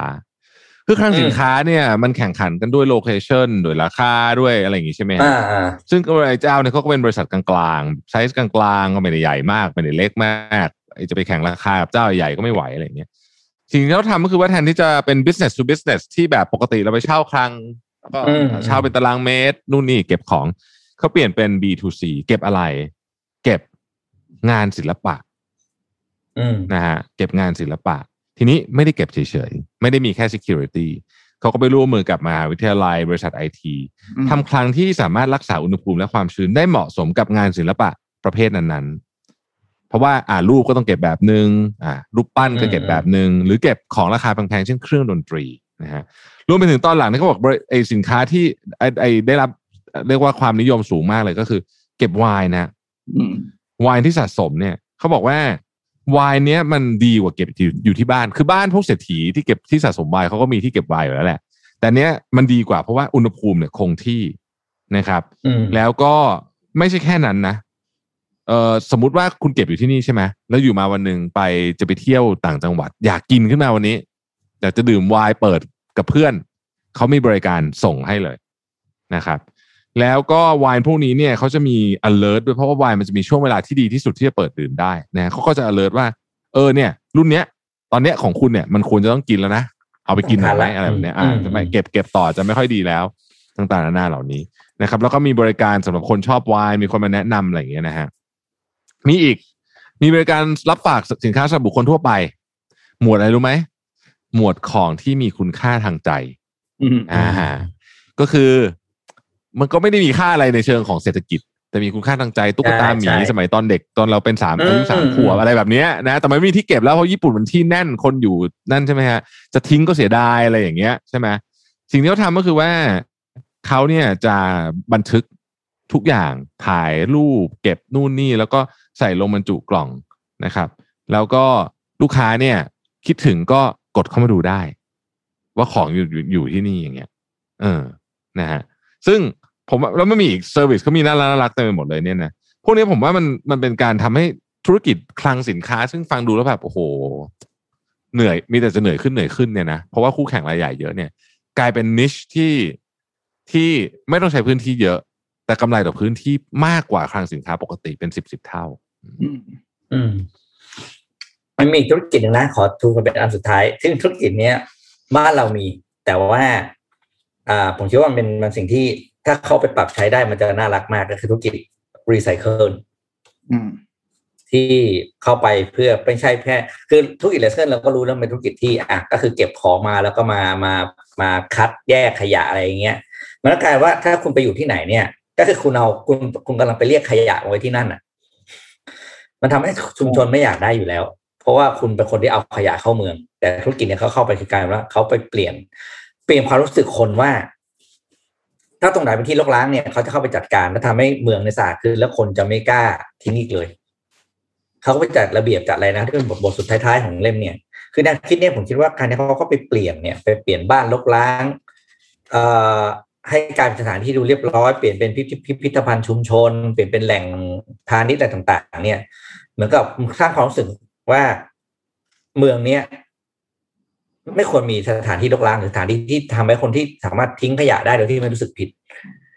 เพราะว่าถ้าทิ้งเน่าแบบไม่จัดการเนี่ย จะไม่ดี เพราะาเมืองได้ถูกจัดการไว้อย่างเรียบร้อยแล้วเขาไงเป็นคนเข้ามาจัดการหรือจัดการขยะทั้งหมดให้เพราะงั้นขยะทั้งหมดส่งมาที่เขาส่วนที่เหลือของเมืองเนี่ยเขาจะพัฒนาให้มันดีโครงการที่คุณ approach ช่วยกับชุมชนแบบนี้นอกจากคุณจะได้เรียกว่าได้ขยะที่มีคุณภาพดีแล้วเพราะว่าชุมชนทุกคนจะคัดขยะมาให้คุณก่อนจะมาส่งถึงมือคุณอยู่แล้วแปลว่าต้นทุนในการคัดขยะ คุณต่ำลงอย่างมาก ถ้าธุรกิจของคุณเนี่ยแน่ๆคือธุรกิจคัดแยกขยะ ต้นทุนมันคือการคัดแยกขยะนั่นแหละแปลว่าคุณได้ชาวบ้านทั้งอำเภอทั้งเมืองเนี่ย เป็นพนักงานให้คุณในการคัดขยะ แต่ว่าคุณก็ทำสิ่งตอบแทนให้เขาคือให้ชุมชนของเขามีความเป็นอยู่ที่ดีขึ้นผมว่าโพสอย่างเงี้ยครับ เป็นสิ่งที่โอ้โหเราเรารู้สึกอ่านแล้วเราทึ่งนะ แล้วก็รู้สึกว่าอยากให้มีจริงๆเพราะว่าแน่นอนว่าบ้านเรามีพื้นที่ที่ไม่ได้รับการพัฒนาอีกมากมาย แล้วก็หลาย ๆ ที่ที่เราเห็นไปตาม ตามสถานที่ต่างๆนะมุมนี้ก็มีคนเอาขยะไปทิ้งไว้ เพราะว่าตรงนั้นไม่มีเจ้าภาพดูแลไม่มีใครรับผิดชอบ ทุกคนก็เลยทิ้งแบบเลียราดอะไอ้ไอเดียของธุรกิจเนี่ยสุดท้ายมันทำให้สังคมน่าอยู่ขึ้นบ้านเมืองสะอาดขึ้นแล้วแล้วภาพรวมมันจะดีขึ้นด้วยอะอืมสุดท้ายอาจารย์ลองฝากอะไรหน่อยไหมครับ กับเล่มนี้อาจารย์ชอบประเด็นตรงไหนเป็นพิเศษไหมครับ ผมผมอ่านแล้วเนี่ย นอกจากอืมภาพของธุรกิจนะผมว่าทุกคนก็ทำได้นะ ลองมองแบบเนี้ยว่าจริงๆว่าโอ๊ยเราทำงานประจำเล่มนี้ไม่เกี่ยวผมว่าเกี่ยวนะเพราะว่าจริงๆอะเรามีลูกค้าทุกคนแหละ เวลาเราทำงาน ถ้าเราตั้งใจที่จะทำให้คนรับงานจากเราไปเนี่ยมีความสุขเนี่ยงานเรามันก็จะดี นั้นผมอืมผมคิดว่ามันไม่ใช่แค่ apply ว่าต้องไปไปเปิดบริษัทถึงจะ apply มาโกโต marketing ได้ ผมว่าพนักงานประจำก็ทำได้ ใครภาครัฐเนี่ยข้าราชการเนี่ยให้บริการประชาชนอยู่แล้วเนี่ยลองคิดพวกนี้เลยครับ ผมว่าทำได้เลยอะอืมอืมหลายๆอย่างเนี่ยมันไม่ต้องใช้เงินด้วยซ้ำ คือขอให้มันอืมมีใจอะว่าทำยังไงให้คนที่รับบริการเราเนี่ยมีความสุขก่อน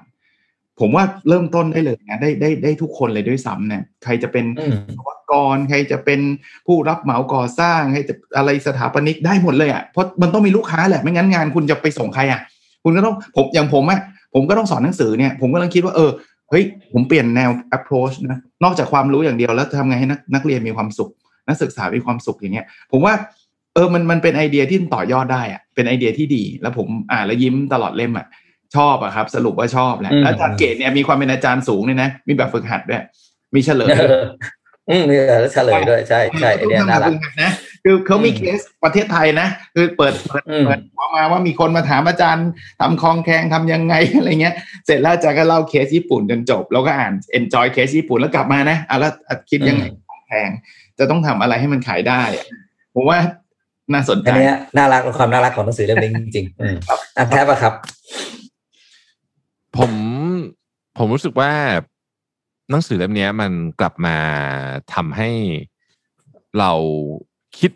เรื่องของการจะดำเนินชีวิตการทำอาชีพเนี่ย ในมุมที่ลดสปีด ลดสปีดแล้วก็เปลี่ยนมุมของสิ่งที่เป็นมาก่อนหน้านี้ช่วงสองสามปีการมาถึงของ AI อะไรอย่างเงี้ยที่ทำให้ทุกคนรู้สึกว่า โห efficiency ต้องสูง productivity ต้องสูง เราต้องเก่งเก่งเก่งเก่งเก่งเก่งขึ้นไปเรื่อยๆแล้วจะสู้กับ AI ได้เปล่าก็ไม่รู้ทำไงคือ ผมว่ามันมาช่วยให้ heal แล้วก็ทำให้มองเห็นทางอีกทางหนึ่งของชีวิตมนุษย์ก็คือว่าเฮ้ยจริงๆเนี่ยมันมีอีกหลายทางเลยนะ ในการทำธุรกิจ efficiency สูงสุดโตสิบเท่าทุกปีเนี่ย ก็เป็นเวหนึ่งแต่ว่า ถ้าเกิดคุณรู้สึกว่าทางนั้นมันเหนื่อยเกินไป แล้วไม่ใช่ทางของคุณเนี่ย คุณจะมีทางนี้นะทางนี้ก็ไปได้เหมือนกัน แล้วก็ใช่ถ้าทำดีอืมๆก็ไปได้ดีด้วยเหมือนกันครับอืมอืมแล้วเราเชื่อว่าแนวทางการตลาดแบบจริงใจสไตล์ญี่ปุ่นเนี่ยเป็นเป็นเป็นทางเลือกที่น่าสนใจแล้วก็เหมาะมากสำหรับคนที่รู้สึกเหนื่อยกับการวิ่งไล่ตามแล้วก็ขยาย ธุรกิจแล้วก็เดินทางแนวตามที่เป็นเรื่องของความเร็วหรืออ่า speed scale นะคนที่อยากหนีสองคำนะ speed and scale เนี่ยนะอืมคุณต้องมาแนวนี้ จะเป็นใช่ทางเลือกที่เหมาะสมแล้วคุณจะมีนอกจากเขาเรียกว่าไงนะ นอกจากความอิ่มใจแล้วด้วยเนี่ยนะคุณยังคุณยังจะมีความยั่งยืนของการทำธุรกิจเป็นสิ่งที่มีเป็นอาวุธติดกระเป๋าไปตลอดด้วย ถูกต้องนะคครัรับบอืม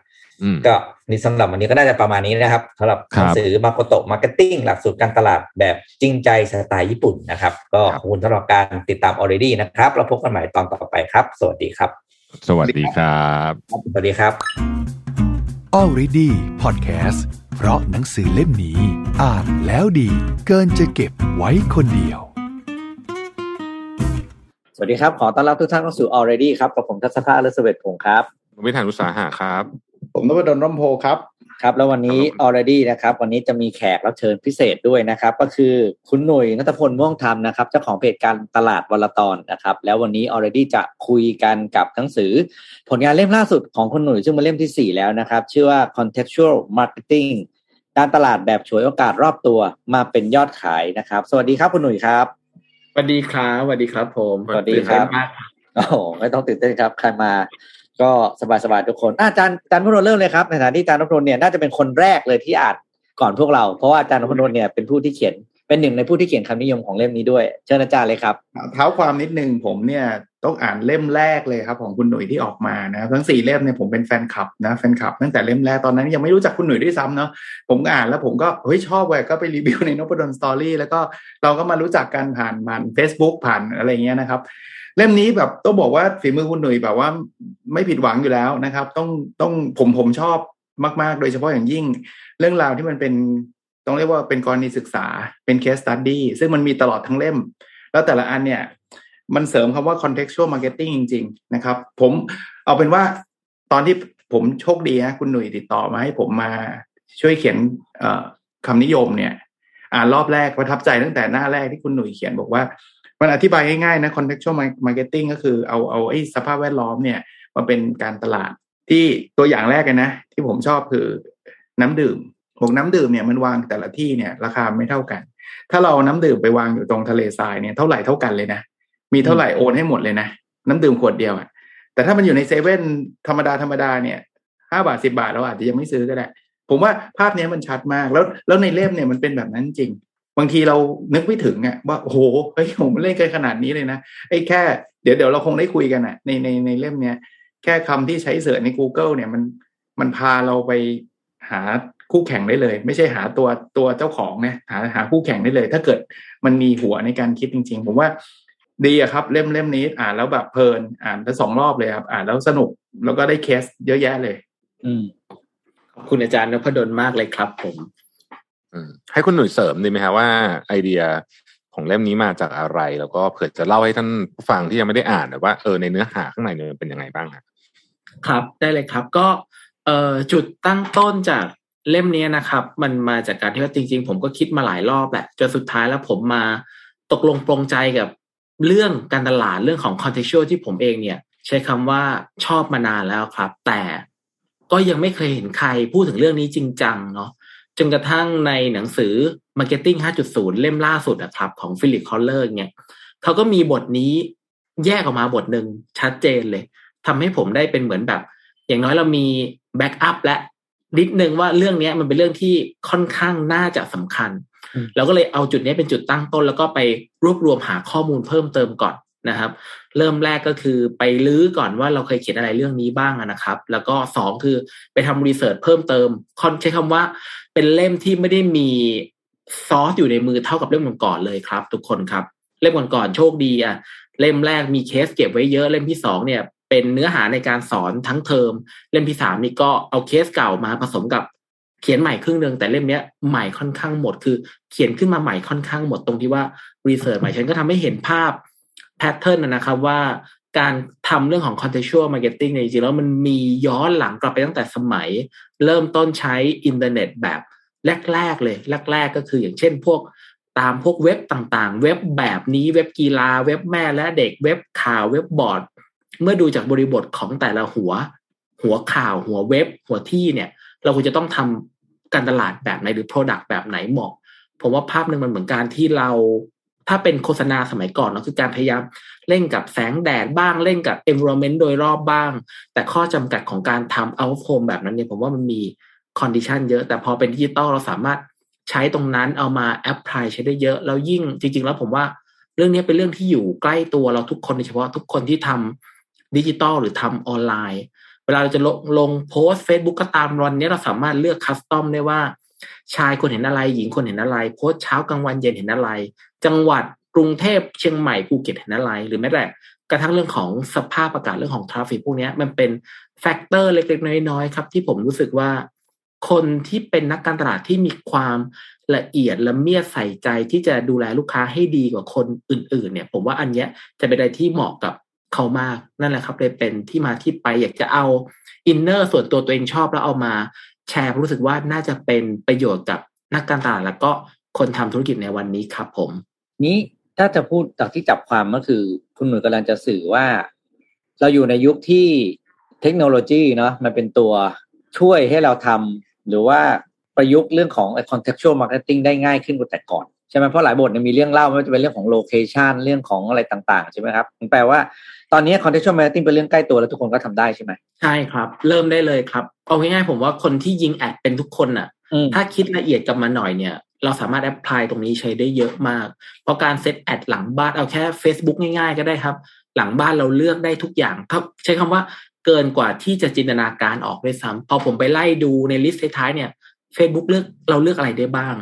status เอ่ยพึ่งแต่งงานพึ่งหย่าพึ่งมีลูกพึ่งคลอดพึ่งคบกับแฟน คนที่อยู่ห่างบ้านคน factor มีเยอะมากเลยครับ ฉะนั้นที่เหลือเหลือแค่เราแล้วเราจะใช้ประโยชน์ยังไงจากข้อมูลที่มีพวกเนี้ย เราจะปรับยังไงให้มันตรงกับบริบทของเขา คนที่มีเพื่อนใกล้วันเกิด เอ๊ะ ถ้าเราจะต้องเห็น Product จะต้องเห็น Product แบบไหน Product แบบเดียวกันจะนำเสนอในแต่ละบริบทยังไงได้บ้าง ผมว่าข้อนี้สำคัญครับ ทีนี้มุมที่ มองว่าการตลาดที่เป็น contextual marketing กับการการตลาดแบบย้อนกลับไปสักสี่ห้าปีก็พอนะ ผมคงไม่ไปไกลกว่านั้นน่ะคุณหนุ่ยมองว่ามันต่างกันกันกันมากแค่ไหนแล้วตอนนี้ ผมใช้คำว่าแบบนี้ดีกว่าครับพี่ปิ๊กผมว่าณวันนี้บริบทของการทำ marketing เนี่ย มันเปลี่ยนไปเยอะมากสี่ห้าปีก่อนผมว่าภาพเราคือเรากำลังเริ่มต้นเรียนรู้การใช้โซเชียลมีเดียเพื่อทำ marketing เป็นหลัก เนาะเราทำ social commerce ทำอีคอมเมิร์ซยังไม่ค่อยมาด้วยซ้ำวันนั้นคือซื้อของผ่านผ่านผ่านโซเชียลมีเดียเป็นหลักก่อน แต่ว่าณวันนี้มันเป็นโลกของการใช้เทคโนโลยีเข้ามาช่วยในการทำการตลาดทั้งหลายที่เราเรียกกันว่า MarTech ฉะนั้นใน subset หนึ่ง contextual คือสิ่งที่มีมานานแต่ไม่ค่อยมีใคร mention หรือพูดถึงมันอย่างจริงจังสักเท่าไหร่ ผมเลยหยิบเอาสับเซตเนี้ยขึ้นมาที่อยู่ภายใต้ความเป็นมาเทคที่เราสามารถทำได้เลยเนี่ย หยิบขึ้นมาให้คนรู้สึกว่าเทคโนโลยีใกล้ตัวนะ วันนี้มันไม่ได้เกิดขึ้นเพื่อทำให้เราใช้ชีวิตได้ยากขึ้นแบบวันก่อน แต่เทคโนโลยีทุกอย่างรอบตัววันนี้มันมีเพื่อเราใช้ชีวิตได้ง่ายขึ้น เหมือนที่พี่ปิ๊กเคยบอกว่านักเขียนคนหนึ่งของพี่ปิ๊กใช่ไหมครับ ที่เขาขายหนังสือนะผมโทษทีผมจำชื่อไม่ได้นะขออภัยด้วย นะครับเขาขายหนังสือออนไลน์เขาขายได้เป็นปีหนึ่งเป็นพันๆเล่มโดยที่เขาไม่ต้องมีทีมหลังบ้าน เพราะเขาเรียนรู้จะเอาเทคโนโลยีมาใช้เพื่อต่อประกอบให้การทำงานมันง่ายขึ้นฉะนั้นผมว่าในมุมหนึ่งเนี่ย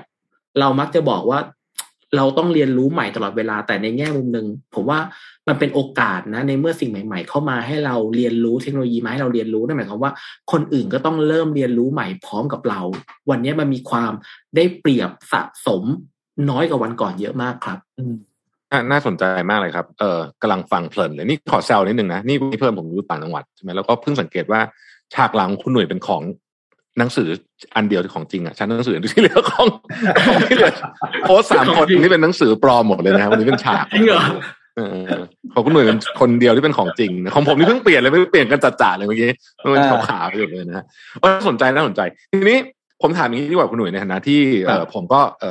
เออเรียกว่าทำงานอยู่สายนี้พอสมควรนะครับ แต่ก็เป็นยุคเก่าแล้วล่ะนะครับ ผมก็มาจากยุคที่แบบ ทีวีอะไรเงี้ยสมัยก่อนเราก็ทำทีวีแบบทำหนังสวยๆอะไรแบบนี้ใช่ไหมแล้วก็ hope for the best นะเวลาเราออกทีวีซีอะไรอย่างเงี้ยนะซึ่งซึ่งก็เห็นด้วยมากเลยว่าเอ้ยห้าปีเนี้ยพี่ปิ๊กพูด ผมว่าตัวเลขห้าปีน่าสนใจ เพราะผมรู้สึกว่ามันเป็นช่วงเวลาการเปลี่ยนแปลงที่แท้จริง ตอนนั้นสมัยแรกๆเนี่ยเรากันงบออนไลน์ประมาณสักนี่ผมพูดถึงห้าปีที่แล้วนะ ไม่ต้องไกลนะห้าปี อาจจะกันงบออนไลน์สักสิบเปอร์เซ็นต์อะไรอย่างเงี้ยนะสิบยี่สิบเปอร์เซ็นต์น่ะตอนนี้เนี่ยเอาว่างบทีวี out of home นี่แทบไม่เหลือ คือตอนนี้นี่เอามาอยู่ออนไลน์เรียกว่าเกือบร้อยเปอร์เซ็นต์ไม่ไม่ร้อยก็ร้อยนะฮะแล้วมันก็น่าสนใจในมุมที่ว่า วิธีการคิดเรื่องคอนเทนต์ก็เปลี่ยนเนาะสมัยก่อนเนี่ยเราจะ craft คอนเทนต์มากๆเลยนะครับจะ TVC แล้วเนาะเดี๋ยวนี้ผมคิดว่าปริมาณสำคัญไม่แพ้คุณภาพนะนี่อยากให้คุณหนุ่ยฉายภาพนิดหนึ่งว่า ตอนนี้มันเป็นจุดที่ผมคิดว่าพูดถึงคนที่ทำ marketing มาก่อนหน้านี้เนี่ยเขาต้องปรับวิธีคิดยังไงบ้าง เอาเอาคนยุคผมก็ได้ไม่ต้องไกลมากว่าเอ๊ะถ้าเกิดคนอยู่สายงาน marketing เนี่ยซึ่งส่วนใหญ่ก็ค่อนข้างจะ senior แล้วเนี่ยนะต้องปรับวิธีคิดยังไงบ้างกับโลกยุคใหม่ที่มันมีทั้งฝั่งที่อาจจะเรียกว่าเป็นครีเอทีฟด้วยแล้วก็ฝั่งที่เป็น tech มาผสมผสมกันอย่างละครึ่งเนี่ยครับคุณหนุ่ยอืมผมขออนุญาตแอบออกตัวก่อนนิดนึงผมว่าพี่แท็บเป็นคนที่ปรับตัวได้เข้ากับยุคสมัยแล้วก็ ผมเชื่อว่าสีจันทำหลังบ้านเนี่ยน่าจะดีมากๆแน่นอน ฉันผมว่าสิ่งหนึ่งที่อยากจะฝากถึง นักการตลาดยุคก่อนๆอย่างหนึ่งผมอยากให้เข้าใจว่า จริงๆแล้วเทคโนโลยีอะเบื้องหลังเนี่ย เราอย่ามองว่ามันเป็นเรื่องของกีกเป็นเรื่องของกลุ่มแค่บางคนเป็นเรื่องของไอทีแต่จริงแล้วเทคโนโลยีเนี่ยมันคือสิ่งที่ผมใช้ว่าเปลี่ยนฟันดัมเมนทัลทุกอย่างของการใช้ชีวิตก่อนนะครับ อย่างหนึ่งเอาง่ายๆ เลยพอสมาร์ทโฟนเกิดขึ้นเนี่ย วิธีการ consume คอนเทนต์เราเปลี่ยน จากเราเคยต้องนั่ง fit in ดูอยู่บนทีวี เราสามารถดูจากที่ไหนก็ได้ฉะนั้นหลาย ๆ ครั้งเรายังเห็นว่ายังคงมีบางแห่งบางที่บางอัน ใช้วิธีคิดทำแบบ TVC frame แบบทีวีเดิม ๆ แนวนอน ทั้งที่เราดูมือถือในแนวตั้งเป็นสัดส่วนส่วนใหญ่ทำไมเราไม่ปรับให้มันเข้ากับบริบทของหน้าจอที่ลูกค้าจะดูได้สะดวกกว่าเดิมล่ะแทนที่เขาจะได้เห็นภาพเต็ม ๆ ในสกรีนแนวตั้งเนี่ยแต่คุณกลับทำเป็นสกรีนแนวนอนเพราะคุณคุ้นเคยในแบบเดิม ฉะนั้น ผมว่าสิ่งที่มันคือการต้อง ยอมรับให้ได้ก่อนว่า โลกมันเปลี่ยนไปเยอะกว่าวันก่อนอืมสองพอยอมรับข้อนี้ได้เราต้องยอมรับในความไม่รู้ของเราก่อน มันมีหลาย ๆ สิ่งที่เกิดขึ้นใหม่ที่เราไม่รู้ ถ้าเรากล้าที่ยอมรับที่เราไม่รู้เนี่ย มันเหมือนการที่เราพร้อมจะเปิดรับสิ่งใหม่ แต่ถ้าเมื่อไหร่เราปิดเรายังบอกว่า ไม่คนยังดูทีวี คนยังฟังวิทยุคนยังเห็นสปอร์ตคนยังดู รายการนู้นรายการนี้รายการนั้น ถ้าเรายังยึดติดกับแบบเดิมครับไม่ว่าใครจะเปลี่ยนแค่ไหน ไม่มีทางเปลี่ยนหรือว่าเปลี่ยนได้ยากมากๆ ถ้าเราเข้าใจก่อนว่าโลกมันเปลี่ยนทุกวัน ความรู้เก่าๆที่เราเคยมีมันหมดอายุ มันหายไปอยู่ทุกๆเดือน ถ้าเรายอมรับข้อนี้ได้ว่าเราไม่รู้เท่าเมื่อก่อน เราจะสามารถไล่ตามได้ทันผมว่าข้อนี้ข้อสำคัญแล้วการที่คนที่มี creativity จริงๆ ผมว่ามันดีนะ เทคโนโลยีเนี่ยอย่างหนึ่งที่ผมก็จะบอกเสมอคือ เราต้องเรียนรู้ข้อจำกัด ข้อจำกัดเป็นเหมือนกติกา ถ้าเราจะเล่นฟุตบอลเราต้องรู้ว่ากติกาการล้ำหน้าเป็นยังไง ถ้าเรารู้กติกาเราสามารถทำได้สุดของขอบของกติกา ถ้าเรารู้ว่า Facebook มี condition แบบนี้อัลกอริทึมมันทำงานอย่างนี้ ถ้า Google ทำงานแบบนี้ เราจะสามารถใส่ creativity ได้ว่า ถ้ามันเป็นแบบนี้ใช่ไหม เดี๋ยวเราจะพลิกแพลงให้มันเป็นแบบนี้ ฉะนั้นในมุมหนึ่งมันก็เหมือนคนที่เป็นครีเอทีฟว่ามีความ tricky สูง แต่ tricky ยังไงยังอยู่ในกรอบของกติกาได้ ผมว่าข้อนี้เป็นสิ่งที่อยากฝากนักครีเอทีฟหรือนัก communication ยุคเดิมๆ ให้ลองใช้โอกาสตรงนี้ให้เป็นประโยชน์อืมสุดท้ายเราอยู่ภายใต้กติกาของอัลกอริทึมถ้าเราเรียนรู้ว่ามันทำงานยังไง ผมเชื่อว่า คนกลุ่มนี้จะพาการตลาดของบ้านเราไปได้ไกลมากครับ ครับ ขอบคุณมากครับคุณหนุ่ยเดี๋ยวผมคอยคำถามนึงจะ ให้อาจารย์นพดลถามต่อนะฮะคุณหนุ่ยรู้สึกว่าปีเนี้ยช่วงช่วงปีเนี้ยหรือผมว่าอาจจะเรียกว่าเป็นหลักเดือนนี้ไม่กี่เดือนนี้ด้วยเนี่ยคนนักการตลาดเริ่มเห็นความมาแรงของ t ิ k t o k นะคือตอนก่อนหน้านี้มันก็มาแรงแหละเรารู้เป็นแพลตฟอร์มที่โตเร็วมากใช่ไหมแต่ตอนนี้เราก็รู้สึกว่าเฮ้ยมันโตแบบ เริ่มเข้ามาเกี่ยวข้องอะไรเกิดวุ่นวายไปหมดเนี่ยเอ่อคุณหนุ่ยเล่าเรื่อง t ิ k t o k ให้ฟังหน่อยว่าหนึ่งปีที่ผ่านมาเนี่ย evolution มันเป็นไงบ้างเมื่อกี้เห็นคุณหนุ่ยพูดเรื่องวิดีโอแนวนอนเลยนึกถึง t ิ k t o k ขึ้นมา โอเคครับ ผมเชื่อว่าส่วนตัวผมเนี่ยต้องออกตัวก่อน ผมส่วนตัวไม่ได้เล่น t ิ k t o k เนาะแต่ความน่าตกใจในปีเนี่ยที่ผมดู ผมจะตามดิจิ t a ลส t a t ของ VR Social ตลอดอืมปีก่อน t ิ k t o k ยังคงเป็นประมาณเบอร์ห้าหรือเบอร์หกครับนะครับ แต่ปีนี้ตัวเลขชัดเจน TikTok กระโดดเข้ามาแล้วแซงหน้าอินสตาแกรมขาดไปแล้ว นี่คือสิ่งที่เซอร์ไพรส์มาก ฉะนั้นหมายความว่า แม้ว่าเราจะไม่เล่น แต่ไม่ได้หมายความว่าคนอื่นจะไม่เล่นข้อนี้เป็นข้อที่เราต้องเข้าใจและยอมรับก่อนว่าเราเริ่มเริ่มเอาจากสิ่งที่มันเป็นเทรนด์ mainstream ในบ้านเรา TikTok วันนี้ถ้าตัวเลขไม่ผิดเนี่ยประมาณ 36.5 หรือ 38.5 ล้านคนโอ้โหนั่นคือเยะมาก new mass ถูกต้องครับ ฉะนั้นเราต้องมาเรียนรู้วิธีการเขาทำความเข้าใจแล้วการทำคอนเทนต์บน TikTok ก็ไม่เหมือนกับการทำวิดีโอคอนเทนต์บน Facebook ใช่บนอินสตาแกรมถ้าเรากลับไปดู nature สิ่งที่คือต้องเข้าใจ nature ว่าคนใช้ TikTok ยังไงอืมแม้กระทั่งเราคนเดียวกันเนี่ยครับ ผมเชื่อว่าทุกๆ คนในที่เนี้ยมีไม่ต่ำกว่าสี่ห้า account โซเชียลมีเดียอืมแต่แม้เราจะเป็นคนคนเดียวกัน เราใช้ Facebook เพื่อโพสต์อย่างหนึ่ง เราใช้ Instagram อย่างหนึ่ง เราใช้เอ่อทวิตเตอร์อย่างหนึ่ง แต่ละอันมันมี purpose การใช้ไม่เหมือนกัน TikTok เป็นพื้นที่ที่คนกล้าปล่อยกล้าหลุดกล้าเพี้ยนกล้าเล่น แต่ถ้ากลับไปดูวิดีโอแบบเดียวกันแนวตั้งเหมือนกันนะครับ ถ้าดูแค่ format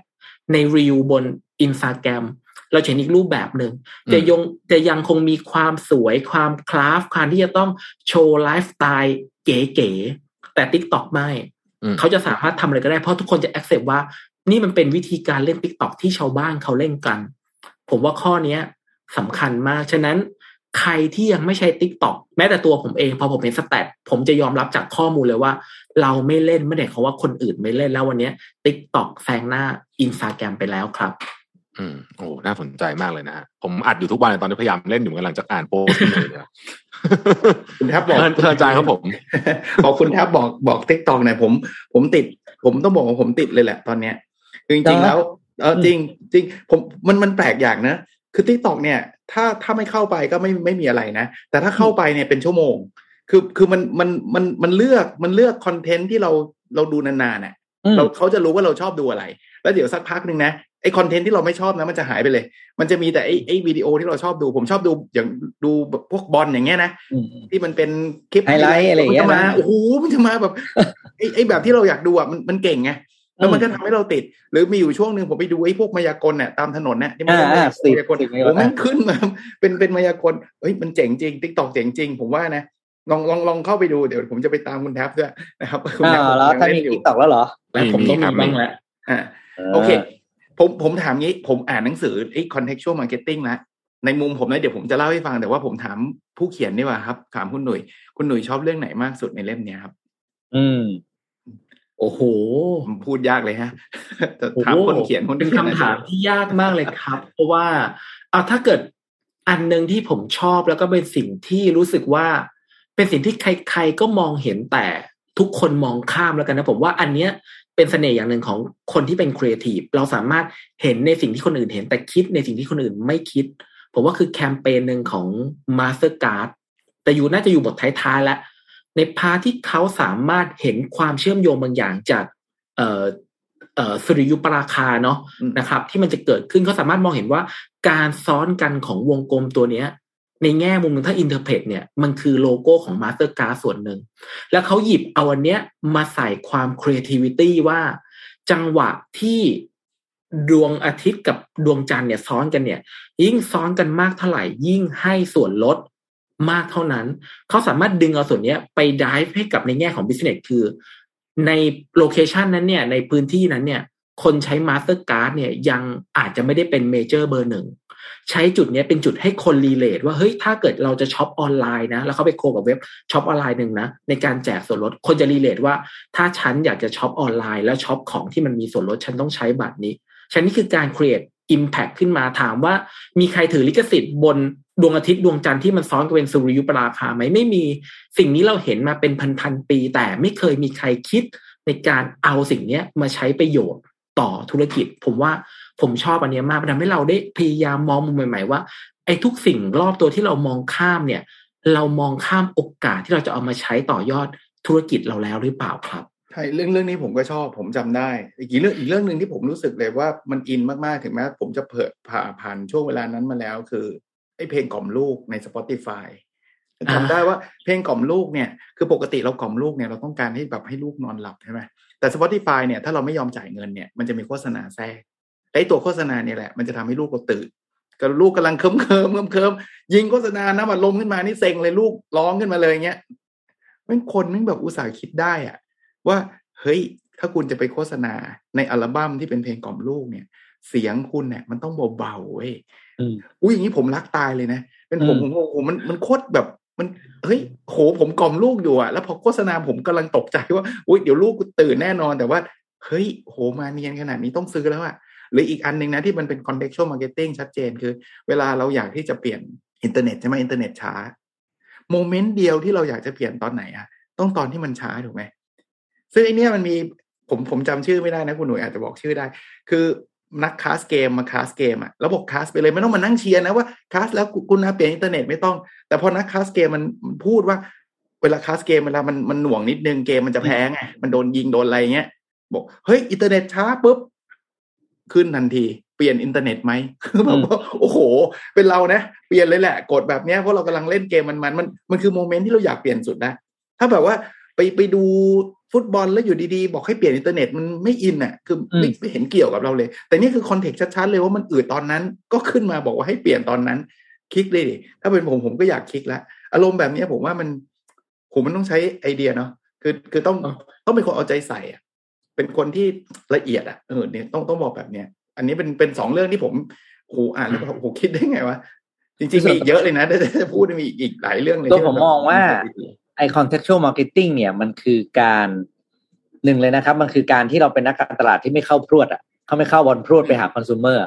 คือแบบทะเลอะทะล่าแบบปุ๊บไปเนี่ยผิดที่ผิดเวลาเนี่ยหนึ่งคือแทนที่คุณจะได้อะไรดีๆนะคุณกลับเป็นกลายเป็นว่าคุณคุณฆ่าตัวตายทำไปไปสร้างความ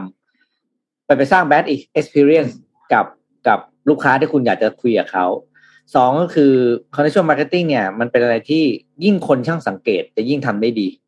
ไอ้พวกสิ่งที่คุณหนุ่ยเขาเขียนว่าคุณหนุ่ยเขียนเป็นเรื่องของไมโครโมเมนต์นะคือทุกๆเอลเมนต์ของของแต่ละวันในช่วงชีวิตเนี่ย มันมันดูสิ่งอ่าถ้าเราเก็บองค์ประกอบเหล่านั้นได้ดีเนี่ย มันจะทำให้เราทำแคมเปญเหล่านี้ได้ขึ้นแล้วสามก็คือ พอรู้จังหวะรู้เวลาแล้วอ่ารู้เป้าหมายแล้วรู้เทคนิคแล้วเนี่ยไอ้ creativity เนี่ยเป็นสิ่งที่ทำให้การ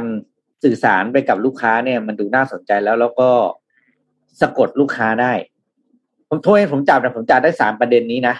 ที่ว่ามันจะต้องผสมกันแล้วมันเป็น contextual marketing ทีนี้ผมถามในกลับมาในแง่ทางคุณหนุ่ยเนี่ยอ่าตอนนี้ก็คือจะน่าจะ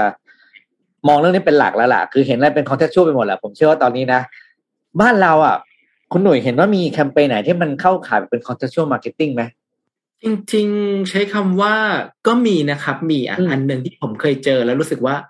น่าสนใจเนาะเออผมจำแบรนด์เป๊ะๆไม่ได้ละ เป็นกาแฟน่าจะเป็นกาแฟยี่ห้อหนึ่งกาแฟกระป๋องยี่ห้อหนึ่งที่มีขายตามแบบร้านสะดวกซื้อออืมความน่าสนใจตรงที่ว่า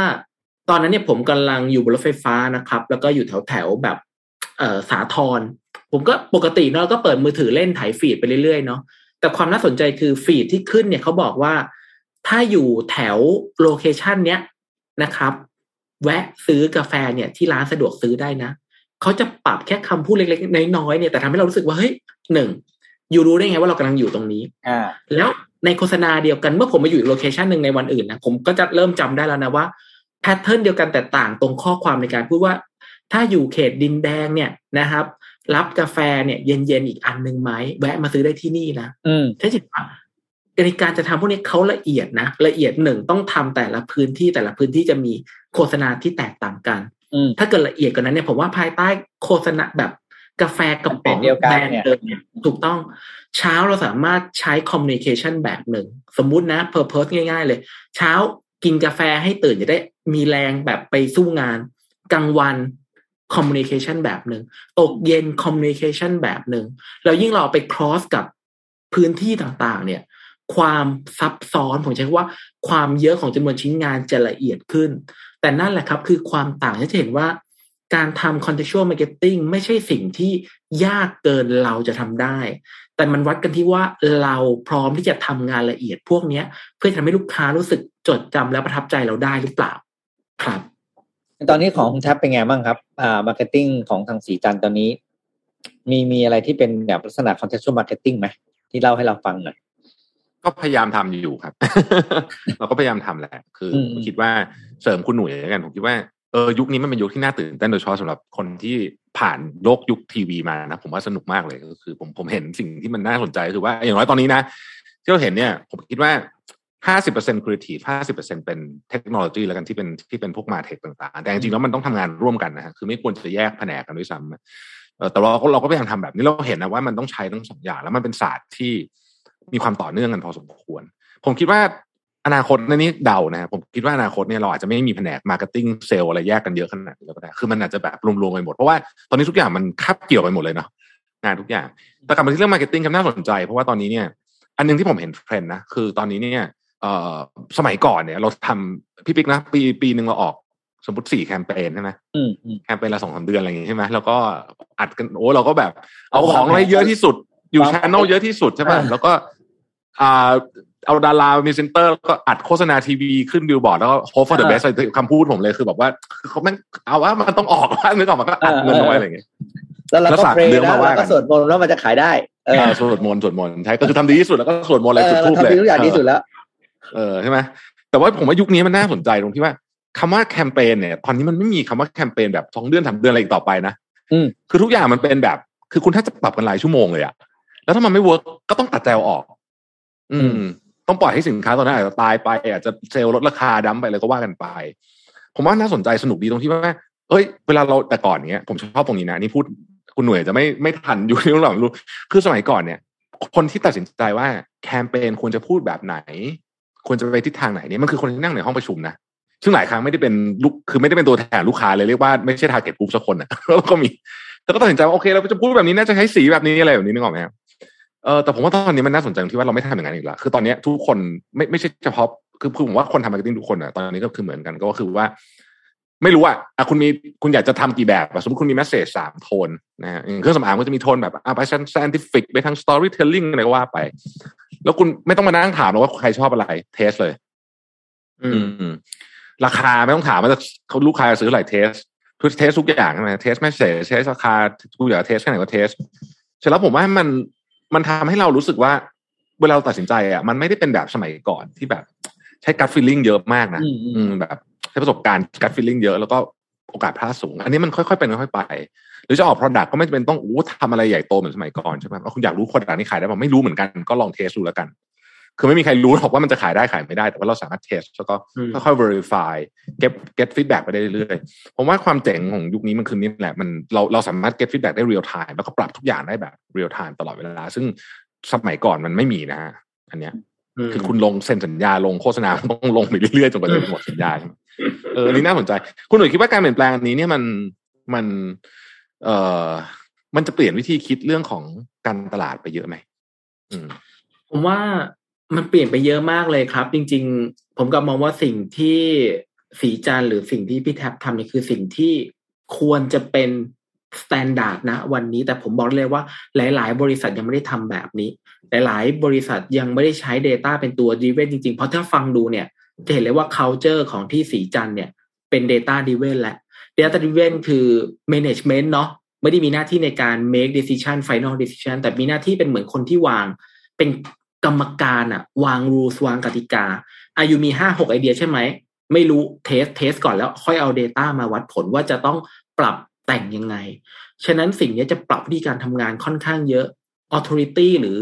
อำนาจในการทำงานจริงๆ จะกลับมาอยู่กับที่คนทำงาน แต่แน่นอน management ต้องเข้าใจข้อนี้ก่อนว่า บทบาทเราลดลง เราจะต้องปรับมาว่าเราจะทำให้ยังไงให้ลูกน้อง สามารถเข้าถึง Data ที่ดี ถ้ามีไอเดียจะทำไงให้เขาได้ลอง เพราะ บางครั้งเราก็ make decision ผิดได้ไงแต่เมื่อก่อนเราไม่มีวิธีในการเทสที่ดีกว่านี้ก็เหมือนที่พี่แท็บว่าเหมือนที่พี่ปิ๊กว่าลอนช์ไปก่อนแล้วก็ไปสวดมนต์ภาวนาทำดีที่สุดแล้วหวังว่ายอดขายจะมาแต่วันนี้ไม่ เราลองดูชั่วโมงหนึ่งเรารู้เราลองหยอดเงินหมื่นหนึ่งเรารู้อืมฟีดแบ็ไม่ดีปรับทันทีจนเจอสูตรสำเร็จที่ใช่สำหรับเราแล้วค่อยออ t ติ i z e ขยายจากตรงนั้น ฉะนั้นอืมผมว่าถ้าใครยังคงทำงานแบบเดิมหัวหน้ายังคง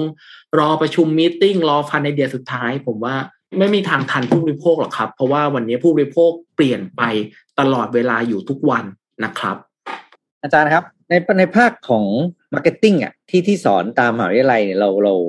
อาจารย์เห็นเวลาเด็ก ผมไม่รู้อาจารย์ได้มีได้มีศาสตร์ใกล้ชิดกับเด็กที่เป็นภาคการตลาดอะไรหรือเปล่าอย่างเงี้ยนะครับ แต่ว่าเราอยากจะรู้ว่าเด็กนี้เด็ก ๆเขาเวลาเขาคิด assignment หรืออะไรที่แบบเกี่ยวกับการตลาดอะเขาเขาเขาเปลี่ยนไปยังไงยังไงบ้างคะอาจารย์ ผมต้องบอกแบบนี้ผมอาจจะไม่ได้สอนวิชาการตลาดโดยตรงเพราะฉะนั้นเนี่ยผมอาจจะไม่สามารถ observe ได้เขาเขาเขาได้เป๊ะๆว่าโอ้โหว้าวขนาดไหน แต่ว่าเอาเอาเป็นว่าภาพรวมแล้วกัน อย่างเช่นผมไปฟัง business plan เนี่ยอืมผมยอมรับเลยนะว่าเด็กเดี๋ยวนี้ผมว่าเขา data driven มากพอสมควร ถ้าถ้าเทียบกับรุ่นเราเนี่ยคนคนละเลเวลเลยคือพูดง่ายๆว่าเดี๋ยวนี้เขาก็ไม่ไม่ไม่ไม่ได้ใช้ judgment ส่วนตัว เขาจะมีข้อมูลหรือเขาจะมีวิธีการที่จะมา proof ว่าเอ้ยสิ่งที่เขาทำเนี่ยมัน work ไม่ work ยังไงเอ่อ ในภาพรวมเนี่ยผมผมอาจจะคอมเมนต์ตรงๆไม่ได้ว่าเอ้ยโอ้โหว้าวมากมาย แต่ว่าผมว่าเขาเขามาในเทรนด์นั้นจริง ๆเขาเขารู้จักเอ่อเรื่องของการใช้ข้อมูลดีพอสมควรทีเดียวอืมแต่ว่าในภาพทั้งประเทศเนี่ยผมไม่แน่ใจว่าเขาได้อืมถึงขนาดนั้นหรือเปล่า แต่เท่าที่ผมมี experience เนี่ยผมคิดว่า เออเขาเขาใช้เป็นอะเขารู้เลยอะว่ามันน่าจะต้องประมาณนั้นประมาณนี้ แต่มันอาจจะไม่ได้ว้าวถึงขนาดในหนังสือของของคุณหนุ่ยเนาะที่เขาทำกันแคมเปญกันแบบ โอ้โหอ่า แล้วแบบโอ้โหคิดได้ไง ผมมีข้อสังเกตอันหนึ่งเนาะที่ที่ผมเจอจากการอ่านหนังสือเนี่ย คือแต่ก่อนเนี่ยเราเราโฆษณาเราเนี่ย เราก็จะเน้นเน้นถึงโปรดักต์ของเรา เน้นถึงกลุ่มลูกค้าของเรา คือเรามักจะมีคำว่าของเราอยู่ ลูกค้าเราชอบอะไรเราจะนำเสนอเขาได้ยังไง แต่อ่านหลายเคสในเนี้ย มันไม่ใช่ของเราอย่างเดียวนะ มันจะไปยุ่งกับคู่แข่งเราเยอะมากเลยนะเคสอันหนึ่งที่ผมชอบนะ คือไอ้เคสเบอร์เกอร์คิงอะ ปกติเราจะโปรโมทเบอร์เกอร์คิงใช่ไหมเราก็ควรจะโปรโมทใน location ที่เบอร์เกอร์คิงมันอยู่ถูกป่ะเดินไปเบอร์เกอร์คิงก็โปรโมทเออเออเราลดราคาวอปเปอร์เท่านู้นเท่านี้ใช่ไหมดูมันทำดิคือมันไม่ได้โปรโมทเบอร์เกอร์คิงนะมันไปโปรโมทคนที่เดินใกล้แมคโดนัลด์ไว้เอาอันนี้ผมว่าเจ๋งมากนะกำลังกำลังไปกินแมคโดนัลด์แล้วอยู่ดีๆเบอร์เกอร์คิงมันบอกว่าเท่าไหร่นะหนึ่งเหรียญมั้งหรือศูนย์จุดเก้าเก้าอะไรสักอย่างเนี่ยอ้าว เปลี่ยนดิคือคือคือมันไม่ได้อยากกินแมคขนาดนั้นก็ได้จริงปะผมว่าอันเนี้ยล้ำหรือเคสอันนี้เคสอันนี้ผมจำได้ฟังคุณคุณแท็บเล่าด้วยแหละ แล้วคุณหนุ่ยก็อยู่ในหนังสือไอ้เคสที่จะไปลองรถอะจะจะจะไปเอ่อไปลองรถยี่ห้ออะไรนะสักสักยี่ห้อหนึ่งเนี่ยจะไปเอ่อ BM Benz อะไร something อะ something อ่าอะครับแต่ว่าพอเราเสิร์ชใช่ไหมเราบอกว่าจะลองรถเบนซ์มันดันขึ้นขึ้น Google มาบอกว่าจะมารับที่บ้านเว้ยใช่เหรอมาเซราติมั้ง อ่าใช่เออ something คือถ้าจะไปลองเนี่ยจะไปลองคู่แข่งจะเจอมาเซราติเออมไอเนี่ยมาเลยมารับที่บ้านอืมเราก็เอาไปฟรีนี่หว่าทำไมจะไม่เอา แต่นั่นคือการลองรถแบบตัดหน้าเลยนะคือคือคือไม่ต้องไปโฆษณาอะไรเนี่ยเอาไอ้คู่แข่งมานี่แหละอันนี้คือกลุ่มเป้าหมายแบบคัดเลือกมาแล้วอย่างดีเลยแหละ เพราะมันคือกลุ่มเป้าหมายเดียวกัน ผมว่ามันบียอนไปอีกนะ มันไม่ใช่แค่ว่าจะโฆษณายังไงให้คนมาลองรถเราโน คุณไปเอามาจากคู่แข่งนี่แหละ แล้วเขาเสิร์ชมาเนี่ย กลุ่มเป้าหมายเราเลย ผมผมว่าอันเนี้ยน่าสนใจน่าน่าจะเป็นอีกอีกอีกอันหนึ่งที่พออ่านแล้วแบบ เออเว้ยว้าวเว้ยเออ ใช้ได้ มันมันใช้ context จริงๆอะมันใช้บริบทจริงๆอะอย่างเบอร์เกอร์คิงนี่เบอร์เกอร์คิงนี่จอมแสบเลยนะฮะเรื่องเรื่องเนี้ยเรื่องแสบจริงผู้กำกับหลายอันแล้วเบอร์เกอร์คิงนี่แบบผมแล้วชอบไปแขวะเขาตลอดเวลา ใช่ใช่ใช่ที่แบบที่มันมีอยู่อันหนึงผมจำได้เลยโฆษณาเนี่ยผมจำอื้อหือแสบมาก รู้สึกจะมีถึงขั้นจะฟ้องเลยมั้งอันเนี้ยคือมันกับทำนองว่าแบบเขาไปถ่าย อ๋อดูกันรู้แล้วละผู้บริหารของแมคโดนัลล์อะที่ลาออกไปแล้วอะอืมแล้วเขาโพสต์ขายบ้าน แล้วแม็กไอ้เบอร์คิงมัน flame grill ใช่ไหมฮะแล้วโพสต์ขายบ้านแล้วมันก็ไป capture เนี่ยไอ้รูปบ้านข้างหลังบ้านที่มันมีเตา grill ของพวกคนอเมริกันใช่ป่ะเราก็บอกว่าเฮ้ยเนี่ย ขนาดผู้บริหารแมคโดนัลล์ยังมีเตา grill เลยเห็นไหม grill is the best อะไรประมาณอารมณ์ประมาณอย่างเงี้ยคือแบบโคตรประสาทสุดๆ สุดๆ แล้วว่าผมขำตลกมากเลยเนี่ยน่าสนใจมากคุณดูผมถามนิดนึง เรื่องของการใช้ Data เยอะจริงๆมันก็ดีเนาะหมายถึงว่าในในแง่มุมของ contextual marketing เนี่ยแต่มันมี concern อันหนึ่งที่ผมก็ว่าเออก็น่าจะต้องมาพูดคุยกันเหมือนกันคือเรื่องของ data privacy คุณหนุ่ยมองประเด็นนี้ว่าไงบ้างแล้วอนาคตมันจะเป็นยังไง ถ้าเกิดว่าเฮ้ยคนมันหนึงบอกเฮ้ยไม่เอาละนั่งหลอน ad อย่างเงี้ย มันจะเกิดอะไรขึ้นคุณหนุ่ยว่า เรื่องนี้ผมมองผมมองในมุมนักการตลาดแล้วกันนะครับ ผมครับมองว่าเรื่องของ privacy เนี่ยประเด็นปัญหาต้นตอมันคือการที่ลูกค้าเนี่ยให้ Data ไปเยอะหรือแม้แต่กระทั่งโดนเอา Data ไปเยอะอืมแต่ประโยชน์ที่เกิดขึ้นไม่ค่อยเกิดขึ้นกับลูกค้าอืมแล้วมีการเอา Data ไปใช้โดยแบบไม่ได้ใช้ตามที่ขอ คืออมตกลงไว้อย่างเราใช้อีกอย่างหรือไปใช้เกินกว่าที่ขอไว้เยอะ แล้วก็ไม่ได้มีการเก็บรักษาที่ดีฉะนั้นเนี่ย ไอ้เรื่อง privacy เนี่ยจึงได้เกิดขึ้นมาเพราะต้องการสิ่งนี้ ฉะนั้นวันนี้ผู้บริโภคเนี่ยจะมีกลุ่มใหม่ที่เรียกว่า privacy active อืมเอาง่ายๆครับคือกลุ่มคนที่อ่านทุกบรรทัดแทนเรา แล้วก็จะไฮไลท์วงๆ แล้วก็เอามาโพสต์แทนเราให้เราสะกิดว่า เอ๊ะ เอาอันนี้ไปทำไมนะ เอาอันนี้ไปทำไม จะมีคนกลุ่มแบบนี้ที่เขาอ่านละเอียด ฉะนั้นสิ่งสำคัญคือ เราในฐานะนักการตลาดคนที่ต้องใช้ Data เยอะที่สุดเนี่ย เราจะทำยังไงให้เขารู้สึก make sense ในการให้ Data กับเราอื ผมว่าข้อนี้สำคัญคนอยากรู้ว่าขอแล้วเอาไปทำอะไรอืมข้อนี้ต้อง clarify ให้ได้ก่อน ไม่ใช่จะมาขอร้อยแปดอย่างแล้วถึงเวลาคุณเราใช้เราไปใช้ได้ ไม่ได้ตรงอย่างที่ขอแล้วก็ไม่ได้เกิดประโยชน์เขาก็ไม่ค่อยอยากให้มันเลยทำให้เกิดสิ่งหนึ่งที่เขาจะเรียกว่า privacy by design อืมออกแบบให้มีความเป็น privacy แต่แรกอืมฉะนั้นมันจะมีพาร์ทหนึ่งอะครับในหนังสือที่พูดถึงเอ่อ ตู้แช่เนาะที่ชื่อว่า cooler screen นะครับ ตู้ตัวนี้จะเก็บ Data Context โดยรอบ จะดูว่าใครจะดูว่าคนที่มาซื้อเป็นผู้ชายผู้หญิงเลนจ์อายุประมาณไหน แต่จะไม่ได้สนใจเลยว่าคนคนนี้เป็นใครฉะนั้นเขาจะดูจากบริบทโดยรอบ ในภาพมุมหนึ่งจะมองกลับกันว่า ถ้าการตลาดแบบเก่าคือการพยายามมองไปที่ลูกค้าคนนี้แล้วทำความเข้าใจทุกมิติ การตลาดแบบ privacy by design หรือ context คือการที่ คิดถึงใจลูกค้าว่า ถ้าเราเป็นเขาแล้วเรายืนอยู่ตรงนี้ เขาน่าจะอยากได้อะไรอืมฉะนันมุมมองก็จะคลีปความ privacy ไว้แต่ยังคงเรื่องของความ personalize ให้ลูกค้ารู้สึกสะดวกสบายกับเราให้ได้มากที่สุดครับอืมโอ้เป็นมุมมองที่ดีมากผมชอบที่คุณหนุ่ยบอกว่า คือถ้าเราเก็บ Data เราไปเยอะ แล้วเราได้อะไรกลับมาเยอะ แบบนี้ลูกค้าส่วนใหญ่ก็จะโอเคถูกไหมฮะแต่ว่าตอนนี้มันไม่สมดุลกันระหว่าง Data ที่ถูกเก็บไป แล้วก็ถูกวิธีการนำไปใช้อีก ต่อเนื่องผมก็เลยรู้สึกว่าเอ้ยเราให้คือ Data มันก็เป็นของที่มีราคานะเพราะฉะนั้นเนี่ยเราให้ไปก็อยากได้กลับคืน ผมคิดว่าคงไม่มีใครมีปัญหา ถ้าต้องให้ Data เยอะเวลาไปหาหมอหรืออะไรแบบนี้ถูกไหมฮะอืมอาจจะยิ่งอยากให้เยอะกว่าที่คุณหมอต้องการจะเอาอีกเพราะว่าเราต้องการการรักษาที่ดีที่สุดถ้าเรารู้ว่าเออ Data เรามีประโยชน์ก็จะเป็นอย่างนั้น คุณหนุ่ยมองผมถามเพิ่มอีกนิดนึงอนาคตคือพูดถึงเรื่อง data privacy เนี่ยผมก็นึกถึงเรื่องนี้ขึ้นมาเลยว่า อนาคตไม่ต้องอนาคตหรอกตอนเนี้ยผมเชื่อว่า เรามีเซ็นเซอร์ที่อยู่รอบๆตัวเรา ผ่าน IoT ผ่านอะไรเยอะมากจริง ๆ เนี่ยนะฮะเออมันจะมันจะมีความกังวลไหมว่าอนาคตเนี่ย เหมือนกับพวกหุ่นยนต์ AI เลยผมพูดแบบแบบอาจจะใช้แบบภาษาแบบ basic หน่อยนะมันจะรู้ข้อมูลของเราเยอะเกินไป เยอะเยอะเกินไปจนเราอาจจะไม่แทบจะไม่ได้ตัดสินใจอะไรเองเลยหรือเปล่าก็เริ่มมีคนบอกว่าเออแอลกอริทึมที่เราเห็นไป search เวลา search กูก็คุณแน่ใจว่าคุณอยาก search คำนี้จริงๆหรือว่ามันมาจากมันมาจากมันพาเราไปตรงนี้เออคุณหนุ่ยว่าไงฮะเรื่อง เออจริง ๆ เรื่องนี้ครับ มันมีอีกมุมหนึ่งเนาะอืมเคยอ่านเจอเมื่อนานแล้วครับเขาก็บอกว่าณวันนี้บริษัทเทคไม่จำเป็นต้องมีข้อมูลของเราเพิ่มเติม เขาสามารถสร้างโมเดลของเรา แล้วก็เปรียบเทียบกับคนอื่น ๆ เพื่อพิจิตหาสิ่งที่ต้องการในอนาคตล่วงหน้าได้มากพอแล้วอืมในมุมหนึ่งนะเขาบอกแบบนี้นะฉะนั้น ผมเลยกลับมองว่ามาเราอะถูกเก็บ Data พวกเนี้ยไปเยอะแล้วนะครับ ฉะนั้น ขึ้นอยู่กับว่าต่อไปเนี้ยสิ่งที่น่าจะเกิดขึ้นมาคือเรื่องของเรื่องของที่เรียกว่าเป็น transparency algorithm มากกว่า คนจะอยากรู้ว่าอัลกอริทึมเบื้องหลังเหตุและผลที่ฉันเห็นสิ่งเนี้ย ที่ฉันได้ฟีดแบ็แบบเนี้ยคืออะไรอืมทำไมฉันถึงเห็นแอดแบบนี้ขึ้นมา นี่คือสิ่งที่คนจะตับเอ่อกลับไปตามหา วิธีการคิดวิธีการทำงานของ AI ฉันเรื่องนี้เนี่ย เท่าที่เท่าที่พอทราบเนี่ย ทางยุโรปจะเป็นพื้นที่ที่ค่อนข้างแอคทีฟในเรื่องพวกนี้มากที่สุด ฉันก็ต้องดูว่าในแง่มุมหนึ่งบริษัทก็จะบอกว่า แต่อัลกอริทึมเนี่ยหลักการคิดเนี่ยมันเป็นทรัพย์สินของบริษัทนะ แต่ในมุมหนึ่งคนก็จะบอกว่าแต่ทรัพย์สินของเธอมันเอามาใช้กับฉันไงฉันก็ต้องการจะรู้สิว่าเธอคัดอะไรมาให้ฉัน ฉันกำลังถูกโดมิเนตอยู่หรือเปล่าอืมฉันข้อเนี้ยสำคัญ ในหนังสือถ้าผมจำไม่ผิดน่าจะเป็น Homo Deus หรือในในในในสามเล่มของเซเปียนนะครับก็จะบอกว่าอัลกอริทึมเนี่ยจะเป็นเหมือนกฎหมายใหม่ในโลกยุคศตวรรษที่21เพราะเบื้องหลังทุกวันเนี้ยเราล้วนถูกไดฟ์ด้วยอัลกอริทึมอืมสิ่งที่เราเห็นเวลาเราเซิร์ชคำเดียวกัน ไม่ใช่ว่าผลลัพธ์จะเหมือนกันเสมอไป มันก็จะปรับตามบริบทของเราแล้ว ถ้าวันหนึ่งคนที่คุมอัลกอริทึมหลักเขาไม่ได้มีเจตนาดีอืมเราจะรู้ได้หรือเปล่า เราจะรู้ได้ไงว่าสิ่งที่มันเห็น สิ่งที่เราเห็นตรงหน้า มาจากสิ่งที่เป็นเราหรือเขา dominate ให้เราเป็นแบบนี้ อืมโอ้น่าสนใจน่าคิดต่อมากฮะถ้าถามคุณหนุ่ยก็คือคุณคุณหนุ่ยเองก็เป็นเอเจนซี่มาก่อนนะแต่คนอะไรจะนึกไม่ออกคุณหนุ่ยเคยเป็นเอเจนซี่มาก่อน ที่ในมุมของคนที่เป็นทำเอเจนซี่ตอนนั้นคุณหนุ่ยเป็นเอเจนซี่โฆษณาใช่ไหมในในในด้านเอ่อทำข้อมูลให้กับลูกค้าใช่ไหมครับตรงนั้นอ่าทำโรอะไรเป็นนะดิจิ t a ลเอเจนซี่ครับผมเป็น digital agency อ่าครับ นี่เราผมคุยในแง่มุมสุดท้ายแล้วกันนะครับคนที่เคยเป็นดิจิทัลเอเจนซี่มาก่อนดิจิทัลเอเจนซี่เมื่อวันนั้นกับวันนี้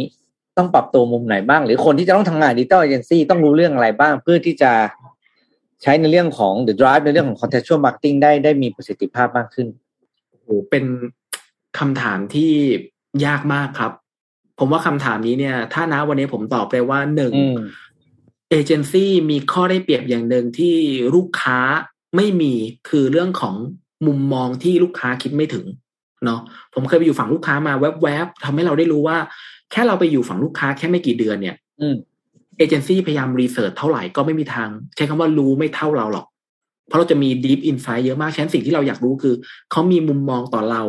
ในแง่มุมแบบที่เราอาจจะคิดไม่ถึงอืมตัวนั้นคือไอเดียสำคัญก่อนข้อที่หนึ่งอืมเวที่สองคือเราอยาก ผมว่าเอเจนซี่จะต้องมีความเข้าใจเรื่องของเทคโนโลยี ใหม่ ๆ แล้วก็เอาครีเอทีฟไปบวกผสมทำให้ได้ดีกว่านี้หน่อยฉันลำพังแค่ creativity ลำพังแค่ one key message ไม่ได้ drive ยอดขายให้เกิดขึ้นได้มากพอแบบวันก่อน ฉันก็ต้องเริ่มคิดแล้วว่าภายใต้การแมปกับเจอร์นี่ลูกค้าที่มีความซับซ้อนมากขึ้นล่ะ แต่ละบริบทของช่วงเจอร์นี่ลูกค้าล่ะ เราจะทำยังไง ฉันจากเดิมเราเคยมีแค่ซิงเกิ วันนี้มันต้องแตกแยกย่อยออกมาเป็นหลาย ๆ แมทริกหลาย ๆดิเมนชันเราต้องสามารถ deliver ในสิ่งนี้ได้ในสิ่งที่ใช้คำว่าลูกค้าไม่อยากทำแต่เราต้องเอาจุดแข็งเราเข้ามาทำผมว่าเอเจนซี่ยังมี rooming ที่จะโตได้อยู่ แต่ต้องไปหาในสิ่งที่ลูกค้าไม่มีแล้วก็อาจจะยังไม่พร้อม invest ในตอนนี้และสุดท้ายกลับมาที่จุดแข็งตัวเองว่าใช้ creativity ที่มี แล้วบวกกับมุมมองที่หลากหลายที่เขาคิดไม่ถึง ผมว่าสิ่งนี้จะเป็นสิ่งที่ลูกค้ายังคงต้องการไอเดียใหม่ๆ จากเอเจนซี่อยู่เสมอครับผมอยากจะบอกว่าหนังสือเล่มนี้ดีมาก อยากจะเชียร์นะครับ ผมก็เลยบอกว่าพออ่านแล้วมันมันมันเพลินจริง ๆ นะครับ เพราะมันมีแต่เคส แล้วมันก็มีเรื่องราวที่ทำให้เรากระตุกให้เราคิดและในหลายหลากหลายมุมผมผมอยากให้ลองไปเปิดดูนะครับ ผมว่าสุดท้ายให้คุณหนุ่ยปิดดีไหมครับ ว่าคุณหนุ่ยอยากจะฝากอะไรครับอะคุณหนุ่ยเชิญเลยครับ ฝากเป็น ไรได้เลยครับกับแฟนๆ already ครับ ก็อยากฝากแฟนๆ already นะครับ ว่าผมว่าวันเนี้ยการตลาดเป็นเรื่องสนุกเนาะเป็นเรื่องสนุกถ้าเรามีความละเอียดละเมียดใส่ใจนะครับ วันนี้เรามีเครื่องมือมากมายที่ทำให้เราหนึ่งคนทำงานได้ดีขึ้น ผมอยากให้เราใช้สิ่งต่างๆ เทคโนโลยีรอบตัวเหล่านี้เพื่อทำให้ธุรกิจเราดีขึ้นนะครับ ผมเชื่อว่า หลาย ๆ คนทำได้แล้วทำได้ดีกว่านี้ เราต้องเริ่มจากการกลับมายอมรับก่อนว่า หลาย ๆ อย่างที่เรารู้ในวันก่อนวันนี้มันใช้ไม่ได้ วันนี้เราพูดถึงคำว่าเออจริง ๆ เราพูดถึงคำว่า customer centric มานานมาก วันนี้คือวันที่เราสามารถทำได้ดีกว่าวันวานเยอะ เราสามารถรู้จักลูกค้าได้เยอะ เราสามารถเข้าถึงบริบทลูกค้าได้เยอะ ที่เหลืออยู่ที่คุณแล้วล่ะครับ ว่าคุณจะใส่ใจลูกค้าให้มากกว่าคู่แข่งได้หรือเปล่าครับ โอ้ผมก็เป็นอีกคนหนึ่งนะที่บ้องบอกว่าหนังสือเล่มนี้เนี่ยคนที่อยู่ในแวดวงการตลาดหรือ อยากจะเข้าใจเกี่ยวกับเรื่องยุคใหม่ของการขายของใช่คำนี้นะผมอาจจะไม่ใช่แค่การตลาดด้วยอยากจะขายของเนี่ยนะฮะขายของขาย service เนี่ยควรต้องอ่านเป็นอย่างยิ่งนะฮะแค่ case study อย่างเดียวก็คุ้มค่ามากแล้วนะครับเพราะฉะนั้นใครยังไม่มีหนังสือเล่มนี้นะฮะแฟนๆของ Already ผมแนะนำอย่างมากเลยนะฮะวันนี้ก็ขอบคุณคุณหนุ่ยมากนี่นี่เอาเอาเต็ม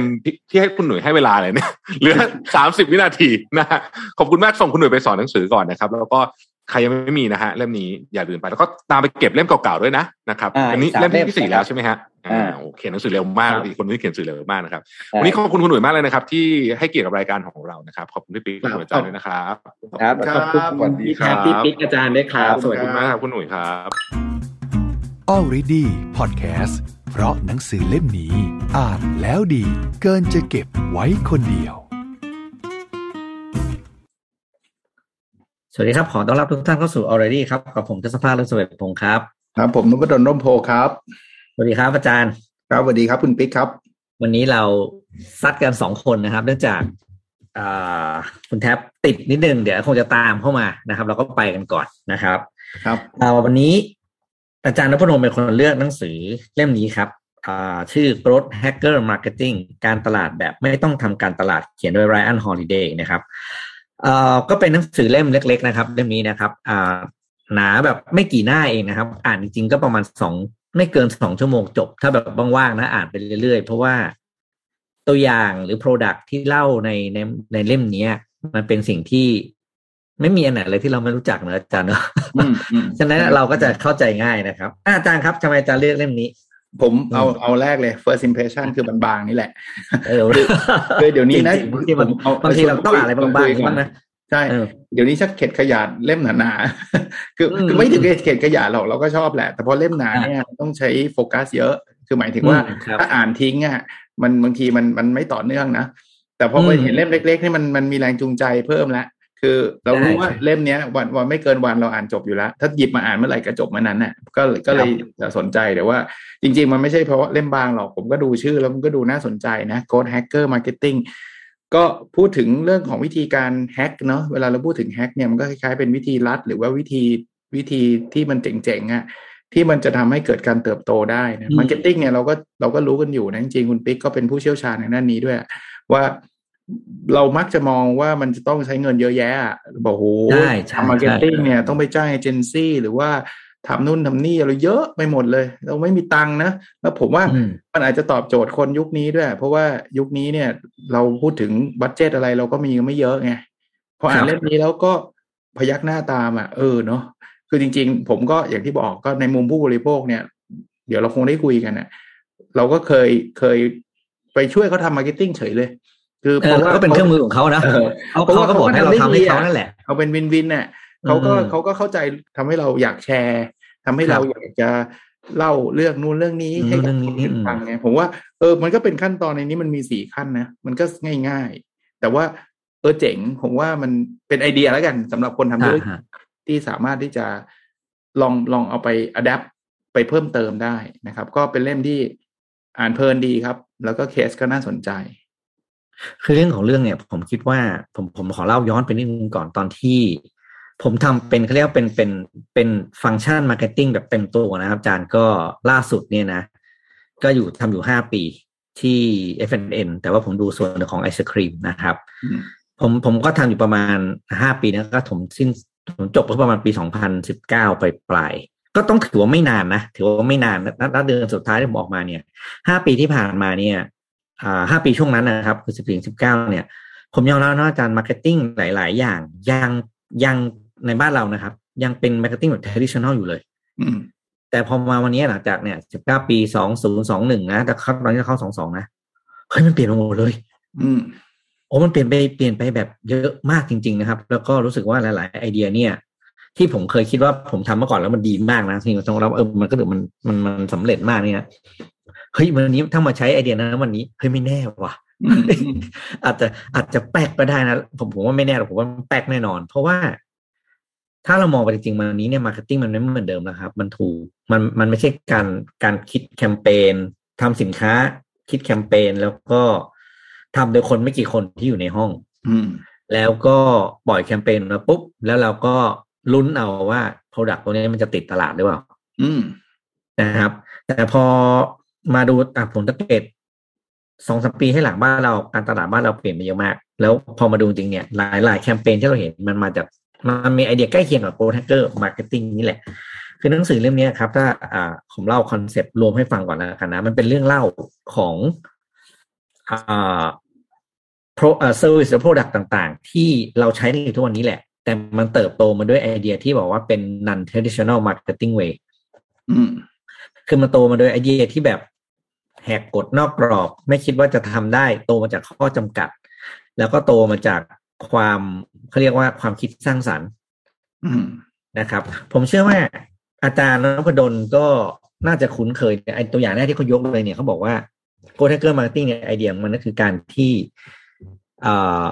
คือตัวอย่างในหลายเล่มในเรื่องนี้จะเป็นเรื่องเกี่ยวกับสตาร์ทอัพนะครับ แล้วก็แล้วก็ product ที่เป็นที่เป็นเกี่ยวกับอยู่ใน Silicon Valley ก็เพราะว่าคนเขียนอะไรอย่างเงี้ยเขาก็อยู่ในนั้นนะเนาะ แต่ผมเชื่อว่าไอเดียบางอย่างเนี่ยมันมันมัน work มากอย่างตัวอย่างแรกที่เขายกที่ผมชอบมากคือตอนที่เรามีอีเมลฟรีครั้งแรกอะอืมอืมที่เป็น Hotmail แล้วเขาก็พูดว่าตอนนั้นเนี่ยจะจะเอาเงินแบบว่าไปซื้อบิลบอร์ดไปทำเงี้ยเพื่อเพื่อมาซื้อเนี่ยคือประเด็นคือไม่มีตังค์อืมพอไม่มีตังค์แล้วทำไงทำไมให้ให้คนอยากจะใช้เดี๋ยวทดลองใช้ให้ง่ายที่สุดก็เลยกลายเป็นว่า ให้เขียนว่า get your free hotmail ที่เขาเรียกว่าเป็นเป็นประโยคส่งท้ายเนาะที่ที่ที่ใต้อีเมลที่ทุกคนใช้ แล้วเราก็จะเห็นในโมไอแคมเปญเหล่านี้เยอะแยะไปหมดเลยเดี๋ยวนี้คือการ invite market ภาษาผมผมเรียกว่า invite marketing เนาะอืมก็คือก็คือคนจะใช้ได้ก็คือต้องได้รับการเชิญก่อน เหมือนกับล่าสุดคืออะไรคือขับเฮาไงอาจารย์ใช่ใช่กำลังจะพูดเลยใช่ใช่ไหมอาจารย์มองว่าไงในฐานะผู้บริโภควันนี้วันนี้ผมจะผมจะปลอมตัวเป็นนักการตลาดนะ เพราะว่าผมและอาจารย์เป็นผู้บริโภคอาจารย์รู้สึกยังไงบ้างกับผมการตลาดผมว่าในยุคปัจจุบัน ผมว่าน่าสนใจ แล้วจริง ๆ มันดูดูขัดกับความรู้สึกไหมคืออย่างผมยกตัวอย่างขับเฮานะคือแทนที่จะบอกว่ารีบแจกให้คนอื่นเข้ามาใช้กันจะได้คนใช้เยอะๆไม่ใช่นะอืมคือคุณอ่าจะขอ Clubhouse นี่คุณต้องมี invite นะ แล้วคนหนึ่งอืมไม่ใช่ว่าเราอินไว้ได้เป็นสิบนะ เราอินไว้ได้สองมั้งถ้าผมจำไม่ผิดสองหรือสามสองไม่รู้ว่าสองสองคือคือน้อยอะคือมันครับฮะมีอย่างนี้ด้วยเหรอ คือแทนที่จะอืมให้เปิดฟรีโหลดฟรีใช้กันได้เต็มอืมที่อืมไม่ไม่ ให้อินไว้ให้อินไว้แล้วไม่เยอะด้วยนะ ผมจำได้ตอนนั้นน่ะมีขายด้วยนะ คือเป็นพันขายนะขายไว้กันอยากใช่อยากอยากจะอยากจะได้มากเอาอะอ่าเออ คุณอืมก็ต้องไปซื้ออินไว้ขายอินไว้กันเลย แต่กลายเป็นว่าขับเฮาเนี่ยเอาจุดเนี้ยทำให้คนอยากใช้เข้าไปใหญ่ จริงๆผมว่าในฐานะของของผู้บริโภคเนี่ยมันเป็นหลักจิตวิทยาอะไรที่มันน้อยครับมันเริ่มยิ่งอยาน้อกยยิ่งอยากมคือคือถ้าบอกว่าโหลดยิ่งฟรีไม่เอาอะ แต่ถ้าเกิดบอกว่าอ่า เฮ้ย ต้องอินไว้โหมันดูแบบ privilege นะ ผมใช่ผมจำได้ตอนนั้นนะชุกยุคแรก ๆ ตอนที่กับเฮาเริ่มกำลังบูมเนี่ยโอ้คนโชว์กันแค่ได้ได้อินไว้นี่เข้ามาโชว์กันใน Facebook แล้วนะได้อินไว้ก็ด้วยอะไรนู่นนี่นั่นแบบจะดูเท่ดูเก่ง แต่นี่อันเนี้ยมันมันมันเป็นจิตวิทยาอันหนึ่งเลยอะผมจำได้หนังสือเล่มหนึ่งแต่แต่นานมาแล้วนะเอ่อหนังสือของอาจารย์โจนาเบอร์เกอร์อะแกอ่าแกเขียนเรื่องนี้เลย แกเขียนเรื่องว่าทำไมคนถึงอยากแชร์ ส่วนหนึ่งข้อหนึ่งก็คือ ความที่มันมันมีน้อยอะ ความที่มันอืมแบบ privilege อะเป็ privilege น reality เนาะเออมันแบบ เฮ้ย มันไม่ใช่ทุกคนที่ได้นะเว้ยอะไรอย่างเงี้ยอ่าแล้วอ่าแต่ eventually แล้วทุกคนก็ได้เห็นปะเพราะว่าอ่าการรู้สึอิกนไว้แบบวันหนึ่งเนี้ยการอินไว้แบบเนี้ยมันหนึ่งไปสองสองไปสี่สี่ไปหกหกไป เดี๋ยวมันก็ขึ้นมันก็แป๊บเดียวมันก็เป็นล้านล้านๆแหละ แต่ว่าสุดท้ายเนี่ยมันมันจุดกระแสติด ผมว่าไอ้ไอ้เนี่ยเป็นกลยุทธ์ที่ไม่เลวเลย ไม่เลวเลย แล้วแต่ก่อนผมจำได้ตอน Gmail ใหม่ ๆ ก็เป็นแบบนี้นะ คืออ่าคือตอนคนให้ใช้ไม่ใช่ว่าอยู่ดีๆเออทุกคนสมัคร Gmail ได้ไม่ใช่ คุณต้องอินไว้อืมมา ผมว่าเป็นไอเดียที่ไม่เลวเป็นไอเดียที่แบบก็แล้วก็ทุกคนก็รู้นะว่ามันเป็นแบบนี้แต่ก็ก็เอาอะ ก็เพียงอย่างแล้วมันเออทำมันทำให้แบรนด์กับ Product ดูดีด้วย มันเป็น exclusive อ่าใช่ใช่แต่ถ้าจุดเริ่มต้นนะ คุณเริ่มจากอ่าคนที่เป็นเซเลบริตี้เป็นอินฟลูเอนเซอร์นะ แล้วเหมือนกับคนเนี้ยได้รับเป็นได้รับอินไว้จากอินฟลูเอนเซอร์เนี่ยโอ้โหคนนี้โชว์กันแบบชนิดที่ว่า ดูเท่โชว์เลยสุดๆอะอ่าว่าเขาเขาพิเศษเขาได้จากอ่าอินฟลูเอนเซอร์ของเขาอะไรอย่างเงี้ย อืม ผมว่าอันเนี้ย ผมว่าแล้วมันไม่มี cost คือคืออันนี้แทบไม่มีอะไรเลย คือจริง ๆอะอืมเขาก็กะแจกฟรีอยู่แล้วแหละเพราะว่าเออแต่แจกแต่ให้ว่ามีสไตล์หน่อย เออ แต่พอพอแจกแบบนี้มีคุณค่าเลย คือจากไอ้แบรนด์ที่หรือว่าบริษัทที่ที่จริง ๆ ก็จะให้ Clubhouse เขาไม่ได้ให้เราซื้อนี่เขาให้เราใช้ฟรีอยู่แล้ว แต่ว่าอืมวิธีการไม่มี cost อะไรเพิ่มเติม ไม่ไม่ต้องไม่ต้องไปแตะบิลบอร์ดด้วยว่าเฮ้ยใช่โหลดไอ้ Clubhouse ยังไม่ต้องคุณใช้วิธีนี้แหละ แล้วเดี๋ยวคุณแชร์กันไปเอง คนที่ลงกันเองอะอืมผมว่ามิติมิติพวกเนี้ยเป็นมิติที่แบบ ใช้ความคิดสร้างสรรค์ระดับหนึ่งอะแต่ว่าเราเราเราไม่จำเป็นต้องไปคิดใหม่นะ คือเราอาจจะอืมมองในมิติของเราอะว่า เออเฮ้ย มันมันทำมันทำในลักษณะแบบนี้ได้นะมันอาจจะเอาไปใช้กับ product หรือ service ที่เราทำก็ได้ ไม่จำเป็นต้องเป็นสตาร์ทอัพด้วยนะ ผมคิดว่าหลาย ๆ อย่างเนี่ย อ่าเราได้ไอเดีย แล้วมันมันมันมันเกิด ความรู้สึกอะคือคือเฮ้ยเออ แล้วเราก็ไปอธิบายของการการแพร่กระจาย ผมผม ผมอยากอันนี้ต่อยอดไปอีกนิดนึงนะ หนังสือที่ไอเล่าถึงเรื่องเรื่องนี้ชื่อ Contagious ของอาจารย์โจนาเบอร์เกอร์ของ University of Pennsylvania เจ๋งมากเขาจะเล่ารายละเอียดเลยว่าทำไมอยู่ดีๆ วิดีโอแมวมันถึงเป็นไวรัลได้วะ คือแมวตัวหนึ่งอะไรเงี้ย คือมันไม่ได้มีปัญหาและไม่มีอะไรเลย แต่ว่ามันสามารถไวรัลได้ เพราะว่ามันตอบโจทย์บางเรื่อง มันตอบโจทย์ความอืมเอ็กซ์คลูซีฟบางความขำความอะไรอิโมชันอะไรเงี้ย เราจะสังเกตว่าเรื่องพวกเนี้ยมันมัน มันสร้างอารมณ์สร้างความรู้สึกให้กับผู้บริโภคได้ดี แล้วเราในฐานะผู้บริโภคเนี่ยผมคิดว่าตัวเราเองอะ่ะ ก็จะรู้สึกว่า เออ มันเจ๋งมันเท่เราถึงแชร์ ทุกครั้งที่เรากดแชร์ลองสังเกตตัวเองดิมันต้องมีเบนฟิตอะไรสำหรับเราอะ่ะ มันดูเท่ว่ะใช่มันดูอะไรสักอย่างอะดูทำว่าอะพูดง่ายนะอาจารย์ผมใช้คำนั้นหนึ่งมาดูว่าเราเก่งอ่าสองดูว่าเราเป็นคนพิเศษ ใช่สามดูว่าเราเป็นคนที่รู้เรื่องนี้ก่อนคนอื่น อืม มันมี principle นะครับจำมันมีผมใช่จำไม่ได้จริงๆว่าเขาเขียนที่ไหนผมเคยอ่านแต่ว่าพอดีผมไม่ได้เก็บซอสไว้เขาบอกเนี่ย เหตุผลที่เราแชร์เพราะอะไรเนี่ยที่ผมบอกเนี่ยสามสี่สี่ห้าข้อแต่ผมจำไม่หมด ก็รู้สึกว่าเราเก่งคนอื่น รู้ก่อนคนอื่น มีว่าเราเป็นคนที่มีความแตกต่างหรืออยู่เหนือคนอื่นที่ได้สิทธิ์ตรงนี้มา มันมีอีกสองงานผมจำไม่ได้ แต่ว่าเนี่ยอย่างที่อาจารย์บอกเมื่อกี้ก็คือใช่ แล้วการที่พอเราให้ผู้บริโภคเป็นคนแชร์เองเนี่ยครับ มันส่งผลกลับมาให้อ่า กับตัว Product เองว่า Product มันดูมีค่า โดยที่เรายังไม่ต้องพูดว่าเรามีค่านะอืมเพราะไอ้ความอยากแชร์เนี่ยมันเป็นตัวบอกแล้วไงผู้บริโภคผู้บริโภคแชร์เองว่าฉันมีเรื่องนี้แล้วเนี่ยนะคือตัวที่ indicate คุณค่าของเราได้ดีที่สุด ผมว่าเดี๋ยวนี้ product ในลักษณะเนี้ยมีเยอะ แล้วก็ เราจะสังเกตเห็นเลยว่าเขาเขามาเป็น pattern แบบนี้เลยนะ แต่ว่าเขาอาจจะไม่ได้เริ่มเหมือนเหมือนมันอาจจะมีหลายวิธีแต่เขาอาจจะไม่ได้ใช้ทุกวิธีครับแต่ว่าเขาเขาเลือกวิธี อันนี้ผมผมพูดนอกเหนือจากหนังสือ เดี๋ยวหนังสือมันมีเคสอันหนึ่งที่ผมก็ชอบนะเอานอกเหนือจากหนังสือเนี่ยคุณปิ๊กอาจจะไม่ค่อยได้เล่นนะ แต่ผมเล่นแล้วผมชอบคือ Wordle เคยเล่นปะเออ Wordle ใช่ไหมเออเออผมไม่ได้เล่น ผมมันไม่ไม่มีสามารถอาจารย์ผมเป็นคนที่แพ้พัซโซมันมันมันไร้สาระมากเอาตรงๆนะ ถ้า Wordle อืมเนี่ยมันคือการทายคำธรรมดาเอง มันไม่มีอะไรเลย มันคือคำภาษาอังกฤษที่มันมีห้าตัวอักษร แล้วคุณก็ทายมาทายถูกก็เขามีให้ทายหกครั้งอะถ้าเขียนตัวอักษรไปแล้วตัวไหนผิดมันก็บอกตัวนี้ผิด ตัวนี้ถูกอืมถูกตำแหน่งอืมถูกตัวอะไรเงี้ยแค่เนี้ยคือมันก็อ่าจบพี่ซี่ ถ้าเราเล่นธรรมดานะ ผมคิดคิดว่าเล่นอยู่สี่ห้าครั้งก็เลิกแล้วอืมแต่ Wordle อะมันมีวิธีการในในการกระตุ้นให้เราแชร์ เวลาแชร์เนี่ย เขาจะไม่แชร์เป็นคำที่เฉลย ทุกวันเนี่ยเราจะเราจะมีคำคำเดียวกันนะ เราเราจะเล่นคำเดียวกันคุณปิ๊กเล่นผมเล่นเนี่ยจะเจอคำเดียวกัน แต่ถ้าผมอืมทำทำได้สามครั้งแล้วผมรู้เนี่ยผมแชร์เนี่ย มันจะโชว์แค่ตัวเขียวๆถ้าคุณปิ๊กเคยเห็นผมแชร์บ้างนะครับมัจะครับโชว์ว่าผมทำได้สามครั้ง แต่คุณปิ๊กยังไม่รู้นะมันคือตัวไหน แต่มันเริ่มท้าทายแล้วว่าลองเด็ลองลองทำเด็สามครั้งด้วยอ๋ออ่าอีกคนนึงก็บอกว่าเฮ้ยมีสามเหรอเดี๋ยวลองทำดูสองครั้งหรือเปล่า หรือห้าครั้งบางคนมันก็หลุดไปหกครั้งอะไรเงี้ยอืมแชร์กันทุกวัน ตอนนี้อืมแชร์กันทุกวันจนจนบางทีผมก็เพื่อนผมก็แชร์บ้าง ผมก็ไปตอบเพื่อนบ้างวันนี้แม่งโคตรยากเลยสับบ้าเลยวะอะไรเงี้ย แต่มันมันแค่เนี้ยไม่ไม่มีอะไรเลยนะนี่เลยเออเอคืออผมได้ตังค์ไหมไม่ได้ตังค์ทำอะไรอืมได้ก็ได้แค่ความภูมิใจ แต่ว่าเข้าเข้าข่ายที่คุณปิ๊กพูดว่า มันมันดูเจ๋งไงมันดูเท่มันดูมันดูอะไรสักอย่างหนึ่งที่เราก็เราก็สนุกสนานในการแชร์ แบบเนี้ยดูแบบเบสิกมากเลยอะแต่คนก็เล่นกันทั้งโลกอะ คือคือเล่นกันแบบกระหน่ำอะ ก็เป็น ผมว่าเป็นเคสที่ที่อย่างเงี้ยไอ้ growth hacker เนี่ยมันก็จะมีเคสในลักษณะแบบเนี้ยว่า เออทำอะไรก็ได้นะทำให้คนเขาเขาเขา happy อะนี่ในคอนเซปต์ของหนังสือเล่มนี้ครับเขาพูดถึงคำว่า hacker marketing ก็คือเป็นภาษาในที่อาจารย์บอกตอนต้นแฮกเกอร์มันคือคนที่เข้าไปทำอะไรที่มันลัดขั้นตอนที่มันเป็นเป็น shortcut หรืออะไรที่มันแบบว่า เพิ่มแบบแบบพรวดพลาดอะเออนะครับทีนี้คำว่า growth hacker marketing คือการ growth hacker marketing คือการทำไงให้ ยอดการใช้งานหรือยอดการเติบโตของเราเนี่ยเติบโตแบบก้าวกระโดด ซึ่งแน่นอนว่าการเติบโตแบบนี้เนี่ย ตัวคอมพานีเองหรือตัวแบรนด์เอง ไม่มีทางผลักดันให้ตัวเองโตแบบก้าวกระโดดได้ดังนั้นคนที่ทำให้เราโตได้คนเดียวครับคือคอน sumer คือลูกค้าของเรานั่นแหละนั้นไอเดียหลักของ growth hacker marketing นะครับ ก็คือเรามีหน้าที่คิดว่าทำอย่างไรจะให้ลูกค้าเราช่วยทำให้เราโต ใช่ใช่ exactly ครับ มันมันมันเนี่ยมันจะต่างไอ้นี่เลยนะ มันจะต่างจากอาจารย์เคยเห็นใช่ไหมเมื่อก่อนร้านขนมขนมเปิดแล้วคนไปเข้าแถวอะอ่าไอ้อย่างเงี้ย คนเยอะจริงนะ แต่ไม่ไม่ได้ทำให้เกิดโกลแฮกเกอร์เลยนะอ่าอันนั้นอะ ผมตีว่าสามวันจบ อืม คือมันมันจะสร้างแบบไวรัลใช่ไหมเอ้ยร้านอะไรเปิดใหม่แล้วคนก็แชร์ใน Facebook แต่ พอแชร์แล้วมันก็ผ่านไป ใช่ มันมันเพราะว่ามันมันไม่แอดควายลูกค้าคนอื่นเข้ามาไง อ่า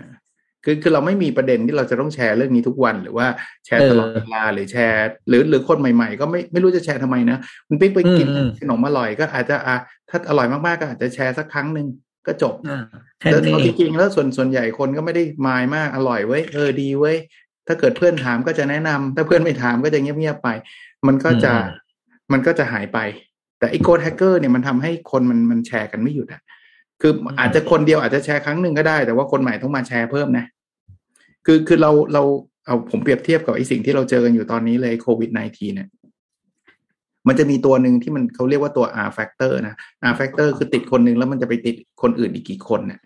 ผมว่าไอ้ตัวเนี้ย ถ้ามันเกินหนึ่งอะ มันจะมันจะโกรธมคือถ้าหนึ่งติดสอง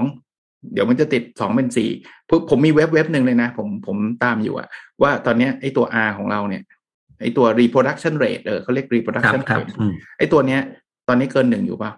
ถ้าประเทศไทยอืมตอนนี้เกินหนึ่งอยู่เนี่ยแปลว่ามันยังมันยังไม่ลดหรอก มันจะมันจะเพิ่มขึ้นใช่เรื่ใช่อยๆแต่ถ้าเกิดมันต่ำกว่าหนึ่งเนี่ยแสดงว่าเดี๋ยวเดี๋ยวมันจะลดลงแล้วเดี๋ยวมันจะเริ่มหายแล้วเนี่ยนี่เปิดเว็บดูเลยเนี่ยตอนนี้ exactly หนึ่งเลยนะ ตอนนี้หนึ่งต่อหนึ่งอยู่เลยนะ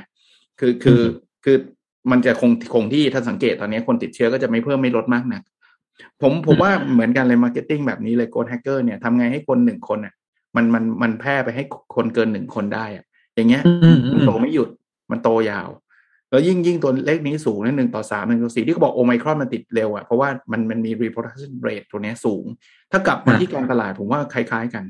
ทำไงให้คนมันแชร์กันเต็มที่ เคสหนึ่งผมขอต่อเลยนะ ในเล่มเนี้ยที่ที่ผมชอบเพราะว่าผมคือหนึ่งในลูกค้าเขา ซึ่งจริงไม่ควรเป็นลูกค้าด้วยซ้ำตั้งแต่แรก ตอนสมัยนานมาแล้วเนี่ย ผมมี pain อยู่ข้อหนึ่งคือคอมผมอะ่ะมันจะเต็มไปด้วยไอ้ตัวไฟล์ คือไฟล์ผมอะ่ะ มันใหญ่ขึ้นเรื่อยๆนะ เดี๋ยวนี้ไฟล์วิดีโอไฟล์บ้าไฟล์บออะไรเต็มไปหมดเลย แล้วพอเต็มเนี่ย สมัยนู้นเลยนะ ย้อนกลับไปนิดนึงก็ external hard disk อ่าพอฮาร์ดดิสก์ในเครื่องมันเต็มก็ไปเสียบถามว่าสะดวกไหมไม่ค่อยสะดวกเลย จะไปอืมสอนที่ไหนไม่ต้องแบก external hard disk ไปเสียบอืมไปเสียบเออ pain หนักกว่านั้นเอง crash อีก เสียบไปเสียบมาแม่งฮาร์ดดิสก์หายพังอะไรเงี้ยเอาไม่ขึ้นเป็นเรื่องอ่าเลต้องยไปนะกู้ฮาร์ดอีดิกสก์พังก็เริ่มมีไปกู้ฮาร์ดดิสก์สองลูกอืม ก๊อปปี้ไปก๊อปปี้มาเพราะว่าไอ้นี่เผื่อเผื่อไอ้นี่พังเอาไว้ที่นี่ วันหนึ่ง cloud เข้ามาใช่ไหมผมรู้จัก cloud จากใครมาเพื่อน คือตอนนั้น Dropbox มันเพิ่งเข้ามาใหม่ๆฮะผมก็รู้ concept ว่ามันเอาไฟล์ไปเก็บไว้ cloud อ๋อเออก็ดีนี่หว่า แล้วเดี๋ยวนี้อินเทอร์เน็ตมันก็มีทุกที่เนาะไม่ต้องไปแบกฮาร์ดดิสก์ที่ไหน ไปที่ไหนก็ล็อกอินแล้วก็ไปโหลดไฟล์มาใช้ได้เลย เฮ้ยเจ๋ง แต่ใช้ฟรีนะ เพราะว่าเพื่อนผมแนะนำมาว่าฟรี เอ้ยก็ฟรี แต่มันไม่ได้ฟรีตลอดกาลไง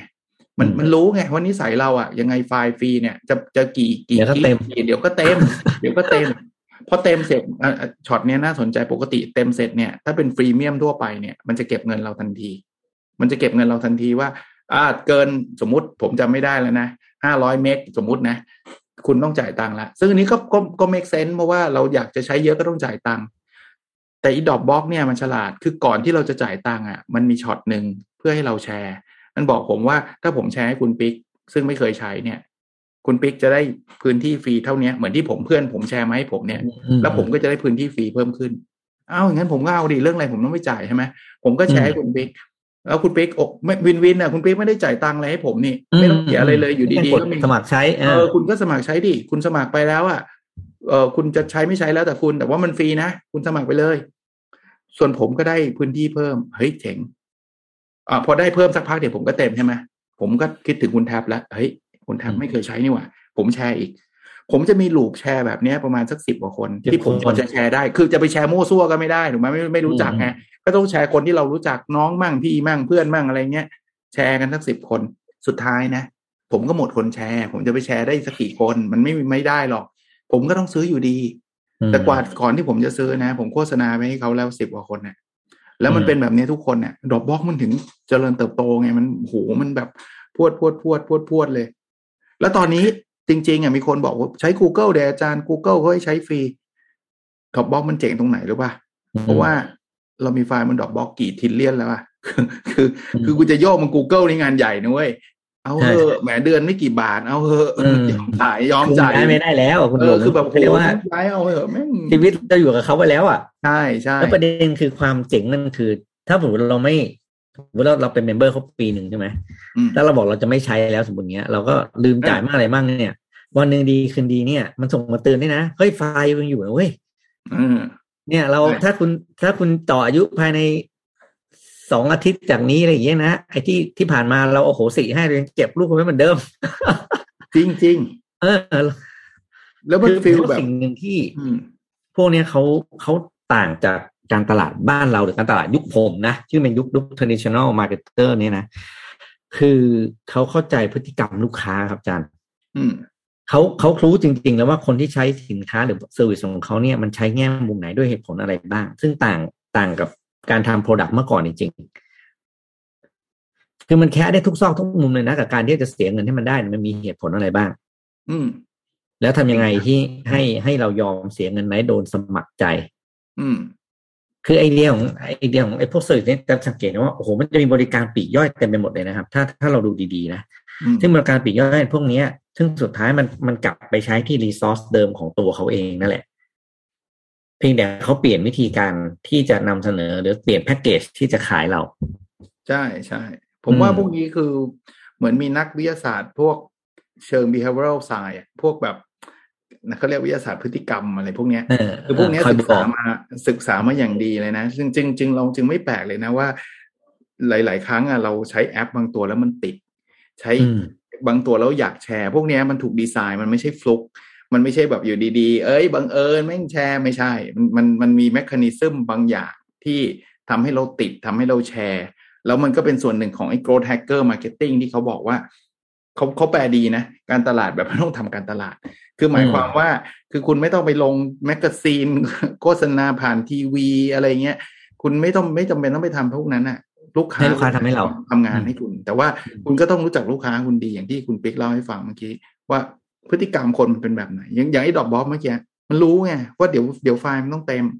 ให้ใช้ฟรียังไงก็เต็ม ถ้าสมมติ Dropbox มันเริ่มแบบแบบแบบ traditional เลยนะเฮ้ยคุณอยากใช้ไหมจ่ายมาสิบเหรียญผมไม่จ่ายนะเอาไว้ก่อนไม่รู้อะไม่ยังไม่จ่ายยังไม่แน่ใจเฮ้ยฟรีถ้าฟรีแล้วไม่อยากจ่าย คุณแชร์ดิเอ้าไม่เห็นอืมยากเลยแชร์ ก็แชร์แค่แชร์เออเออแค่แชแต่แชร์นี่แชร์ให้เขาสักกี่คนละ พอเข้าอืม loop นี้เข้า funnel นี้เลยอะเข้ากรวยนี้ทันทีเลยอะพอแชร์ พอแชร์แล้วสุดท้ายคุณก็ต้องจ่าย คุณไม่จ่ายตอนนั้นก็ได้นะ คุณเอาไฟล์ออกไปดิแล้วไฟล์ใช่คุณเอากไปว่าแล้จะวกันโยกออกอะ คุณมีกี่กี่กี่ทิลเลียนแล้วอะคุณโยกออกเป็นวันน่ะ คุณจะเอาแล้วไฟอย่าล์ลืมนะว่าคุณจะโยกออกที่ไหนอะคือไม่ง่ายไม่ประเด็นคือทำบอกงี้ อาจารย์ไม่มีทางยกออกได้เลย ใช่ เพราะว่า ไฟล์ที่อยู่ในในใน Dropbox ของอาจารย์เนี่ย ตีซะว่าห้าเทสิบเทเนาะเยอะนะผมผมใส่มาเยอะอย่างเงี้ยเอออาจารย์จะเอามันออกได้คืออาจารย์ต้องโหลดลงฮาร์ดโดดลงตัวใช่ตัวตัวตัว Mac ใช่โน้ตบุ๊กอาจารย์ก่อน แล้วค่อยใช่เอาไปลากขึ้น Google Drive ซึ่งใช่มันเป็นไปไม่ได้ มันไม่มีทาง ใช่ คุณต้องไปซื้อซื้ออีนี่อีก ซื้อซื้อฮาร์ดดิสก์อีกสองลูก เพื่อโหลดอืมไฟล์บ้าบอคอแตกแล้ว เพราะฉะนั้นเนี่ยแล้วคุ้มเหรอไอ้ค่าที่สองรุ่นนั้นน่ะ ยังถูกกว่าค่ารายปีเขาอีก เออ ไม่เอา มันอืมมันมันไม่คุ้มแล้วไงแล้วตอนนี้ก็อยู่กันอยู่กันต่อไปอะผมว่าอืมเออมันมันมันทั้งได้ลูกค้าใหม่นะ มันทั้งล็อกลูกค้าเดิมไปด้วยนะ ว่าคุณไม่ได้ไปง่ายๆนะไอ้พวก switching cost คุณสูงนะ ทั้งเรื่องของความเสี่ยงเรื่องของ whatever ที่เต็มไปหมดนะแต่พวกเนี้ยผมว่าเขาเขาคิดกันมาว่า เออพฤติกรรมผู้บริโภคเป็นแบบเนี้ยแล้วสุดท้ายเนี่ยเขาเขาโกรธของเขาได้ ทั้งทั้งๆที่จริงๆคู่แข่งเขาไม่กระจอกนะ คู่แข่งเขาคือ Google คู่แข่งเขาคือพวก cloud service ที่มันแบบระดับโลกเนี่ย ผมว่ามันก็ยังอยู่ของมันได้นะคือคือน่าสนใจทีเดียว จริงโมเดลเนี้ย ผมว่าลองลองไปอ่านดูอะในเนี้ยที่เขาบอกว่ามีสี่สเต็ปแต่ผมผมชอบสเต็ปแรกเหมือนกันนะ คือสเต็ปแรกที่เขาบอกว่าหา product market fit น่ะอ่าคือพูดพูดได้ง่ายว่า ถ้า product มันห่วยอะคุณทำ growth hacker ยากคือคือคือคนมันจะแชร์ยากแหละ ถ้าเกิด product มันไม่ตอบโจทย์ของจริงอย่างอ่าพูดว่า product มันมันตอบโจทย์ห่วยอย่างเงี้ยถูกใช้มันแล้วก็แชร์ลำบากอะแล้วเราเราก็ไม่อยากแชร์ไงเราไม่อยากแชร์ของห่วยๆให้กับคนอื่นต้องนั้นของมันต้องเจ๋งก่อนไอเดียก็ถึงบอกว่าการจะทำ growth hacking marketing ได้เนี่ย ข้อหนึ่งแล้วคือเป็นข้อที่สำคัญสุดเลย product ต้องดีก่อน อืมเพราะเหมือนกับพอพอตัวตั้งต้นมันดีอาจารย์ คนจะพูดให้เราอะเขาไม่เขินแล้วเขามั่นใจที่จะพูด อืม แล้วก็เขียนนะในหนังสือเขียนบอกว่าเขาก็ไม่เข้าใจนะการตลาดที่ว่าทำไมถึงไปใช้เวลากับการทำแคมเปญหรือมีเดียเยอะแยะ แต่ว่าให้ความสำคัญกับการทำโปรดักต์ให้ดีที่สุดเนี่ย น้อยเกินไป จริงจริงจริงอืม บางคนไปเน้นในเรื่องปกเรื่องเรื่องเรื่องตลาดเยอะมากนะอืมโฆษณาออกสื่ออะไรกันเต็มไปหมด แต่สุดท้ายถ้ามันของไม่ดีนะคนก็ไม่อยากพูดต่อ ของดีใช่เพราะว่าถ้าเราแชร์ไปนะ แล้วเพื่อนเราใช้แล้วไม่ดีแล้วถูกเออด่านะด่าอีกใช่ เราเราไม่แชร์สมสี่สมห้าอยู่แล้วอืมเราเพราะมันคงต้องมันคือชื่อเสียงเราเนอะพูดจริงมันก็คือชื่อเสียงอย่างหนึ่งนะคนจะมองว่าเรารับงานอะไรมาไงไปแชร์มั่วตัวอ่าจริงจริงไอ้นี่มันแล้วอย่างอาจารย์พูดอย่างอาจารย์กับผมเนี่ยอะเราก็มีความต่างผมผมก็เราพูดแบบตรงไปตรงมาอาจารย์ก็เป็นอาจารย์อะ credibility ของอาจารย์สำคัญกับผมอยู่แล้ว ซึ่งผมเป็นนักอ่า นักการตลาดเป็นอินฟลูเอนเซอร์ซึ่งจริงๆแล้วอาจารย์มันก็จะมีความจำเป็นเนอะที่ต้องที่ต้องรักษาความน่าเชื่อถือให้สูงที่สุดอะโอ้อาจารย์นพดลแชร์แม้เราจะเป็นเพื่อนไงก็ตามนะบอกอาจารย์เชลพี่อาจารย์นพดลบอกว่าอันนี้ดีเหรออะไรเงี้ยบอกว่าใช่ถ้าเกิดแชร์มาแล้วมันมันไม่ได้เรื่องอะจริงผมผมเห็นด้วย เพราะว่าถ้าไม่ได้เรื่องเนี่ยมันหลังความน่าเชื่อถือจริงๆทุกคนแหละนะเราก็จะรู้สึกว่าเฮ้ยไอ้นี่แม่งมั่วแล้ว คืออืมอืมคือมั่วซั่วแล้วเชียร์อืมไร้สาระอะ เราแล้วเราแล้วเราสุดท้ายนะ เราก็จะกลายเป็นคนที่ไม่มีใครเชื่อถืออคือพูดง่ายๆว่าครับโอ้อย่าไปฟังแกแกมั่วเออะไรอเงี้ยแชร์อะไรมาใช่ ผมถึงบอกว่า product สำคัญไง product ถ้า product มันดีจริงนะคนพร้อมแชร์อยู่แล้วอืมคนพร้อมที่จะเพราะยิ่งแชร์มันยิ่งเท่ไงมันรู้สึกแบบ เออเฮ้ยลองดูดิมันมันมันสนุกนะมันดีนะอะไรเงี้ยมันอันอย่างหนังอย่างเงี้ย ผมจะแชร์ผมก็ต้องมั่นใจว่าผมชอบ ผมอาจจะคนอื่นจะไม่ชอบไม่รู้แต่ผมชอบแหละ แต่ถ้าเกิดผมไปแชร์หนังที่ไม่ผมไม่เคยดูอะอ้าวห่วยดิอืมคือคือหนังอะไรก็ไม่รู้เงี้ยมั่วซั่วเลยแชร์มั่วเสร็จอีกไอเรื่องชอบไม่ตรงกันเนี่ยมันไม่ว่าอยู่แล้ว แต่อย่างน้อยอะมันต้องมีเรื่คอนงแบบเราที่อะอ่าใช้ก่อน ทีนี้ผมในว่าฐานะผู้บริโภคอาจารย์อาจารย์รู้สึกไหมว่าทุกวันนี้เราเองเราก็กำลังตกเป็นเครื่องมือของแบรนด์ทั้งหลายเหมือนกันนะใช่เยอะเยอะมากเลยอะเยอะเยอะที่เราไม่รู้ตัวเนี่ย เออทำไมเราถึงเราเราเต็มใจใช่ไหมเรา เราเต็มใจให้เขาแชร์เราอย่างนี้ไปผมว่าเราเต็มใจเพราะว่าแบรนด์มันทำได้ดีในที่มันมันมันสร้างความรู้สึกให้เรารู้สึกว่าการแชร์นั้นน่ะมันไม่ได้ทำให้เราเดือดร้อน คือมันอืมพูดง่ายๆมันพยายามทำให้เป็นวินวินวินของเขาคือเขาขายของได้ วินของอ่าเราเนี่ยมันต้องมีอะไรสักอย่างที่เราวิน อย่างไอ้ดอกบล็อกเนี่ยเราวินในการแชร์คือเราได้พื้นที่เพิ่ม nothing to lose ใช่ป่ะแล้วเราเราได้พื้นที่เพิ่มเพื่อนเราก็ได้พื้นที่เพิ่ม แล้วอะไรอืมจะเสียล่ะ ถ้าผมจะแชร์เออถ้าอย่างนี้ดิเสีย ถ้าเกิดผมบอกว่า คุณปิ๊กช่วยช่วยสมัครดอกบล็อกหน่อยสิบเหรียญแล้วผมจะได้พื้นที่เพิ่ม อันนี้เริ่มใช่รู้สึกอย่างเงี้ยไม่ได้แล้วละแต่ว่าเออแม่งดูเอาเปรียบเฮ้ยเหมือนเราเป็นเซลล์แล้วเอออย่างเอนั้นแหละอแล้วแล้วแล้วยังไงวะเนี่ยทำไมต้องอืมสมัครอะต้องจ่ายอะใช่ป่ะแต่อันนี้มันฟรีไงฟรีฟรีแล้วไงอะฟรีฟรีก็ไม่อยากทำก็ไม่เป็นไรอยากทำก็ได้ทั้งคู่ไง คุณคุณก็ได้ผมก็ได้ก็ เออเฮ้ย not bad นี่หว่า ก็เอาดิไอคนสมัครก็เอา แล้วพอตอนสุดท้ายก็เขาก็ได้ offer เนี้ยเขาก็ไปแชร์ให้เพื่อนต่อ เขาก็ได้พื้นที่เพิ่มไอ้เพื่อนก็ได้พื้นที่ฟรีเอ้าไม่มีอะไรจะเสีย แต่ไอ้สิ่งไอ้คนที่ได้ไปเต็มเต็มๆก็คือไอ้ Dropbox อะอืมเพราะว่ามันจะมี user จากสองเป็นสี่จากสี่เป็นแปดสิบหกสามสองมันมันไปเป็นหลายล้านเลย เป็นร้อยล้านเลยไอ้พวกเนี้ยผมคิดว่าดีไซน์มามันต้อง win win win เนี่ยผู้บริโภคก็ยินดีครับ ถ้ามันเป็น win win จุดหนึ่งที่ผมอยากให้นักการตลาดทุกคนในยุคขนาดยุคปัจจุบันนะครับ ศึกษาจากโมเดลนี้ก็คือเรื่องของภาษาเราเรียก acquisition cost ก็คือการได้มาซึ่งลูกค้าหนึ่งคนโ o แ Hacker Marketing เป็นตัวอย่างที่ดีมากของการได้ลูกค้าใหม่มาหนึ่งคนด้วยต้นทุนที่ต่ำมากอืมจริงครับ เพราะว่าหนึ่งคือเขาไม่ต้องทำด้วยตัวเองใช่สองคือ การทำของเขาเนี่ย มันเป็นคอสของลูกค้าที่ทำให้นะนะมอันเนี้ยเจ็บที่สุดคือลูกค้าเป็นคนกดคลิกแชร์ให้กับมือ ใช่ คลิกแนะนำคลิกอะไรต่างๆ ที่เหมือนกับเป็นคนประชาสัมพันธ์ให้ด้วยด้วยตัวลูกค้าเองโดยที่เขาไม่ต้องไปจ้างลูกค้าด้วยซ้ำเพียงแต่โอเคนะเขาอาจจะมี offer อะไรบางอย่างนะครับ ที่ที่ที่ที่ที่ทางเรามีอยู่แล้วแล้วเรา offer มันไม่ได้ยากมาก จริงครับ คือเราเป็นอืมเซลส์เขาเลยนะ เอาตรงๆนะเป็นเซลส์เลยเป็นเซลส์เลยจารย์ไม่เหมือนแล้วเซลส์เต็มๆเลยเพียงแต่ว่าเป็นเซลส์ที่ไม่น่าเกลียดอ่าคือคือเขาไม่ต้องจ่ายเงินค่าเซลส์เราด้วยนะคือคืออมคือไม่ได้บอกว่าจ้างอะมาช่วยแชร์ให้หน่อยเลยไม่ไม่เลยนะ ไม่ได้จ่ายเราเลยนะ แต่เรายินดีที่จะทำให้เป็นเซลส์ผมว่าที่ไม่น่าเกลียดอืมเออ เป็นเป็น concept ที่แบบ เออ มันคิดได้อะแต่อ่าอืมแล้วผมว่ามันก็มีเคสที่อย่างที่บอกครับเขาก็มีเคสแบบ หลาย ๆ อันที่เขาก็ยกตัวอย่าง แล้วมันก็ไม่ใช่ความลับอะไรนะ เพราะเราเพราะเราก็เห็นกันอยู่แล้ว ผมผมขอยกตัวอย่างบางเคสนะ อีกเคสอีกเคสหนึ่งที่ผมชอบคือเขาบอกว่าจริง ๆ มันมีชื่อภาษาอังกฤษผมจำได้คือ piggy bag แต่ว่าในในหนังสือเนี่ยเขาบอกว่ามันไปไปเกาะเหมือน PayPal กับ eBay อืมคือ PayPal ตอนที่มันเริ่มเนี่ยมันเป็นทุกคนคงรู้จักมั้งครับ PayPal มันคือระบบในการจ่ายเงินนะคราวนี้ PayPal เนี่ยถ้าจะโฆษณานะบอกเฮ้ยคุณจ่ายเงินผ่าน PayPal เนี่ยโอ้โหอีกนานเลย กว่าที่มันจะโกดได้ วิธีการโกดของ PayPal คืออะไร คือตอนนั้นเว็บ eBay มันดังมาก eBay เป็นเว็บที่ประมูลของนะครับ หลายคนคงรู้จักอยู่แล้วล่ะคราวนี้เพนของคนประมูลของคือมันไม่แน่ใจไงผมไปประมูลกับคุณปิ๊กเนี่ยผมไม่แน่ใจว่าคุณปิ๊กอะจะส่งของมาให้ผมหรือเปล่าแล้วเกิดคุณผมไปโอนเงินเข้าคุณปิ๊กคุณปิ๊กเราไม่ส่งเนี่ยผมก็ซวยหรือว่าของบางอย่างมันก็อืมแพงไง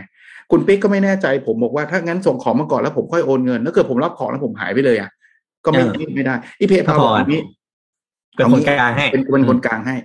ยูอืมยูโอนมาก่อนแต่ไอยังไม่โยนโอนให้ให้ให้ผมผมโอนมาก่อนให้คุณปิ๊ก แต่แต่เพย์พายังไม่โอนให้คุณปิ๊กนะจนกว่าคุณปิ๊กจะส่งของให้ผมก่อน ถ้าผมได้รับของเสร็จปุ๊บแล้วเนี่ย ผมเซย์ yes เมื่อไหร่เขาค่อยโอนให้คุณปิ๊กเอานี้วินวิน ถ้าผมไม่ได้ของผมก็ไม่เซย์ yes คุณปิ๊กก็ยังไม่ได้ตังค์เพย์พาก็โฮไว้ไอ้นั่นอืมส่งมาก็มั่นใจว่าเงินมันถูกไปที่เพย์พาแล้ว เพราะฉะนั้นไอ้นี่จะไม่จ่ายไม่ได้แล้วเพราะเพย์พามันจะเป็นคนจ่ายเองอ่าอันนี้อันนี้จบ แต่ PayPal มันทำแบบนี้เนี่ยมันเข้าไปที่ eBay เนี่ยมันได้มันได้ user เป็นล้านรายเลยอืมเพราะว่าเพราะคน eBay มันเป็นล้านคนน่ะหลายล้านคนน่ะที่มันมันมันทำอันนี้อยู่อะ นี่คือ growth hacker แบบมาทีมัน user กระโดดมาเป็นล้านเลย คือคุณไม่ต้องไปโฆษณาการใช้กันเฉพาะกลุ่มไงมันมันมันไปที่แพลตฟอร์มใหญ่แล้วมันเกาะหลังปุ๊บเราไปใช้เลย อย่างนี้ก็ก็ก็เป็นอะไรที่น่าสนใจนะ ที่มันมันสามารถทำได้ ผมว่าไอเดียเนี้ย SME บ้านเราต้องต้องศึกษาครับ เพราะว่าการแข่งขันบ้านเราวันนี้มันไม่เหมือนเดิมละอืมมันไม่ได้เก่งกันด้วยใครมีเครือข่ายกระจายสินค้าได้มากกว่า เพียงอย่างเดียวนะ แต่มันแข่งกันด้วยไอเดียที่โอเคมันต้องมีความแปลกใหม่อันนี้แน่นอนอยู่แล้ว มันต้องมีความคิดสร้างสรรค์อันนี้ก็แน่นอน แต่ประเด็นนี่คือ ถ้าแข่งกันธรรมดาเนี่ย ยังไงยังไงจะมีผู้ผู้ผู้ที่ตัวเล็กกว่าเนี่ย ก็สู้รายใหญ่ไม่ได้อืม ใช่ไหมครับเพราะวิธีการเดียวที่คุณจะจะจะต่อกรหรือจะเบียดแทรกเข้ามาในตลาดที่มีรายใหญ่ เป็นเจ้าตลาดรออยู่แล้ว เนี่ยคือคุณต้องใส่คอน sumer ครับ เป็นพาหนะ ในการที่ครับในการที่เขาจะจะทำให้คุณเป็นที่รู้จักขึ้นมาแล้วคอน sumer เองเนี่ยแหละ จะเป็นเกราะป้องกันคุณจากรายใหญ่ ๆ เพราะว่าพออะไรที่มันเกิดจากคอน sumer build ขึ้นมา มันมันเหมือนมันมีมันมีพลังบางอย่างเนาะที่คอน sumer เขาจะเขาจะปกป้องแบรนด์เราเองทำให้รู้สึกว่าเราแม่งแข็งแรงว่ะจริงๆรายใหญ่จะทำอะไรกับเราก็ลำบากใจ ใช่ถ้าทำได้แบบนี้นะ มันก็ไปได้ได้เร็ว แต่ว่าอืมก็คงต้องกลับไปเบสิกอะครับ ว่าเอออะไรทำได้อะไรทำไม่ได้อะไรที่มันเหมาะกับสินค้าเราอืผมมว่า อ่านแล้วได้ไอเดีย เล่มนี้อ่านแล้วแบบอะไรเนี่ยแล้วแล้วไม่จำเป็นจะต้องเป็นพวกสตาร์ทอัพหรือเป็น tech เป็น tech เป็นเป็นอะไรนะ เป็นแอปพลิเคชัน หรือเป็นแพลตฟอร์มนะ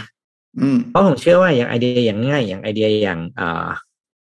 ไอเดีย piggyback ที่อาจารย์พูดเมื่อกี้อาจารย์สังเกตเห็นไหมบ้านเรามีนะไอเดีย piggyback เนี่ยอ่าผมพูดง่าย อาจารย์เห็นอาจารย์เคยกินก๋วยเตี๋ยวเรือใช่ไหมอืม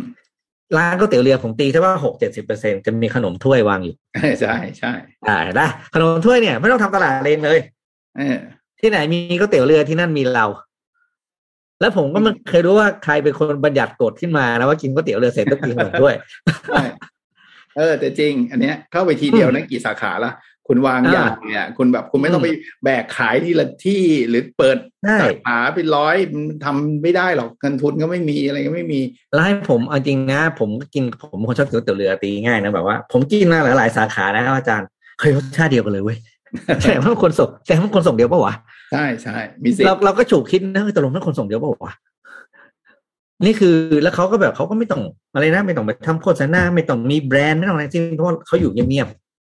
อืมๆตรงนั้นแหละ แต่ขอให้คุณมากินก๋วยเตี๋ยวเรือเถอะแล้วมาทีเท่าไหร่อะใช่ไหมคือกี่เออสาขาอะคือมันเออเทียบเลยนะมาถึงพรวดแล้วกลายเป็นใครเป็นเขาเรียกว่าอะไรเป็นนอมไปเลย อย่างที่คุณปิกพูดนะว่าทำไมอืมก๋วยเตี๋ยวเรือมันต้องกินกับไอ้ขนมถ้วยวะเฮ้ยประเด็นแล้วประเด็นคืออาจารย์แม่งเป็นขนมเจ้าเดียวในร้านแล้วด้วยนะ เออใช่ ทุกร้านเลยอะคือจะกินขนมอื่นแต่เราไม่มีนะครับ มีแต่ขนมครกเอ้ยไม่ใช่โทษมีแต่ขนมถ้วยใช่เออใช่แบบเฮ้ยจะลงอะไรวะคือเนี่ยโดมิเนตสุดๆเลยนะคือบังคับกินอะ ถ้าคุณเผ็ดอะคุณจะกินอะไรอะนาทีนั้นอะ จริง แล้วแล้วแล้วมันก็กลายเป็นตอนตอนนี้วิ่งหาเลยนะ เอาจริงๆนะอืมอืมผมบางทีผมเข้าไปนี่ยอมรับเลยนะว่าผมผมอยากกินขนมถ้วย คือคือเป็นแบบนั้นเลยนะคือแบบว่า เออเฮ้ยมันเหมือนเออก็ไอ้ก๋วยเตี๋ยวเรือก็ใช่แหละ แต่ว่ากลายเป็นว่าขนมถ้วยเนี่ยมันมี มันมีแรงผลักดันไม่แพ้ก๋วยเตี๋ยวเรือ อืมอืมเพราะฉะนั้นจริงๆแล้วไอเดียของ growth hacker marketing เนี่ย มันไม่ผมผมอยากจะผมอาจารย์ผมคงคิดว่าเราคงคิดตรงกันก็คือเราอยากให้ผู้ประกอบการบ้านเราเนี่ยมองและเข้าใจเรื่องตรงนี้จริงๆว่า มันไม่ใช่เรื่องของคนทำสตาร์ทอัพมันไม่ใช่เรื่องของที่เป็นอะไรนะเขาเรียกทำได้เฉพาะคนที่ทำแพลตฟอร์มนะ คนที่ทำ product จริงๆก็ทำได้ เพียงแต่ถ้าคุณเข้าใจแก่นของมัน ซึ่งหนังสือเนี่ยเขาเล่าไว้สี่ขั้นตอนซึ่งมันไม่ยากหรอกถ้าไปอ่านแป๊บเดียว แต่ว่าประเด็นสำคัญก็คือ เราต้องเชื่อก่อนว่าทุกอย่างในโลกนี้มันคือ exponential growth ได้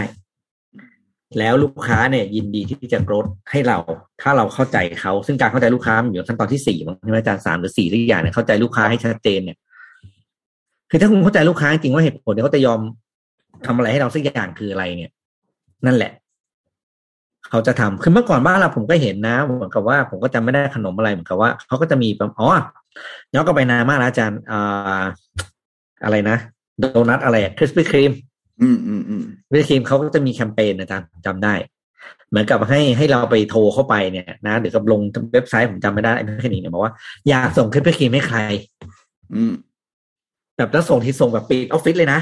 เวลาเขาส่งทีเขาไปทีแบบเป็นเหมือนกับเป็น tower เลยสองถุงเวลาเวลาเขามีอะไรนะเขาเรียกคนส่งอะอ่าไปหนึ่งถุงหนึ่งก็มีห้าชั้นใช่ไหมชั้นหนึ่งก็จะกล่องหนึ่งก็จะแปดชิ้นถ้าผมจำไม่ผิดแปดชิ้นหรือสิบสองชิ้นเนี่ยแหละไปเป็น tower แล้วโอ้โหภาพมันแบบอลังมันกาดูรแบบออฟออฟฟิศไหนเนี่ยมีคนส่งคริสปี้ครีมไปให้เนี่ยเฮ้ยโอ้โหฟินนี่คือแบบเป็นที่ว้าวมากอะ เออจริงอ่าแล้วยุคนั้นเป็นยุคที่ Facebook บ้านเราเพิ่งเกิด อืมอ่าการส่งภาพขนมให้การรับถ่ายเนี่ยโอ้โหคือสุดกระหนๆผมเองเนี่ยผมเคยเป็นคนที่นั่งโทรไปที่ แต่ผมไม่ต้องโทรนะผมต้องผมโทรแต่ผมไม่ได้โทรคอน sumer ต้องเรียนอย่างนี้คือตอนนั้นเราก็ทำงานเราทางมีเดียำอ่าเราก็จะซื้อเนี่ยเป็นของขวัญลูกค้าใช่ไหมเราก็โทรที่ซื้อไปคีมาสิเพราะว่าเขาซื้อโฆษณาแอดเราเราเบอร์ตรงอยู่แล้วอืมแต่ว่าเราไปเนี่ยก็คือเราให้อ่าเราส่งเอของเราที่ดูแลเขาเนี่ยตามไปด้วยอืมเราก็ไม่ได้ให้แบบเซอร์ไพรส์เนี่ยโหลูกค้าประทับใจมากเวิร์กมาก แล้วลูกค้าทุกคนถ่ายลงเฟซอะไรแบบเฮ้ยมันเป็นแคมเปญที่ตอนนั้นคือถือว่าแบบ ทุกคนรู้จักคริสปี้ครีมในช่วงเวลาแบบภายในหนึ่งสัปดาห์ ดีเนาะผมว่าเนี่ยผมว่าอย่างเงี้ยอย่างที่คุณปิ๊กเล่าเล่าเคสเนี่ย คือมันไม่ใช่เอสอตาร์ทอัพนะ ไม่เกี่ยวสตาร์ทอัพเลยนะคริสปี้ครีมเนี่ย แต่ว่ามันทำได้ไงแต่มันต้องใช่แล้วใช้ประเด็นสำคัญคือสมมติว่าอาจารย์ขายขนมอย่างเงี้ยสมมติว่าเราต้องทำเราต้องทำขนมทุกวันอยู่แล้วนึกออกปะอ่าเราก็ต้องซ้อมมือเราก็ต้องแบบอะไรอย่างเงี้ยของเราอะ เฮ้ยคุณก็ทำเผื่ออีกนิดนึงแล้วก็ทำเนี่ยเพื่อเวที่การโปรโมทอะไรของเราไปเนี่ยโอ้โหผมว่ามันมันเป็นอะไรที่แบบโดดเด่นนะเพียงแต่คุณต้องคิดกิมมิคตอนที่เอาไปให้อะให้มันดูทำยังไงให้คนอยากแชร์ต่อ จริง อืมพอคนอยากงเงี้แชรับร์แล้วเนี่ย คนก็พร้อมจะแชร์แล้วพอแชร์แล้วเนี่ยเราเราไม่ต้องทำอะไรเลยนะรอเอออเราแค่เราเก็บเกี่ยว รอไวรัลอย่างเดียว รอรับโทรศัพท์อย่างเดียวเลยเขาวเนี้ยเต็มไปหมดเลย แล้วเดี๋ยวนี้มันมีแฮชแท็กนะอาจารย์ ที่มันทำให้เราถูกถูกถูกค้นหาได้ง่ายขึ้นอืม เมื่อก่อนไม่มีแฮชแท็กนะครับ จะหานี่คือผมต้องรู้จักเรื่องนี้หรือชื่อแคมเปญหรืออะไรจริง ๆ เพื่อจะเข้าไปดูได้เดี๋ยวนี้แฮชแท็กมันง่ายไงมันก็มีเครื่องมือใหม่ ๆ ขึ้นมาเพื่อเพื่อตอบสนองไอการใช้งานในการตลาดมากขึ้น ผมว่าเดี๋ยวนี้เรามีสื่ออยู่ในมือ เกือบเกือบจะอืมเรียกว่าเต็มที่เลย ถ้าเป็นแต่ก่อน อันนี้แบบยุคเก่าอะนะพูดแบบนี้ดูอายุเยอะเลย คือจะไปเยอะเยอะเยอะมันไม่มีช่องเยอะเยอะแล้วคือมันไม่มีช่องให้เราทำอะไร จะไปออกทีวีก็ต้องไปตามง้อเขาต้องรอคิวเขาใช่ไหมอืมออกวิทยุก็เหมือนกัน มันไม่ใช่ง่ายนะ มีเงินก็ต้องจ่ายไม่ไม่ไม่น้อย เดี๋ยวนี้ YouTube ก็ฟรีคุณทำให้มันเจ๋งก็แล้วกัน คนตามคุณเป็นล้านได้เลยอะคุณคนธรรมดาธรรมดาคนหนึ่งเนี่ย เยอะแยะเลยพอดแคสต์ก็มีนะครับ หรือที่เราทำกันอยู่เนี่ยนะครับ ผมว่าอ่ามันมันมันมันเป็นสื่อที่แบบ แล้วมันไม่ต้องการอะไรมากมายนะอืม เราไม่ต้องการแบบโหอะไรหรูหราเลยเดี๋ยวนี้มันเข้าถึงได้หมดเลย แต่เพียงแต่ว่าต้องมีมีมีความคิดสร้างสรรค์หน่อย หรือว่าลองศึกษาหน่อย มันจับจุดได้เมื่อไหร่นะทุกอย่างแล้วมันต้องกลับมาที่ถึงที่เราบอกครับ ถ้าเกิดเราทำคอนเทนต์น่ะ product market fit คือคอนเทนต์ที่คนอยากฟังไงใช่แล้วก็อาจจะใส่อ่าเรื่องของสไตล์การคุยลีลาท่าทางอะไรนี้ก็เป็นความสามารถเฉพาะตัวละดังนั้นมันต้องกลับมาเรื่องเดิมครับ คุณต้องพูดในเรื่องที่คนอยากฟัง แล้วตรงกับจริตเขาที่สุดอืมแล้วคือหลักคือหลักหลักการตลาดของเล่มนี้ถือว่าเป็น shortcut มาก ๆสำหรับคนที่ อ่าเป็นผู้ประกอบการแล้วก็แล้วก็เรียกว่าไงนะก็เรียกว่าอยากอยากเรียนรู้เทคนิคการตลาด แต่ไม่ได้เคยทำการตลาดมาก่อนผมว่าเล่มนี้เป็นไอเดียที่ดี แล้วก็เอาไปใช้ได้ง่ายด้วย รู้สึกตอนข้างหลังมีเคสที่เขาทำหนังสือเล่มนี้ด้วยนะ คือเขาอ่าจะเล่าให้ฟังว่าหนังสือเล่มนี้เขาทำยังไง ให้มันให้มันอืมดังให้มันบูมอะไรเงี้ย ซึ่งเขาก็ทำสำเร็จนะเพราะว่าไม่งั้นคงไม่มาแปลถึงเมืองไทยหรอกเออเล่มนี้เล่มนี้เล่มนี้เล่มนี้ขายดีครับ แล้วแรงฮอลิเดย์นี่ดังด้วย เป็นใช่เป็นก็ดังอยู่แล้วนะครับ ก็อาจารย์ฝากอะไรหน่อยไหมครับกับเล่มนี้ ผมว่าลองอ่านดูหนึ่งคือนี่โฆษณาให้เขาเลยเห็นปะอืมแล้วเราก็เรียบร้อยแล้วเราก็โดนเขาเรียบร้อยแล้วเนี่ยเนี่ยอยู่ดีๆก็เอามาเล่าให้ฟังเฉยเลย อะแต่ว่าเอาเอาดีดีจริงคือคือหนึ่งมัน มันไม่ต้องใช้เวลานานในการอ่าน ผมว่าเขาอ่าดีไซน์มานะ ถ้าเกิดเขาทำเทคหนาสามร้อยห้าสิบหน้าอะไรเราคงยังไม่อ่านอะคือมันอ่านง่ายๆอ่านเร็วๆ แล้วก็ผมว่าสำหรับผู้ประกอบการหรือคนที่ทำงานด้านการตลาดลองอ่านเป็นไอเดีย มันมันอาจจะไม่ได้หยิบเอามาใช้ได้ทุกอย่างหรอกแต่ว่าบางอย่างเนี่ยมันมันพลิกได้เลยนะมัน อย่างเมื่อกี้ที่คุณปิ๊กพูดถึงเรื่องของ ผมผมพูดถึงไอ้เรื่องไอ้ piggyback ของของไอ้ไอ้เพย์พากับ eBay มันก็ใช้ได้กับขนมถ้วยก๋วยเตี๋ยวเรือ ซึ่งเบสิกไงเราไม่ต้องเป็นโอ้โห eBay ใครทำวะเออเออเออเพย์พาเราแม่งของอืมอีลอนอืมมัสไม่ใช่ไงก๋วยเตี๋ยวเรือครับกับนี่กูก็เกาะได้เพราะฉะนั้นลองลองไปคิดดูว่ามันมีไอเดียอะไรที่มันเข้ากับธุรกิจเราได้นะบางทีค่าหนังสือมันก็คุ้มแล้วพูดง่ายๆคุณเอาไปใช้ได้คุณขายได้วันเดียวคุณก็คืนแล้วใช่ก็ก็เราไม่อ่านดูครับ ครับ ก็เล่มนี้ถือว่าเป็นเล่มที่อ่านง่ายนะอะพูดจริงผมให้กำลังใจคนที่อยากเริ่มต้นอ่านหนังสือด้วยเรากลับมานิดนึงนะ already ก็เป็นรายการที่ทำเพื่ออยากให้คนอยากอ่านหนังสือมากขึ้น เล่มนี้อ่านง่ายจริงครับ ผมอ่านด้วย ผมอ่านสองครั้งสองช่วงนะ ผมไม่ได้อ่านรวดเดียว แต่ว่าแต่ละช่วงคือช่วง coffee break อาจารย์สิบห้านาทีอืมอืมกาแฟสองแก้วสองเช้าจบเล่มใช่เพื่อจะเอามาคุยกันใน already วันนี้นะครับ ก็เป็นใครที่อยากอ่านหนังสือที่เกี่ยวกับเรื่องการทำธุรกิจ แล้วก็อยากอ่านแบบเริ่มต้นง่ายๆ เร็วๆไวๆเอาไปใช้ได้เลย ผมว่าเล่มนี้เป็นเราเล่มที่ที่เราสองคนเราสามคนนะแนะนำนะครับ แต่พอดีวันนี้คุณแท็บอาจจะติดติดภารกิจจริงๆก็ต้องต้องขออภัยคุณผู้ฟังด้วยนะครับ ก็ไปหาอ่านกันได้นะครับ growth hacker marketing นะครับ การตลาดแบบไม่ต้องทำการตลาดนะครับได้มีเล่มเล็กๆ โดยสำนักพิมพ์วีเลอร์นะครับร้อยเจ็ดสิบห้าบาทอ่านแป๊บเดียวจบแต่ว่าได้อะไรมากมายจริง ๆนะครับ ก็วันนี้น่าจะกำลังดีนะครับสองคนนะครับ ก็ขอบคุณสำหรับการติดตาม already ในสัปดาห์นี้นะครับ แล้วพบกันใหม่ตอนต่อไปนะครับ เราสองคนลาไปก่อน สวัสดีครับ ครับสวัสดีครับ Already Podcast เพราะหนังสือเล่มนี้ อ่านแล้วดีเกินจะเก็บไว้คนเดียว